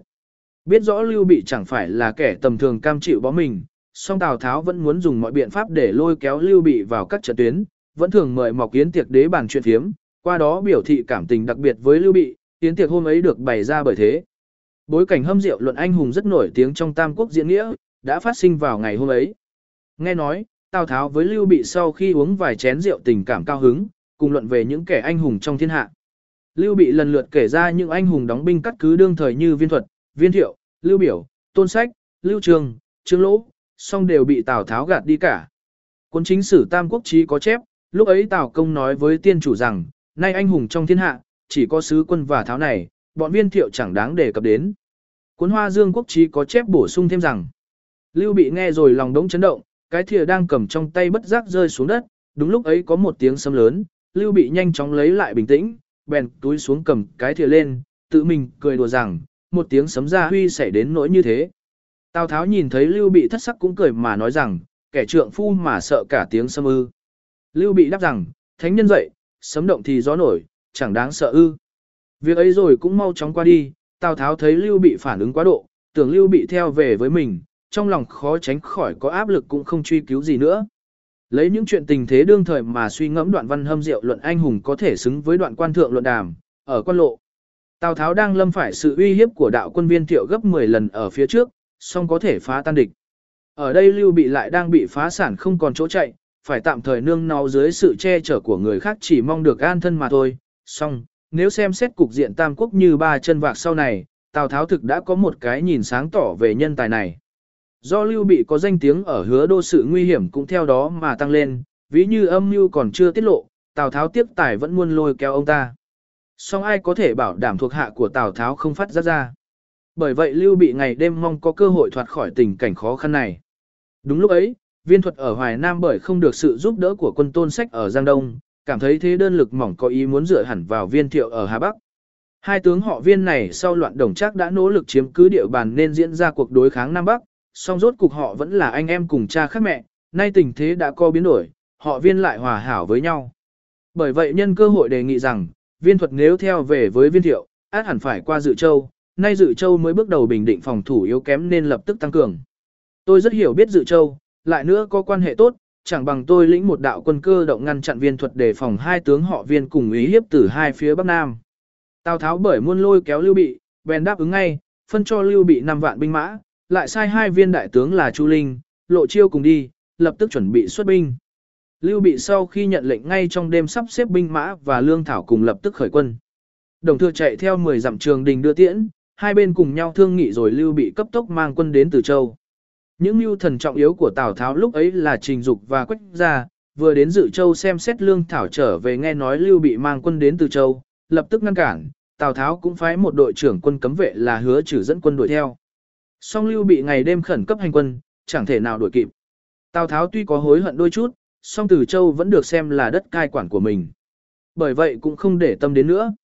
Quân viên thuật mấy lần tiến lên phía Bắc đều bị Lưu Bị kịp thời ngăn cản bất đắc dĩ phải rút về phía Nam. Không lâu viên thuật lo nghĩ thành bệnh, khoảng tháng 6 năm thứ tư kiến an thổ huyết từ trần, quân lệ thuộc tan ra cả, có người theo về với tôn sách ở Giang Đông, quân dưới trướng theo về với Tào Tháo. Sau khi hoàn thành nhiệm vụ, Lưu Bị liền phái Chu Linh, Lộ Chiêu trở về hứa đô báo công còn tự mình nắm quân chủ lực ở Từ Châu, chiêu mộ vô về dân lành ở Từ Châu đã nhiều năm phải chịu cảnh loạn lạc. Tào Tháo thấy Lưu Bị có ý củng cố binh lực, ngầm phái người của mình làm thứ sử Từ Châu, để xa trụ đợi thời sát hại Lưu Bị. Việc này cha con lão thần Trần Khuê, Trần Đăng biết rõ đưa tin về Lưu Bị. Lưu Bị sớm ra tay trước liền phái quan vũ đánh thành hạ phì giết xa trụ đi. Liền đó quan vũ ở lại hạ phì bảo vệ gia quyến và lương thảo, còn Lưu Bị và Trương Phi đóng ở gần huyện Bái, phòng quân Tào xâm lấn. Đến lúc ấy quan hệ giữa Lưu Bị và Tào Tháo cắt đứt hẳn. Chẳng bao lâu, hứa đô phát sinh sự kiện đồng thừa, âm mưu mưu sát lộ ra, toàn thể đại thần tham dự đều bị hại. Năm theo về với viên thuật, giữa hai con hổ dữ. Mùa xuân năm thứ năm kiến an, đồng thừa mưu sát Tào Tháo bị lộ, bởi sơ hở trong kế hoạch của mình, Tào Tháo bằng vào trí tuệ chính trị cao độ, căn bản không truy cứu sâu thêm về vụ đồng thừa, chỉ quy trách nhiệm hoàn toàn cho đồng thừa, trung tập, vương phục, nô tử lan, chu di tam tộc, đoạt lấy quyền chỉ huy, quân lính của đồng thừa thu nạp cả vào trong thân thích của mình, còn trách nhiệm bên ngoài thì đổ cả cho Lưu Bị, tuyên bố lập tức trừng trị Lưu Bị. Thực ra, lực lượng bên ngoài tham dự vào vụ đồng thừa hoặc đồng tình với đồng thừa không phải là ít, nghe đâu cả thứ sử Tây Lương là mã đẳng cũng có quan hệ, song Tào Tháo không truy cứu đến mà chỉ tuyên bố thảo phạt với Lưu Bị đã chạy đến từ châu. Hiển nhiên Tào Tháo không muốn phải đối địch với số đông, để tránh khỏi lại rơi vào tình hình khó khăn với quân quan đông năm nào, khiến chính sách phụng mệnh thiên tử không được lợi mà chỉ được hại.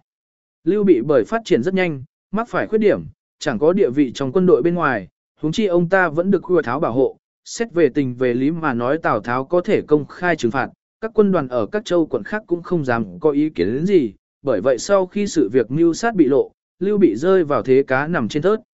Lúc ấy đại quân viên thiệu đang chuẩn bị Nam Trinh quyết định đại cục thiên hạ, bởi thế không ít mưu sĩ đại thần phản đối trừng phạt Lưu Bị song Tào Tháo nói rằng, Lưu Bị vốn là kẻ hào kiệt ở đời này không đánh dẹp, ngày sau ắt thành đại họa. Hơn nữa nếu ông ta liên minh với viên thiệu ở phía bắc đánh chúng ta từ phía đông, thế thì lại càng thêm nguy hiểm. Tuy binh lực của Lưu Bị rất mỏng, song Tào Tháo vẫn không dám chủ quan, phải tổ chức 10 vạn binh mã động dụng cả Hạ Hầu Đôn, Hạ Hầu Huyên, Trương Đạt, Vũ Cấm, Từ Hoàng đều là những đại tướng, chia làm 5 đường tiến đánh Từ Châu. Bởi muốn tránh cho Từ Châu phải rơi vào loạn lạc, Lưu Bị yêu cầu Trần Đăng cùng các trưởng lão từ châu trung lập không bị cuốn vào chiến tranh, tự mình dẫn quân chủ lực, đến chỗ Trương Phi cùng phòng giữ bái huyện, lại lệnh cho quan vũ ở hạ phì bảo vệ gia quyến cùng lương thảo.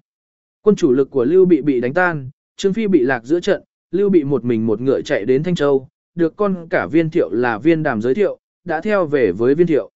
Sự kiện đồng thừa khiến cho danh tiếng Lưu Bị thêm lớn, viên thiệu nghe nói Lưu Bị đến, tự mình dẫn các tướng ra ngoài nghiệp thành 30 dặm liên tiếp, tạm xếp Lưu Bị ở Kỳ Châu. Sau khi Lưu Bị thất trận, Từ Châu lập tức bị mất, quan vũ đang chấn thủ ở thành Hạ Phì, để bảo hộ gia quyến Lưu Bị, sau khi đàm phán với Tào Tháo đã dẫn toàn quân ra hàng.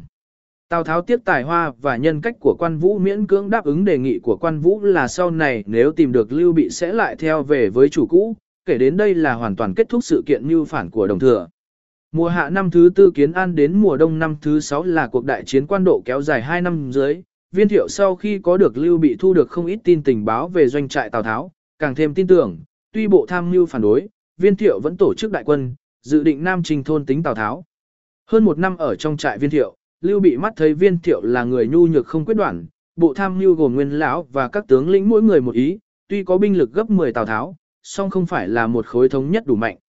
Lại thêm ở vào giai đoạn này, Lưu Bị cũng đã biết rõ mưu lực và thực lực của Tào Tháo, bởi vậy phán đoán rằng, nếu cuộc chiến kéo dài, viên thiệu có thể chẳng phải là đối thủ của Tào Tháo, bèn mượn cớ đến phía tây Nam Dự Châu để ngăn chặn Tào Tháo.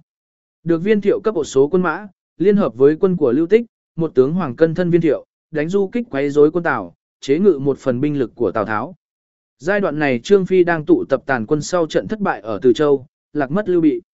Quan Vũ bị hãm mình trong trại Tào, cũng đã chia tay Tào Tháo hộ tống gia quyến của Lưu Bị rời khỏi hứa đô, về với Lưu Bị. Trải qua hơn một năm thất bại và phân ly, lại quy tụ được những người cũ, khá thấy Lưu Bị có một sức lực kinh người.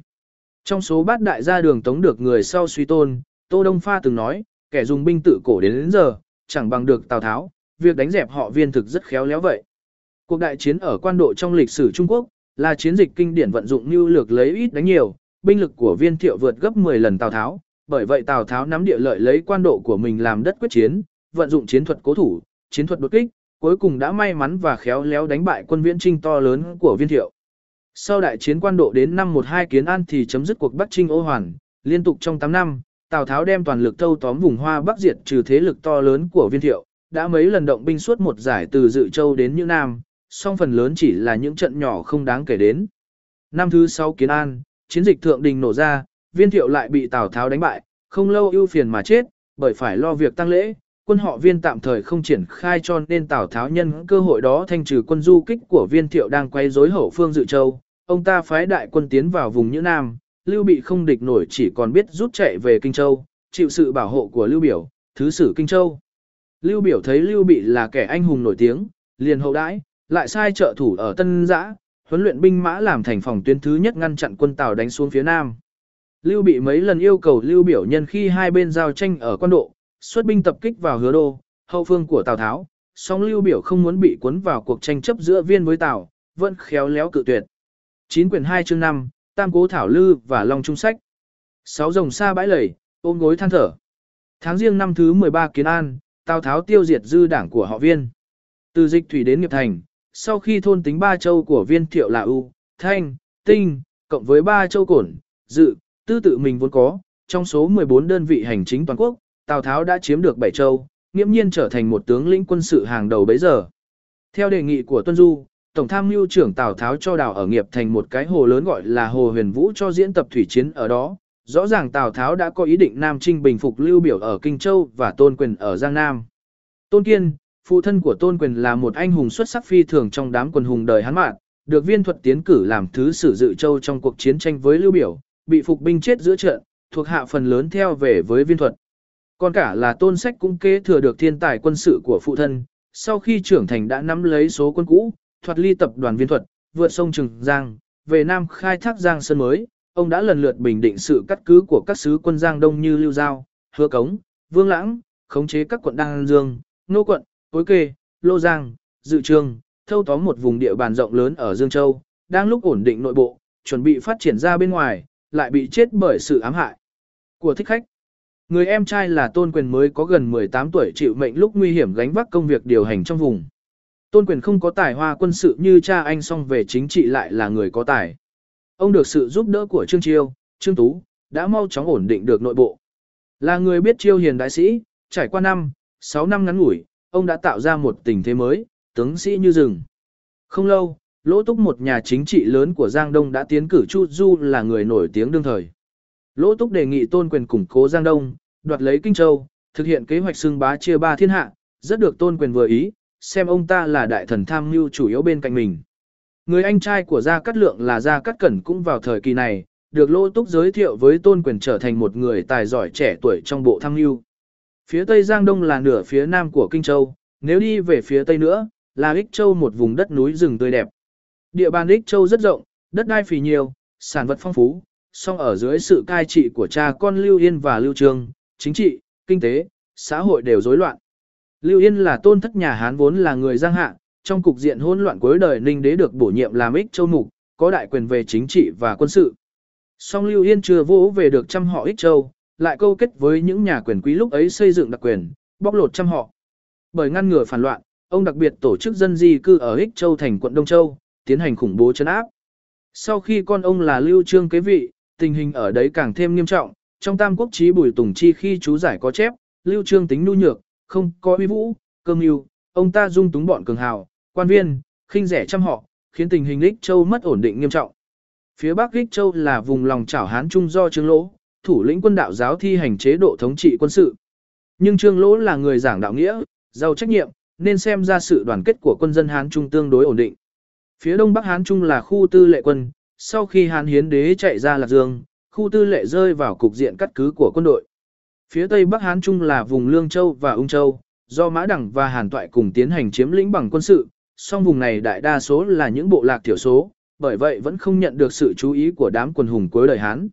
Lúc này Lưu Bị là kẻ anh hùng duy nhất không có địa bàn, tuy được Lưu Biểu che chở xong cũng bị cửu thần và tướng lĩnh Kinh Châu nghi kỵ, thành ra dưới chính quyền Kinh Châu chỉ là một đội trưởng quân cận vệ chẳng có quyền lực gì. Trong Tam Quốc chí Bùi Tùng Chi có chép, Lưu Bị có một lần tham gia yến tiệc của Lưu Biểu, giữa chừng khi ra nhà sau, phát hiện bắp đùi của mình nặng nặng, lấy làm lo lắng, lệ rơi la trã, trở về chỗ ngồi Lưu Bị vẫn sầu não, Lưu Biểu kinh ngạc hỏi có chuyện gì, Lưu Bị đáp rằng, tôi đã nhiều năm Nam Trinh Bắc Chiến, thân không rời yên ngựa, bắp chân rắn chắc, nay một thời gian dài không ngồi trên yên ngựa, chân cẳng xem chừng chậm chạp. Chợt nghĩ thời gian qua rất nhanh, bất giác đã sắp lên lão, song vẫn chưa được việc gì, cho nên không khỏi bi thương vậy. Lưu bị chợt nhìn lại con đường quan lộ đầy gập ghềnh của mình, xét về phương diện cá nhân, có tiếng tăm với toàn quốc gây ấn tượng rõ rệt, xét về phương diện vũ trang, đã có được các dũng tướng nước tiếng thiên hạ như Quan Vũ, Trương Phi, Triệu Vân, xét về phương diện văn phòng cùng đã có những danh sĩ như Tôn Cản, Giàn Ung, Mi Trúc, lại có lần từng nắm quyền ở Từ Châu và Dự Châu, song củ ôi cũng vẫn không có cách gì giữ được, lại còn lưu ly thất tán, đến nỗi phải nhờ người khác che chở.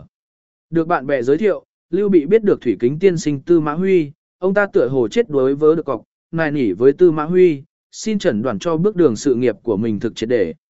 Tư Mã Huy thấy sự chân thành ấy, trực tiếp nói rõ với ông ta, bọn tôn cản cố nhiên đã rất cố gắng song xét cho cùng bọn nho sinh tầm thường, chẳng hiểu biết cho lắm.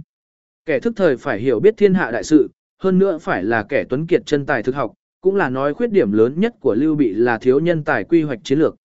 Tư Mã Huy lại còn tiến cử với Lưu Bị hai người ở Kinh Châu, tuy trẻ tuổi mà rất nổi tiếng, đó là Ngọa Long tiên sinh ra Cát lượng và Phượng Sổ tiên sinh bằng thống. Bảy tam cố thảo lư, Long Trung hiến sách.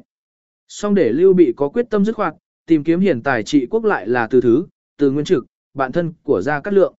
Từ thứ có tên là Đan Phúc, lúc trẻ thích mua kiếm, nhất tâm muốn làm hiệp khách. Sau tuổi thành niên vì nghĩa mà giúp người làng báo thù, giết kẻ ác bá trong làng nên phải chạy trốn đến nơi khác, đổi tên là Từ Thứ. Từ đấy bỏ võ theo văn, nghĩa lý tinh thục. Tuổi trung niên, lãnh thân ở vùng kinh tương, với gia Cát lượng kết làm bạn vong niên. Từ Thứ vốn không ưa lưu biểu, thường phê bình ông ta là nhu nhược không quyết đoán, thích cầm hư danh, kẻ tài giỏi không được dùng đến, kẻ xấu xa không bị bỏ đi. Bởi vậy yên phận bần cùng, cũng không ốn nhận chức vụ trong phủ lưu biểu. Sau khi lưu bị đến tân giã, từ thứ rất ốn đếm thăm kẻ anh hùng đã dám tham dự việc mưu sát Tào Tháo, bèn chủ động tìm gặp. Lưu Bị với ông ta đàm luận rất thích thú, bèn lưu ông ta làm tân khách dưới trướng, làm cố vấn và quy hoạch. Sau khi hiểu rõ tình thế của Lưu Bị, từ thứ nói với Lưu Bị, tôi có một người bạn thân tên là Gia Cát Lượng vẫn được gọi là Ngoa Long, có tài năng cao hơn tôi nhiều, tướng quân hãy nên tìm đến ông ấy. Đó là lần thứ hai Lưu Bị bị nghe đến đại danh gia Cát lượng tự nhiên rất đối cao hứng bảo rằng, vậy phiền tiên sinh giúp tôi mời ông ấy lại đây. Từ thứ lại bảo, người này tính đạm bạc, trừ phi tướng quân đích thân đến mời, ông ấy không chủ động đến xin việc, tướng quân khá nên uốn mình thân trinh tận nơi thăm hỏi. Lưu Bị cần hiền tài như đang khát nước, sau khi hỏi kỹ từ thứ, biết rõ ra cắt lượng chính là người tài mình đang cần, bởi vậy đặc biệt quý trọng, tự mình dẫn hai viên đại tướng quan vũ và trương phi, đầu đội mưa tuyết lạnh giá mùa đông, tìm đến ngôi lều cỏ của Gia Cát Lượng ở Long Trung hỏi thăm. Bởi ốn thăm dò thành ý của Lưu Bị, Gia Cát Lượng cố ý tránh mặt liên tục hai lần không ở nhà. Nghe nói khi Lưu Bị đến lần thứ hai đã gặp Hoàng Thượng Ngạn là nhạc phụ của Gia Cát Lượng, nghĩ rằng Hoàng Tiên Sinh cũng muốn tự mình giám định ông chủ tương lai của con rể, để có ý kiến tham gia với Gia Cát Lượng. Song, Lưu Bị thực là người nhẫn mại, ông ta ba lần đội mưa tuyết, vì hành động Long Trung, Gia Cát Lượng rất đôi cảm động, đã ở nhà tiếp đón, đấy là một giai thoại thiên cổ phi thường nổi tiếng trong giã sử dân gian, vẫn cứ gọi là tam cố thảo lư cầu khổng minh. Sau này trong xuất sư biểu ra cắt lượng có viết, tiên đế không coi thần là kẻ thấp hèn đem lòng chiếu cố, đã ba lần đến tận ngôi lều cỏ của thần có thể tin được rằng câu chuyện tam cố thảo lư là một sự thực lịch sử. Đối với một kẻ hậu sinh kém ông ta 20 tuổi, Lưu Bị vẫn rất đôi thành thực đề xuất vấn đề rất khó khăn, mà mình đang quan tâm. Triều đình nhà Hán đang khuynh bại, gia thần chiếm cứ ngôi cao nắm quyền, hoàng thượng phải chìm đắm, tình thế rất đối nguy cấp. Bởi vậy, tôi không tự lượng sức cũng không biết mình thanh danh chưa đủ, nỗ lực quên mình, bởi ốn nêu cao đại nghĩa với thiên hạ. Phải nỗi không may tự mình hiểu biết nông cạn, đến nay vẫn không thành được một việc. Tuy vấp ngã liên miên, tôi vẫn ốn đem hết sức lực để hoàn thành tâm nguyện, hy vọng tiên sinh chỉ bảo cho tôi một đôi điều. Tam quốc chí có chép, Gia Cát Lượng đã đáp lại Lưu Bị bằng tấm chân tình. Từ loạn đồng chắc đến nay, hào kiệt trong thiên hạ cùng nổi dậy, cắt cứ châu quận làm đất của mình không kể xiết. Tào Tháo so với viên thiệu, thanh danh không bằng, binh lực lại rất chênh lệch, song cuối cùng Tào Tháo vẫn đánh được viên thiệu, lấy yếu thắng mạnh, không chỉ cần nắm được thời cơ, mà việc quy hoạch thực rất cần thiết với thời gian dài. Nay Tào Tháo đã có trăm vạn hùng binh, hơn nữa lại uy hiếp thiên tử để sai khiến chư hầu. Bởi vậy chẳng thể lấy cứng trọi cứng. Tôn quyền họ phía đông nam, chiếm cứ Giang Đông đã trải ba đời, chính quyền tương đối ổn định, địa thế có trường Giang hiểm trở làm chỗ dựa, đời sống nhân dân sung túc, lương thực nuôi quân đầy đủ, có rất nhiều nhân tài lỗi lạc dưới trướng. Xem thế lực như vậy, hãy nên kết giao làm bằng hữu, chẳng nên gây thành việc thù hàn. Kinh Châu phía Bắc Hán Giang và Mậu Thủy hiểm trở, phía Nam có nguồn của cải dồi dào của Nam Hải, Đông liền Ngô Quốc, Tây thông ba thủ, là đất binh ra ốn tranh chiếm bằng được. Xem tình thế trước mắt, chủ nhân của Kinh Châu hiện nay chẳng đủ sức giữ lấy địa bàn này, đấy chẳng phải là trời cao có ý cho tướng quân đây ư. Song chủ yếu vẫn là vấn đề ý nguyện riêng của tướng quân. Ích Châu ở phía Tây, địa thế hiểm yếu, bình nguyên phì nhiêu nghìn dặm thực là xứ sở trong mơ. Hán cao tổ ngày xưa đã kiến lập cơ nghiệp ở đấy tiến ra thống nhất thiên hạ. Lưu Trương làm Ích Châu mục hiện nay là kẻ hồ đồ nhu nhược, vẫn thường bị Trương Lô ở phía Bắc uy hiếp. Tuy người dân cần cù thật thà, sản vật phong phú, song người lãnh đạo lại không biết quý những điều kiện thuận lợi ấy. Bởi thế không khí trong nước thực bất an, kẻ thức thời mong mỏi có được minh chủ đến điều hành. Tướng quân là hoàng tộc nhà Hán, là hậu duệ của vương đế, có tín nghĩa với bốn biển, thu được nhân tâm anh hùng các nơi. Nay lại có lòng tiếp thu ý kiến của người khác, cầu tài như khác, biểu thị đầy đủ tấm lòng thành thực trung hưng. Bởi thế hãy nên làm theo đề nghị của tôi, trước hãy chiếm lấy hai châu kinh, ích dựa vào thế hiểm trở mà cố thủ, Tây Hòa với nhung địch, Nam vô về di Việt, về ngoại giao cần xây dựng đồng minh với tôn quyền, về nội chính cần điều hành sáng suốt, bồi dưỡng quốc lực, nhẫn mại đợi thời cơ tốt nhất sẽ hành động. Một khi đại thế thiên hạ có biến, sẽ phái một viên thượng tướng dẫn binh mã Kinh Châu lên phía bắc trực tiếp đánh chiếm Lạc Dương, còn tướng quân hãy tự mình dẫn đạo quân Ích Châu, theo hướng tần xuyên tiên ra thì sợ gì trăm họ không mang giỏ cơm bầu nước ra nên tiếp tướng quân. Nếu như cứ theo kế hoạch này mà làm, vậy thì việc xưng bá của tướng quân sẽ thành công, nhà Hán nhất định sẽ trung hưng được. Tám xác định cụ thể quy hoạch đi từ nhỏ đến lớn. Cuộc đối thoại này đương nhiên có chỉnh lý thêm bất của người đời sau, song có thể tin được rằng vào lúc ấy, quân thần vừa mới gặp mặt, cuộc thảo luận nhất định sẽ kéo dài và tế nhị, trao đổi ý kiến giữa hai bên rất đối triệt để. Cuộc đàm thoại này hiển nhiên là được tiến hành rất bí mật, đương nhiên chẳng thể ghi chép đúng với sự thực, Lưu Bị nếu không tạm nương nó ở Kinh Châu, dám đoạt lấy cơ nghiệp từ tay người khác, chẳng những xét về tình về lý có chỗ không thông, hơn nữa lại còn nguy hiểm. Long Trung Sách có thể nói là một giấc mơ giữa ban ngày, là một quy hoạch phát triển lâu dài đi từ nhỏ đến lớn. Qua cuộc nói chuyện ban đầu xem xét về việc này, chúng ta có thể nhìn thấy. Sau này trong suất sư biểu, Gia Cát Lượng ví mình lo giữ toàn tính mệnh ở đời loạn chẳng cầu nổi danh với chư hầu, thực ra là người dồi dào nhiệt huyết, ông ta đã thu thập tình hình và phân tích đại thế trong thiên hạ một cách hoàn chỉnh và sáng suốt. Và sau này trở thành đầu não quy hoạch chu tường hợp lý, đề xuất được kế hoạch đi từ nhỏ đến lớn rất cụ thể, trách chi lưu bị đã rất mừng rỡ như cá gặp nước vậy. Tuy ra Cát Lượng là người theo phái thanh lưu tận trung với hoàng tộc nhà Hán song về quy hoạch lại rất thực tiễn, ông ta chủ trương không lấy cứng trọi cứng với Tào Tháo, mà cần phải liên minh lực lượng với tôn quyền ở Giang Đông, đấy là tinh thần căn bản của chiến lược lớn liên ngô chế tạo. Nói đến xây dựng cơ nghiệp, Gia Cát Lượng dựa vào lý tính hoàn toàn, ông ta thậm chí rất thực tiễn, nhiều năm ở kinh tương, lại gặp gỡ với nhiều bậc danh sĩ, Gia Cát Lượng đối với nội tình của chính quyền của Lưu Biểu đã hiểu rất thấu đáo. Ví như Bàng Đức Công, Tư Mã Huy không ốn ra làm việc, chính quyền của Lưu Biểu có nền tảng rất yếu, phái thân Tào và phái phản Tào chèn ép nhau. Lưu Biểu do dự không quyết, đấy là điều đại kỵ của một người lãnh đạo, một chính phủ như vậy sớm muộn sẽ bị sụp đổ. Khi Lưu Biểu lâm bệnh nặng, phái thân Tào như khỏe Việt, Hàn Tung nắm quyền điều hành chính trị và ngoại giao, lại được sự ủng hộ của thủy quân như Sái Mạo, Trương Doãn, chẳng qua lục quân đứng riêng ra phản Tào, hoàng tổ chấn thủ hạ khẩu là chiến hưu rất có tín nhiệm với Lưu Biểu, lại cũng là một đại tướng của phái phản Tào.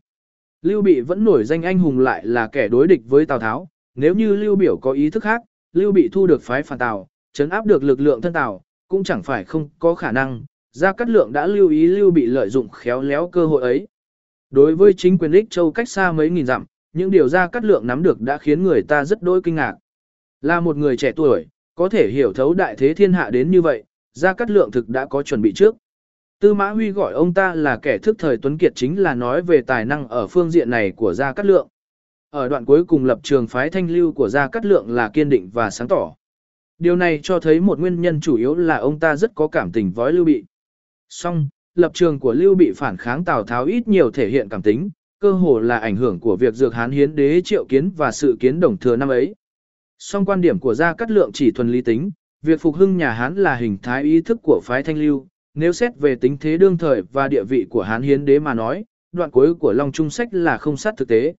Gia Cát Lượng cuối cùng bị hãm vào bối cảnh cúc cung tận tụy vì nước quên thân, chính là bị ý thức đó trói buộc cho đến chết xong sự tiến triển về sự nghiệp của Lưu Bị sau này cơ hồ là chiếu theo bản vẽ quy hoạch này. Long Trung Sách xác định thế chia ba thiên hạ, liên ngô chế tạo là chiến lược lớn, cũng chính thực ra Cát Lượng tuy còn ít tuổi song đích xác là một thiên tài quy hoạch đường dài kim cổ chưa từng có.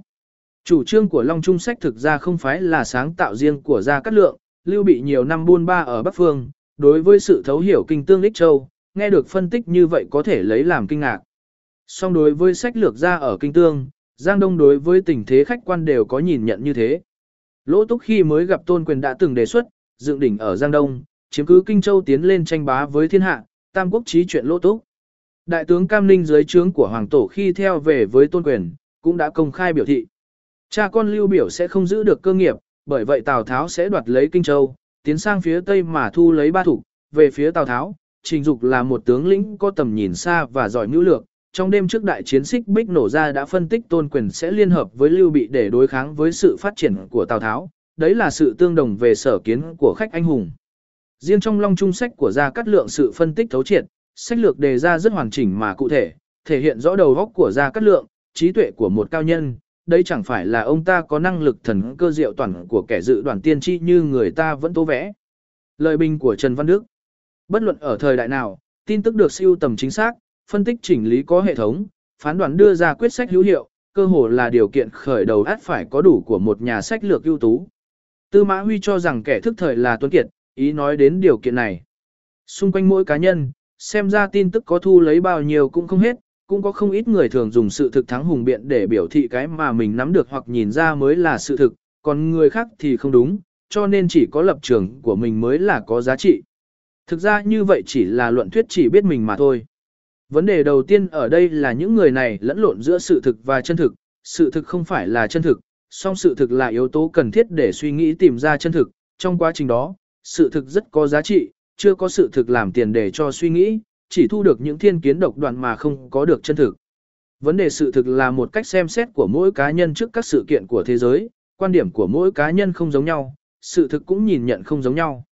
Sự thực không phải là cái mơ hồ, nó là điều kiện để suy luận, người thiếu khả năng suy luận, sự thực mà họ nắm được, chưa có giá trị gì. Trước mắt có không ít ý kiến của học giả, khiến chúng ta rất khó vận dụng.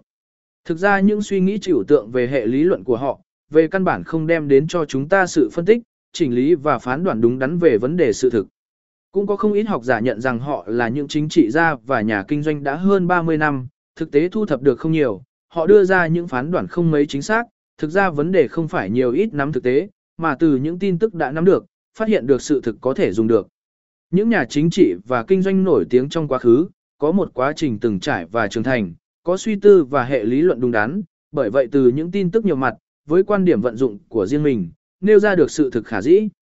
Những chính trị gia và nhà kinh doanh hiện đại, phần lớn được đào tạo qua trường lớp và họ có thể lợi dụng công cụ khoa học để phát hiện sự thực song lại không có biện pháp hữu hiệu để vận dụng sự thực. Nói cho cùng, có không ít người nhận mình là chuyên gia coi sự thực mà mình nhìn nhận là chân thực, để đạt đến mục đích, không vận dụng sự thực để tìm chân thực, mà chỉ cố thủ ở lập trường, sự thực của mình, để phủ định sự thực của người khác, có thể nói như vậy đã xa rời thế giới thực tiễn, dẫn đến hình thái ý thức rất thiên kiến và độc đoạn. 10 quyền 2 chương 6, quan hệ cá nước, ngư thủy chi giao. Ở thời kỳ này ra cắt lượng và lưu bị ăn cùng bàn, ngủ cùng giường, gắn bó với nhau để nghiên cứu tất cả quy hoạch phòng bị. Bởi hai người cơ hồ như một, khiến lưu bị cũng xa rời quan vũ và trương phi, làm cho hai người ấy nảy sinh vấn đề tâm lý. Một người đàn ông khiến đàn ông cũng phải yêu mến. Long trung sách của Gia Cát Lượng đã làm cho Lưu Bị thấy rõ hoàn cảnh của mình, đầu tiên vận dụng tư duy trừu tượng để khái quát, phân tích thấu triệt, để mở rộng tầm nhìn của người khác, cũng làm cho người ta thêm tin tưởng vào việc tranh bá thiên hạ. Bởi vậy Lưu Bị thành khẩn mời Ra Cát Lượng làm quân sư, phụ trách việc quy hoạch. Qua thử thách tam cố thảo lư, Gia Cát Lượng cũng có lòng tin với Lưu Bị, bởi vậy đã đáp ứng một cách vui vẻ, kết thúc cuộc sống ấn cư ở Long Trung, lựa chọn Lưu Bị làm mình chủ suốt đời không thay đổi của mình. Một điều khiến người ngoài rất kinh ngạc, là Gia Cát Lượng tài trí như vậy, thường tự ví với quan trọng và nhạc nghị, lại lựa chọn một người chủ lạ lùng mà cả đến cái ăn cũng còn có vấn đề. Thực ra vấn đề chủ yếu ở con người của Lưu Bị có ma lực khiến người ta rất khó cự tuyệt. Trong Tam Quốc Chí Trần Thọ có bình luận như sau, tiên chủ tính cởi mở khoan hậu, chiêu hiền đại sĩ, có phong thái như hán cao tổ, có khí chất anh hùng vậy. Lưu Bị nổi tiếng là kẻ anh hùng lúc đó, sự thành khẩn khoan hậu với người khác của ông ta, cùng với sự tin tưởng hoàn toàn khiến ông ta nhận được sự tin cậy của người khác. Thân thiết gắn bó, không nên hình thức, biết người khéo dùng, là ma lực rất lớn của Lưu Bị, ví như manh tướng Triệu Vân dưới trướng của công tôn toàn là người trung thành chính trực, ưa nói thẳng, bởi vậy không được công tôn toàn vừa ý, song ông ta rất gắn bó với Lưu Bị, rất thành tâm và Triệu Vân trở thành một trợ thủ đắc lực gần như quan vũ và trường phi ở dưới trướng của Lưu Bị. Ví như từ thứ là một hàn sĩ dám công khai phê bình Lưu Biểu, với Lưu Bị cũng rất thân thiết ngay từ đầu, còn giúp ông ta lôi kéo được ra cát lượng, Lưu Bị với từ thứ cũng rất thành tâm, nhất nhất đều nghe theo. Đối với quan vũ và Trương Phi là hai người bạn thừa ban đầu, thường ngồi cùng chiếu, ngủ cùng giường, ăn cùng mâm, có thể nói đồng cam chịu khổ lâu dài, Lưu Bị thực là người chủ giàu tinh thần nghĩa hiệp. Lại khi ở Bình Nguyên, từng có người phái thích khách muốn ám hại Lưu Bị, song khi ông ta tiếp đai thích khách lại rất mực hậu hĩ, khiến thích khách không nhẫn tâm còn bộc lộ việc mình làm, lập tức ra đi. Khi ở Từ Châu, Đào Khiêm này nỉ ông làm người kế nhiệm, bởi Lưu Bị được xem là minh chủ khéo lo cho dân, khiến trăm họ có nơi quy tụ. Bùi Tùng Chi có viết, người đương thời cho rằng, Lưu Bị khoan dung đại độ có thể làm cho người khác chết vì mình. Tào Tháo cũng nói trước mặt Lưu Bị rằng, thiên hạ anh hùng duy chỉ có sứ quân và Tháo vậy. Viên thiệu xương ba thiên hạ, khi Lưu Bị lưu lạc, cũng nhiệt tình tiếp đại ông ta, xem Lưu Bị là người nhã nhặn mà có tiết nghĩa, đến cả một mưu sĩ trẻ tuổi quan trọng của Tào Tháo là Quách Gia cũng phải khen Lưu Bị, có hùng tài mà rất được lòng người, chuyện Quách Gia.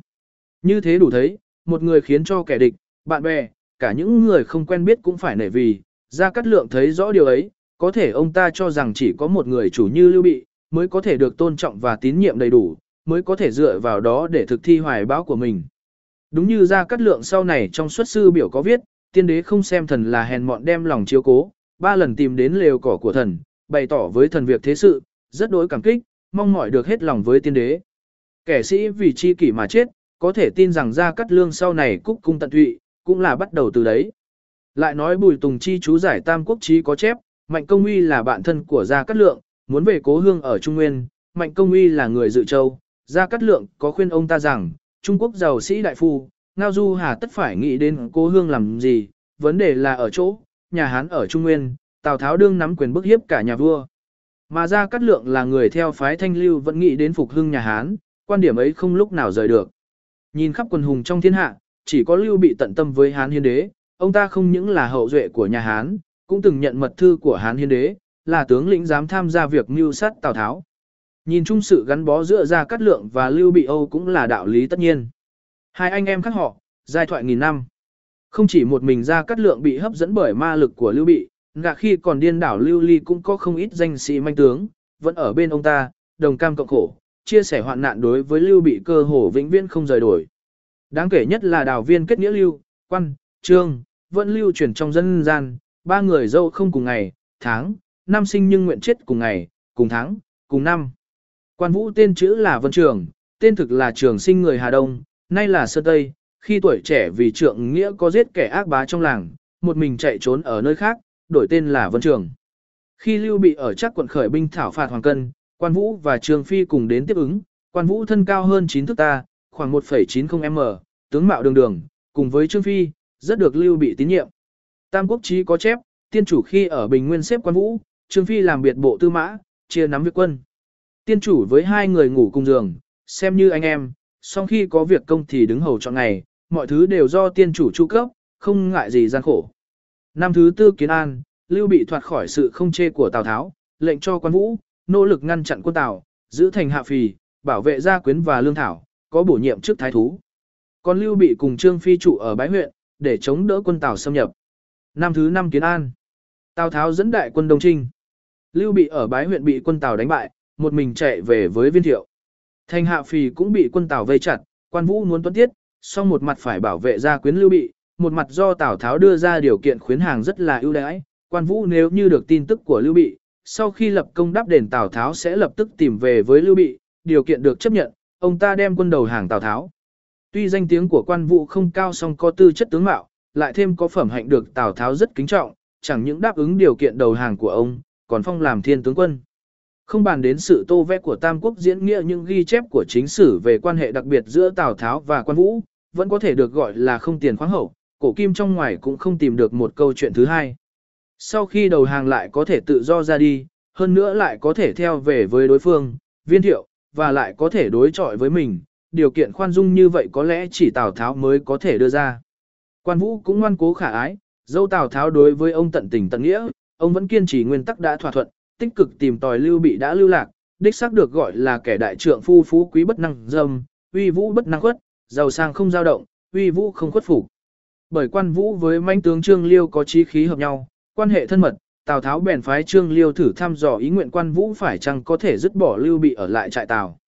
Trương Liêu cứ theo chỉ thị của Tào Tháo đến ướm hỏi quan vũ, quan vũ biết Tào Tháo có thiện ý, than rằng, tôi rất biết Tào công lấy lễ đối xử với tôi, song lưu tướng quân với tôi đã có quan hệ lâu ngày, từng thề cùng sinh tử, chẳng thể bởi giàu sang bội ước, tôi chẳng thể ở lâu được, song nhất định lập công lao đến đáp, rồi mới ra đi.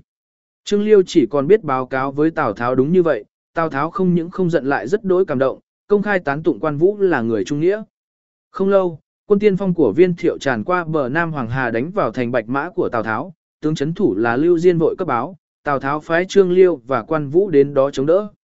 Bởi Nhan Lương tự đắc có quân lực hùng mạnh, lơ là phòng vệ, Trương Liêu và quan vũ dẫn đội kỵ binh đuổi gấp, cách thành bạch mã khoảng vài mươi dặm gặp Nhan Lương đang dẫn quân đi tuần. Hai bên đột nhiên giáp mặt, không kịp chuẩn bị, Nhan Lương đang cười nói vui vẻ, ngồi trên một cỗ xe có lọng tre và cờ hiệu, không nghĩ chuyện bất thường sẽ xảy ra. Quan Vũ Dung manh nhanh chóng nhìn ra nhược điểm của Nhan Lương, ông một mình một ngựa xông đến, hơ đại đao nhằm chém Nhan Lương, áp sát đến tận bánh xe, vệ binh của Nhan Lương đứng ngây cả ra, đến bản thân Nhan Lương cũng không kịp trở tay, liền bị Quan Vũ đâm chết lộn cổ xuống xe. Trong khi vệ binh còn đứng ngây như phóng, Quan Vũ xuống ngựa lấy thủ cấp của Nhan Lương, sau đó ung dung lên ngựa mà đi. Trương Liêu cũng vây quân kéo đến, quân nhan lương kinh hoàng tan tất cả, quan vũ và Trương Liêu không dừng lại, lại tiếp tục truy đuổi, bởi mất chỉ huy, quân viên như rắn không đầu, chỉ còn biết nhanh chóng rút chạy về bờ Bắc Hoàng Hà, thành bạch mã cũng mau chóng được giải vây. Kể từ đại chiến quan độ bắt đầu chưa được bao lâu, quân viên thiệu đã vấp ngay phải một tổn thất nghiêm trọng. Thăng trận này công lao của quan vũ rất lớn, Tào Tháo sợ ông ta bỏ đi bèn ban thưởng rất hậu, phong làm hán thọ đỉnh hầu cứ 3 ngày bảy một tiệc nhỏ 5 ngày bảy một tiệc lớn có ý giữ chân ông. Song quan vũ được biết Lưu Bị đang ở với viên thiệu bèn từ biệt Tào Tháo, Tào Tháo tránh không gặp mặt, quan vũ không trình báo được, bèn cứ gói cả quà thưởng và ấn tín, viết thư cáo từ, dẫn theo gia quyến Lưu Bị thẳng hướng doanh trại viên thiệu ở bờ Bắc Hoàng Hà. Trong khoảng giao tranh giữa đôi bên, quan vũ vượt qua không dễ dàng, các tướng trong trại Tào muốn đuổi bắt, song Tào Tháo ngăn lại nói rằng, kẻ ấy chỉ vì chủ cũ, chớ nên đuổi theo. Một mình một ngựa bảo vệ gia quyến Lưu Bị, vượt qua vùng giáp danh giữa hai bên, giữa thời kỳ chiến sự, không nghi ngờ gì đây là việc thực khó hiểu rõ được. Bởi thế trong Tam Quốc diễn nghĩa có mô tả một câu chuyện ly kỳ, một ngựa vượt nghìn dặm, ngũ quan trảm lục tướng. Giữa chừng lại có tình tiết trương liêu phụng mệnh Tào Tháo, tặng quan vũ giấy thông hành miễn tội quá quan trảm tướng, lý lịch tô vẽ thêm rất khó phân giải, song nếu như không có sự chiếu cố đặc biệt của Tào Tháo, quan vũ muốn bình yên đi qua phòng tuyến tiến sang doanh trại viên thiệu tưởng cũng không dễ dàng như thế. Bởi ma lực đặc biệt của quan vũ, viên thiệu cũng bỏ quá cho ông ta tội chém chết nhan lương, lại cảm kích trước lòng trung nghĩa vẫn sắp xếp cho ở trong trại lưu bị. Tuy sự kiện đến hôm trước đại chiến quan độ bảo vệ đại thế trong thiên hạ, chỉ là một đoạn viết ngắn, song sự trung thành và can đảm của quan vũ, sự khoan dung và nhã ý khắc thường của Tào Tháo, đã thành giai thoại lưu truyền thiên cổ. Trương Phi tên chữ là Dực Đức, là người cùng quận chắc với Lưu Bị, năm xưa đã cùng quan vũ theo giúp Lưu Bị, cá tính thẳng thắn, bên trong sự thô lỗ là sự tử tế. Thân cao hơn 8 thước ta, khoảng 1,8m, chán à rô, mắt tròn mà lớn, dâu quai nón đầy mặt, tiếng to như sớm, hành động mau lẹ mà dũng mãnh, thoáng nhìn có vẻ hung tợn, bụng dạ lại trung thành mà lương thiện. Đối với kẻ quân tử có học thì rất mực tôn trọng, song coi cái ác như thủ, đối với kẻ tiểu nhân phạm sai lầm hoặc có ác ý dứt khoát không tha thứ, cũng bởi thế mà dễ đắc tội với người. Lại thêm cá tính nóng nảy, thích uống rượu, đã từng mắc lỗi nghiêm trọng, Lưu Bị phải luôn gian bảo, song bản tính khó đổi. Trương Phi kiêu dung thiện chiến coi cái chết nhẹ như lông hồng, nói về sức sát thương trên chiến trường, đến cả quan vũ cũng phải tự than là chẳng bằng. Thế nhưng ông ta đối với Lưu Bị rất đối trung thành, đối với quan vũ cũng rất nể vì, là một người bạn thở hàn vi chẳng dễ gặp được. Ba ban bệ của Lưu Bị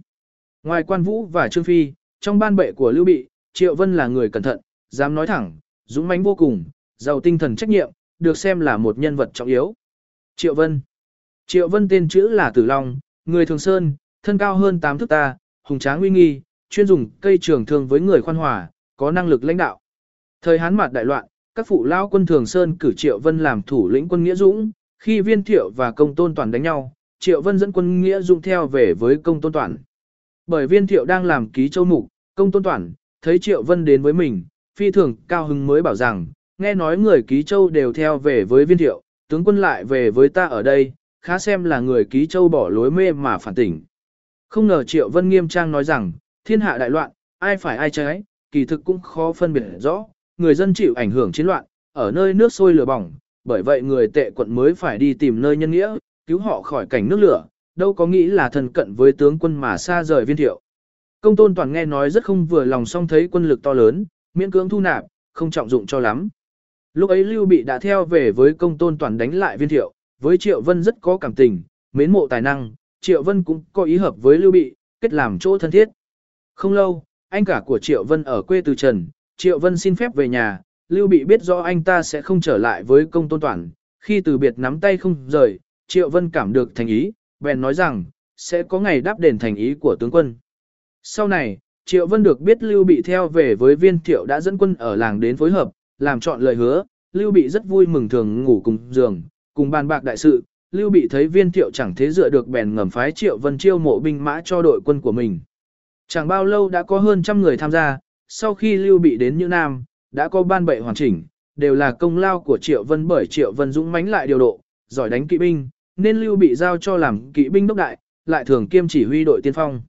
Trong lúc lãnh đạo quân đội của Lưu Bị, sau này phối hợp tốt với Gia Cát Lượng cũng đều là công của Triệu Vân.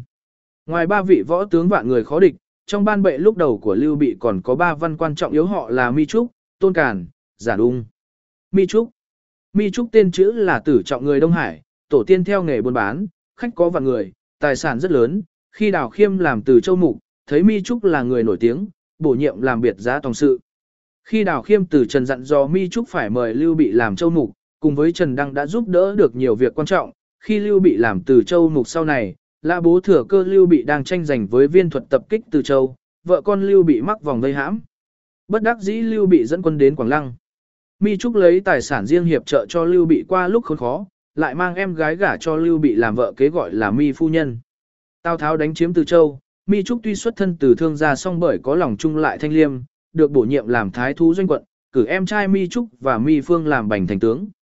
Sau khi Lưu Bị thua Tào Tháo, anh em Mi Trúc đều từ quan đi theo Lưu Bị. Khi Lưu Bị về với Viên Thiệu, anh em Mi Trúc cũng từ giã quê hương, đến nghiệp quận hợp với Lưu Bị. Sau này Lưu Bị đánh du kích ở vùng Nhữ Nam quay rối hậu phương Tào Tháo, Mi Trúc cũng giúp đỡ Lưu Bị rất nhiều tiền tài. Tôn Càn Tôn Càn tên chữ là công hổ người Bắc Hải, khi Lưu Bị mới được bổ nhiệm từ Châu Mục, được cử làm tổng sự, Tôn Càn có tài ăn nói, phản ứng sắc bén, song cá tính ôn hòa và là người trung thành. Thời kỳ Lưu Bị đang thất vọng, Tôn Càn luôn ở bên an ủi giúp đỡ, không biết mỏi mệt.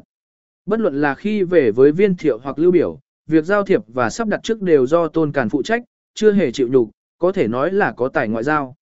Đặc biệt là lưu biểu cũng có ý quý trọng Tôn Càn. Khi viết thư cho viên thượng là con viên thiệu, luận về việc tranh giành giữa anh em họ viên, lưu biểu có ý nhấn mạnh, mỗi lần cùng luận bàn việc này với lưu tướng quân và tôn công hổ, đều rất đau lòng, nghĩ mà bi thương. Tuy như thế, tôn càn là người trung thành với lưu bị, song công việc không có gì nổi trội. Giàn ung Giản ung tên chữ là Hiến Hòa, người chắc quận cùng đồng hương với lưu bị, thời trẻ đã có quan hệ, khi lưu bị tổ chức đội quân riêng chấn áp Hoàng Cân khởi nghĩa, Giản ung đã theo về với lưu bị phụ trách việc đàm phán, việc giao thiệp. Giản ung cá tính khôi hài, giỏi trao phúng, không xem trọng lễ phép thế tục, thường giống như kẻ cuồng sĩ, có lúc lưu bị và ra cắt lượng cũng phải đau đầu, song ông ta vốn chính trực liêm khiết và không tư lợi, ở trang trại lưu bi rất được quân sĩ kính trọng. Có một lần trời đại hạ, lưu bị hạ lệnh cấm chỉ việc nấu rượu, ai vi phạm sẽ bị trừng phạt nghiêm trọng, có một nhà kia bị quan quân kiểm tra thu được thiết bị nấu rượu, luận vào hình phạt chuẩn bị phạm tội, lưu bị do dự không quyết. Hôm ấy, lưu bị với giản ung đang đi tuần sắt trong quận, thấy một nam một nữ cùng đi, giản ung nói với lưu bị, hai người này sắp làm việc giang dâm, xin hãy mau bắt lấy. Lưu bị kinh ngạc bảo rằng, thiên sinh sao biết như thế? Giản ung đáp rằng, hai người bọn họ chẳng phải đều có khí cụ gian dâm ư. Việc này so với việc có đồ nấu rượu là cùng một đạo lý vậy. Lưu bị nghe xong cười lớn, bèn hạ lệnh, kẻ có đồ nghề nấu rượu vô tội, việc này nói rõ được tài trào phúng của giản ung.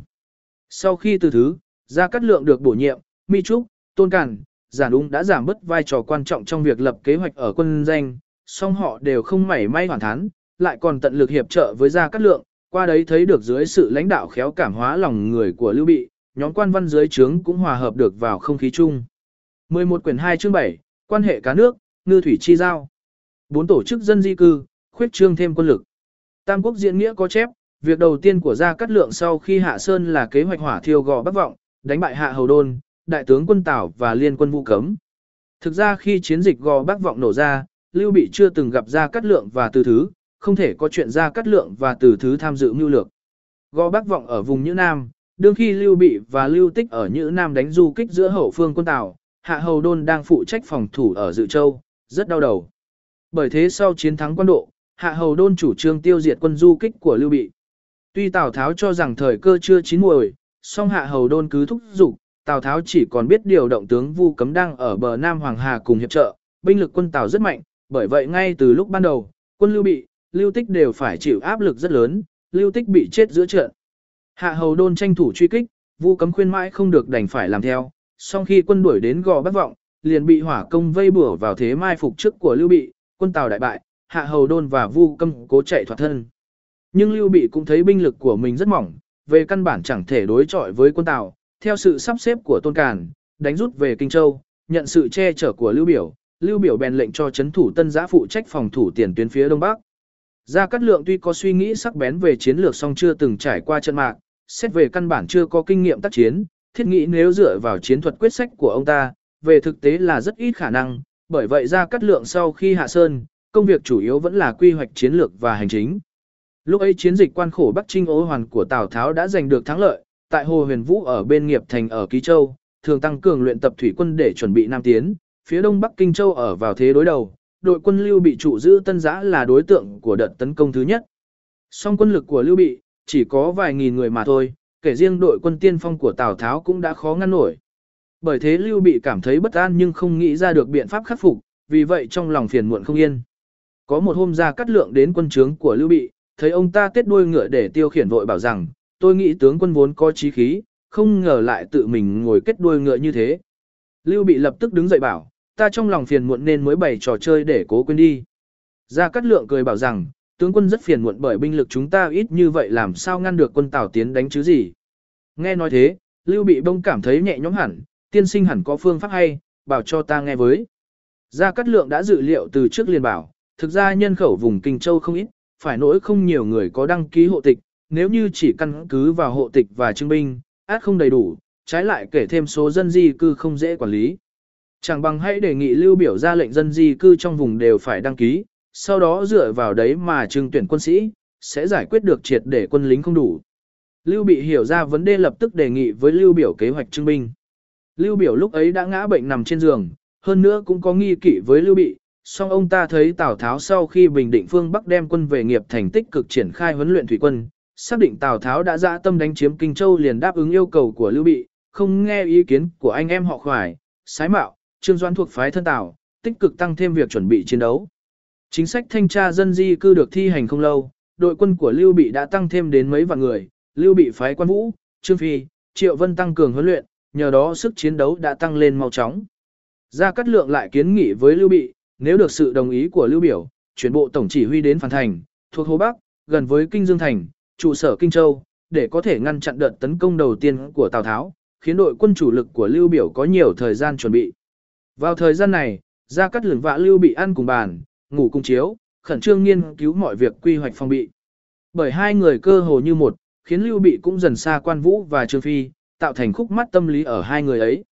Có một hôm Trương Phi vốn thẳng thắn đã nói trước mặt Lưu Bị, gia cát lượng còn ít tuổi như vậy, lại thiếu kinh nghiệm, thẳng thắn mà nói có giúp đỡ được gì lớn cho anh. Lưu Bị nghe rồi lập tức nghiêm sắc mặt bảo rằng, gia cát quân sư có kiến thức siêu việt, ta có được ông ấy, giống như cá gặp nước, nhưng các đệ đừng nói giải, nói ngắn nữa. Quan Vũ, Trương Phi hai người thấy Lưu Bị nói rõ ràng và kiên quyết như thế, cũng chỉ biết lau mắt mà đợi, không nói gì thêm nữa.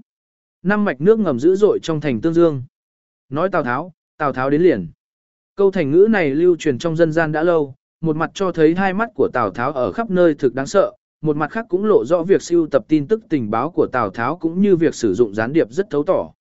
Thiên thứ 13 trong binh pháp tôn tử, đã đề cập tính quan trọng của việc vận dụng công tác tình báo, xét về việc trong quân, quan hệ chớ thân với gian tế, thưởng chớ hậu hĩ, chẳng phải bậc trí thánh chẳng khéo dùng, chẳng phải bậc nhân nghĩa chẳng thể sai khiến được gian tế, chẳng phải kẻ khôn khéo chẳng thể được châu đáo của gian tế, khó thay, khó thay, chẳng khéo chẳng nên dùng vậy.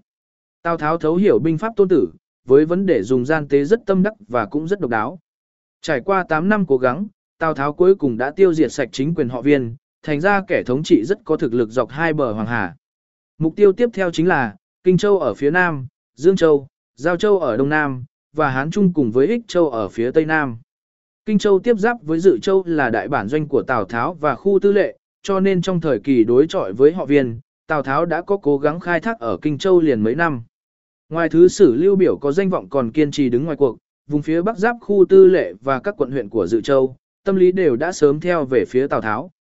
Ngay đến cả trong phủ lưu biểu ở thành Tương Dương lực lượng của phái thân Tào cũng rất lớn, các lao thần như anh em khoái Việt, khoai lương, anh rể của lưu biểu là Sái Mạo, cùng với các danh sĩ Trưng Doãn, Hàn Tung đều chủ trương liên minh với Tào Tháo, có thể thấy ở ngay trong lòng kinh tương, Tào Tháo đã có một lực lượng đồng minh khá lớn. Trừ thái thú Giang Hạ là hoàng tổ vốn bạn thân với Lưu Biểu vẫn kiên quyết phản Tào, cơ hồ phái thiếu tráng nắm quyền ở Tương Dương, đều chủ trương theo về với Tào Tháo.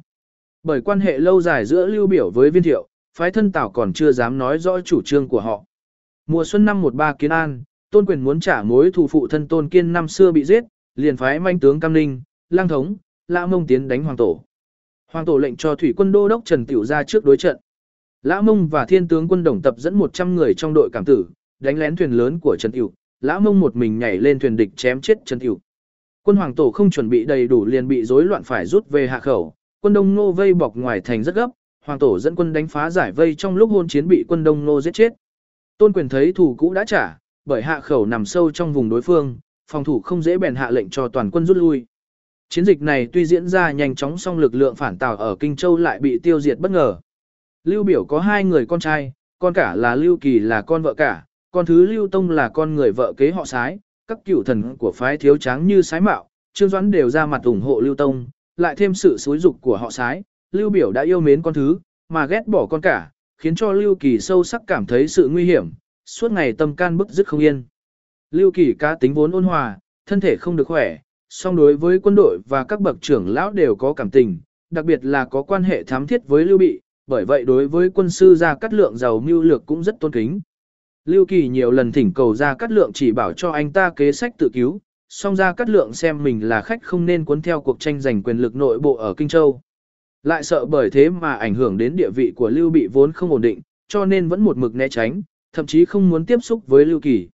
Lưu Kỳ biết rõ năng lực của Gia Cát Lượng, vẫn không ngừng tìm cơ hội thỉnh giáo Gia Cát Lượng. Có một hôm, Lưu Kỳ nhân khi Gia Cát Lượng theo Lưu Bị đến Kinh Dương thảo luận việc quân, dẫn ông ta lên gác thư viện, Lưu Kỳ lại sai người rút thang gác, khiến không ai lên xuống được.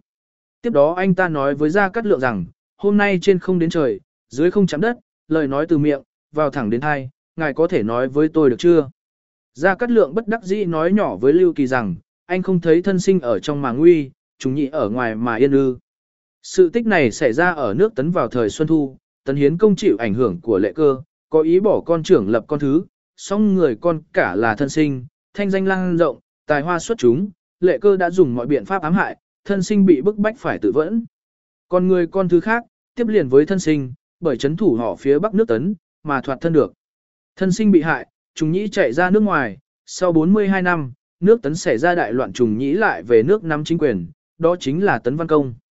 Câu chuyện này không nghi ngờ gì đã nói ngầm với Lưu Kỳ, xin được điều động ra biên giới, thoát khỏi nội thành mà tránh được thai hại khi hoàng tổ thất trận. Lưu Kỳ nhân cơ hội đó xin ra chấn giữ giang hạ, Lưu Biểu cũng sợ chuyện kế thừa sẽ tạo thành sự hỗn loạn cục diện chính trị Kinh Châu. Sau khi thương lượng với Lưu Bị bèn để Lưu Kỳ làm thái thú giang hạ, phòng thủ hạ khẩu.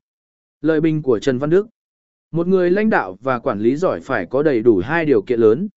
Nếu lãnh đạo theo cảm tính, quản lý theo lý tính, hoặc chỉ có lãnh đạo mà thiếu quản lý, tuy có thể phát huy lực lượng của đoàn thể song đối với hoàn cảnh mà không thích ứng, rất khó giành được thành công hữu hiệu. Ma lực cá nhân của Lưu Bị, không nghi ngờ gì là điều kiện lãnh đạo rất tốt đẹp song do thiếu quy hoạch toàn thể, dẫn đến chế độ quản lý và năng lực thích ứng với hoàn cảnh khiến giai đoạn đầu của ông ta thực gian khổ và gập ghềnh.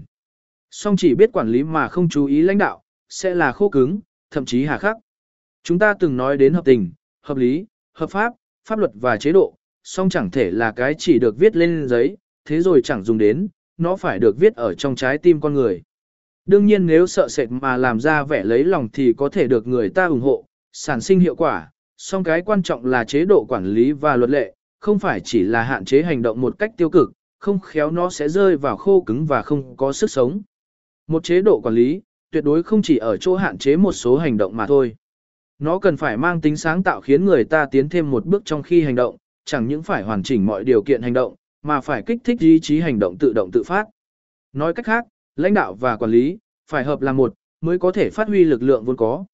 Sự kết hợp giữa Lưu Bị và Gia Cát Lượng, khiến thế giới quan của Lưu Bị hướng đến chỗ thay cũ đổi mới. Lại nói về quan điểm thực dụng, quy hoạch sách lược và việc thực hiện. Không ít phần tử tri thức mới ra trường, vẫn nghĩ làm công việc kế hoạch, nhìn chung là thiết kế kế hoạch, chẳng những có thể chỉ động não, khả dĩ ngồi ở phòng làm việc có máy lạnh suốt ngày chẳng phải bỏ sức lực, cũng chẳng đổ mồ hôi, cho rằng như thế mới là công việc vận dụng trí tuệ. Thực ra có không ít công ty, nhân viên kế hoạch đều là những phần tử tri thức cao cấp cho rằng chỉ cần dùng đầu góc là có thể xong việc. Những người này thường nói mình sau bàn làm việc, phiếm đàm về đạo lý quy hoạch sách lược và chiến lược, chỉ đạo chiến lược việc quy hoạch chiến lược như vậy, thường chỉ là màu mỡ riêu cua mà thôi, hoa mỹ mà không thực dụng. Trong cuốn marketing các tác giả tặc chuột viết, có rất nhiều công ty cho rằng, xây dựng chiến lược là triệu tập 3, 4 vị giáo sư kế hoạch cao cấp, để họ ngồi ở trong phòng phát huy đầu óc, cho đến khi họ tìm được phương pháp giải quyết vấn đề gọi đấy là tháp ngà trí tuệ cũng có không ít xí nghiệp lại tập hợp các cán bộ quản lý cao cấp trong một hội nghị, cách xa với máy điện thoại, cách xa với công việc sự vụ hàng ngày mới có thể vẽ ra được sách lược tương lai. Bởi vì họ cho rằng chiến lược không giống như quyết sách thường ngày mang tính chiến thuật, thực ra đều là không đúng. 20 năm trước, bút giả từng được làm việc với tiên sinh tá đẳng một nhà lập kế hoạch bậc thầy của công ty tinh chấn biểu của Nhật Bản, tiến hành việc lập kế hoạch tiêu thụ để sản phẩm của công ty đổ bộ vào thị trường Đài Loan, thấy được tinh thần thực tiễn thể hiện đầy đủ ở đó. Trong quá trình công tác, tá đẳng thường nói với bút giả, cái cốt lõi tinh túy của kế hoạch tiêu thụ, không phải là nhiều người dùng óc nghĩ ra mà là một thiểu số người dùng chân mà đạt đến vạch đích. Trong thời kỳ đại chiến thế giới lần thứ hai, tướng bạ đổ hệ nước Mỹ phụ trách quân đoàn 3 trong quân đồng minh vốn rất hùng mạnh, trong đoàn có 105 vị tướng lĩnh thực sự chiến đấu, song chỉ có một vị lập quy hoạch. Bởi vì bạ đổ hển cho rằng, số nhân viên quy hoạch càng nhiều, có đưa ra những cơ hội chiến lược tốt lại rất ít. Những chiến lược kiệt xuất chân chính, luôn luôn do một cá nhân đã hết mình suy nghĩ ra, mới có thể xác thực được. Câu ba ông sách bầu chẳng có rượu uống, trong công tác sách lược quy hoạch, cũng có chỗ tương đồng. Trên thương trường, tuy thường có thể thấy những sáng tác tập thể cũng không có gì sai lầm, song nghiêm chỉnh mà nói đó vẫn chỉ có thể kể là tác phẩm phàm tục, còn tác phẩm chân chính, vẫn đều là kiệt tác tâm huyết của một đại sư. Sáng tạo trong sách lược quy hoạch là do sự rèn luyện cọ sát qua kinh nghiệm thực tiễn, cùng sự trầm tư lâu dài mà hoàn thành. Khờ là sai ủy chờ 12 tuổi đã gia nhập quân phổ, từng tham gia cả trận đánh năm 1812 liên quân Nga phổ chống trả nạ bộ lệ ổng, đến chiến dịch Hoa Tét Lô sau này, qua thể nghiệm bản thân, khiến ông quan sát được sâu sắc, có suy nghĩ ngang tầm chiến thuật với thiên tài nạ bộ lệ ổng, sau này mới viết ra được tác phẩm kinh điển về chiến lược đấy là cuốn chiến tranh luận. Đích xác chiến lược không tách rời chiến thuật, mục đích của chiến lược át phải được vận dụng vào chiến thuật, chỉ có kinh nghiệm thực tiễn ở chiến trường mới có thể vạch ra được sách lược chiến tranh thực sự có hiệu quả. Song người chỉ có chiến thuật mà không hiểu được chiến lược chẳng thể chỉnh lý kinh nghiệm chiến thuật thành tư duy trừu tượng, chẳng thể quy hoạch khách quan, kinh nghiệm tích lũy nhiều cũng chẳng thể có được đầu góc của nhà chiến lược. Quy hoạch sách lược mà chẳng có kinh nghiệm thực tế, thường lập ra được kế hoạch hoàn chỉnh và cẩn thận, xem như là đầy đủ mọi mặt, song lại khô cứng và thiếu tính đàn hồi, những kế hoạch ấy thường lớn lao mà cẩn thận, lại không có khả năng thực hiện. Tác giả cuốn chiến tranh và hòa bình đã chỉ rõ, thiên tài quân sự nạ bổ lệ ổng đã không nắm rõ quân đội trong thực tiễn chiến đấu, nạ bổ lệ ổng quen chỉ huy bằng mệnh lệnh, hình dung chiến tranh qua một nguyên bản hoàn chỉnh. Tướng bạ đồ hển cũng nói rõ sách lược quy hoạch của chúng ta, chẳng thể thích ứng đầy đủ được với hoàn cảnh, để tập trung lực lượng thích ứng với hoàn cảnh. Tôi cho rằng sự hơn kém ở một nhà lãnh đạo, là ở chỗ ông ta có nắm được điểm này hay không. Sự lãnh đạo lực lượng kết hợp trong toàn thể, đi theo một hướng chung, là do các nhà chỉ huy tác chiến, quản lý quốc gia, kinh doanh xí nghiệp, giỏi điều khiển lực lượng ở nhiều mặt làm sao lực lượng nhằm vào một mục tiêu, mà không phân tán, đấy là trách nhiệm chủ yếu của người vạch sách lược. Mục tiêu cần phải rõ ràng, cụ thể có thể thực hiện được, chỉ ra được phương hướng nỗ lực, để mọi người theo đó mà làm tuần tự, không nhất định phải thực chi tiết đến từng người, khống chế chặt chẽ mọi mặt, nếu không có tính đàn hồi sẽ thành ra một quy hoạch chỉ để ngăn mà không dùng được. Thậm chí có người nghiên cứu cho rằng nhà quy hoạch trưởng thành từ va chạm thực tiễn, có thể trở thành một nhà chiến lược đại tài. Ví như khở lập xài mỉ chờ đã từng trải kinh nghiệm sau trận bị nạ bố lệ ổng đánh bại, hơn nữa còn bị bắt làm tù binh. Có thể những nỗi thống khổ ấy, đã giúp ông ta có được suy nghĩ triệt để, để chỉnh lý kinh nghiệm thành lớp lang chịu tượng, trở thành cơ sở quan điểm cho cuốn sách kinh điển nghìn năm, chiến tranh luận. Lại có nhà quy hoạch sách lược ưu tú khác, Gia Cát lượng có những điều kiện cơ sở đáng kể. Ông tự ví mình với quan trọng, nhạc nghị, khá thấy ông xem trọng kinh nghiệm trong chiến thuật thực tiễn, không giống như những thư sinh thời bấy giờ, ông nhiều năm ở tiền tuyến thậm chí ở nơi giáp trận, để tích lũy kinh nghiệm chiến đấu thực tế. Với một nhà sách lược ưu tú là từ thứ, Gia Cát Lượng có những mặt không giống với ông ấy, từ thứ là một chuyên gia chuyên chú giải quyết một số vấn đề, song Gia Cát Lượng quan sát đại lược, thông suốt mọi mặt đối với vấn đề gì cũng quan tâm, đặc biệt là có thể nắm được xu thế thời đại. Long Trung Sách là sách lược quy hoạch hoàn chỉnh đến mức tuyệt vời, lại thể hiện đầy đủ xu thế lớn của thời đại, đích xác được nghiền ngẫm bởi suy nghĩ thâm trầm. Thời kỳ nông nhàn ra cắt lượng thường đến bái kiến các danh sĩ hiền nhân ở nhiều nơi, át đã khảo sát tình hình ở các nơi ấy, siêu tập tư liệu, để so sánh đối với các danh sĩ hiểu thư sinh và hiểu chuyên gia, có được thực tiễn càng nhiều hơn. Gia Cát Lượng chịu nó mình ẩn giận, là bởi ông đang giữ sức chờ thời, những năm tuổi trẻ khốn khổ, cho ông một cơ thể khỏe mạnh, thường ngày cày cấy tự nuôi mình, so với bọn thư sinh xưa nay chỉ nói mà không làm. Gia Cát Lượng đã thực tiễn hơn nhiều, bởi vậy ông rất tự tin, tuy không biết võ nghệ, mà dấn thân nơi chiến trường chẳng hề kinh hãi. Song Gia Cát Lượng khi mới hạ sơn, chẳng thể giống như Tam Quốc diễn nghĩa đã mô tả là một quân sư thần thánh, thực ra ông giống như một khối mỹ ngọc, được thực tiễn chiến đấu mải rua mà thành. Ông lựa chọn Lưu Bị bởi đặt niềm tin ở ông ta, ở trong quân doanh của Lưu Bị ông rất có cơ hội để trải qua rèn luyện gian khổ mà hoàn chỉnh, đối với một danh sĩ trẻ tuổi mà nói, đấy là võ đài để diễn xuất tốt nhất. Người xưa nói, mới học cạo đầu lại gặp ngay phải ông dâu rậm. Từ việc rút khỏi kinh tương đến trận đương dương trương bản, đối với quân sư mới ra lò, đích xác là một thử thách nghiêm trọng. Song ra cát lượng dũng cảm chấp nhận lớp huấn luyện tại trước đầy gian khổ này hơn nữa lại có thừa tự tin đế gánh vác công tác ngoại giao ở tuyến đầu, tiến hành vận động liên minh tôn ngô có tầm then chốt. Nhiệm vụ gian khổ này khiến ông ta may mắn được tiếp cận với những đại cao thủ chiến lược bậc nhất lúc bấy giờ là Lỗ Túc và Chu Du, trong quyết sách chiến lược hỏa thiêu xích bích, Gia Cát Lượng có thể tham dự không nhiều, song ông là người chứng kiến từ đầu đến đuôi, đối với việc liên minh tôn lưu đã sớm hình thành, với việc vận dụng chiến thuật cũng thấu tỏ triệt để. Kinh nghiệm thực tiễn lần này đã hình thành trong Gia Cát Lượng tư tưởng chiến lược, có ảnh hưởng tuyệt đối suốt cả sau này.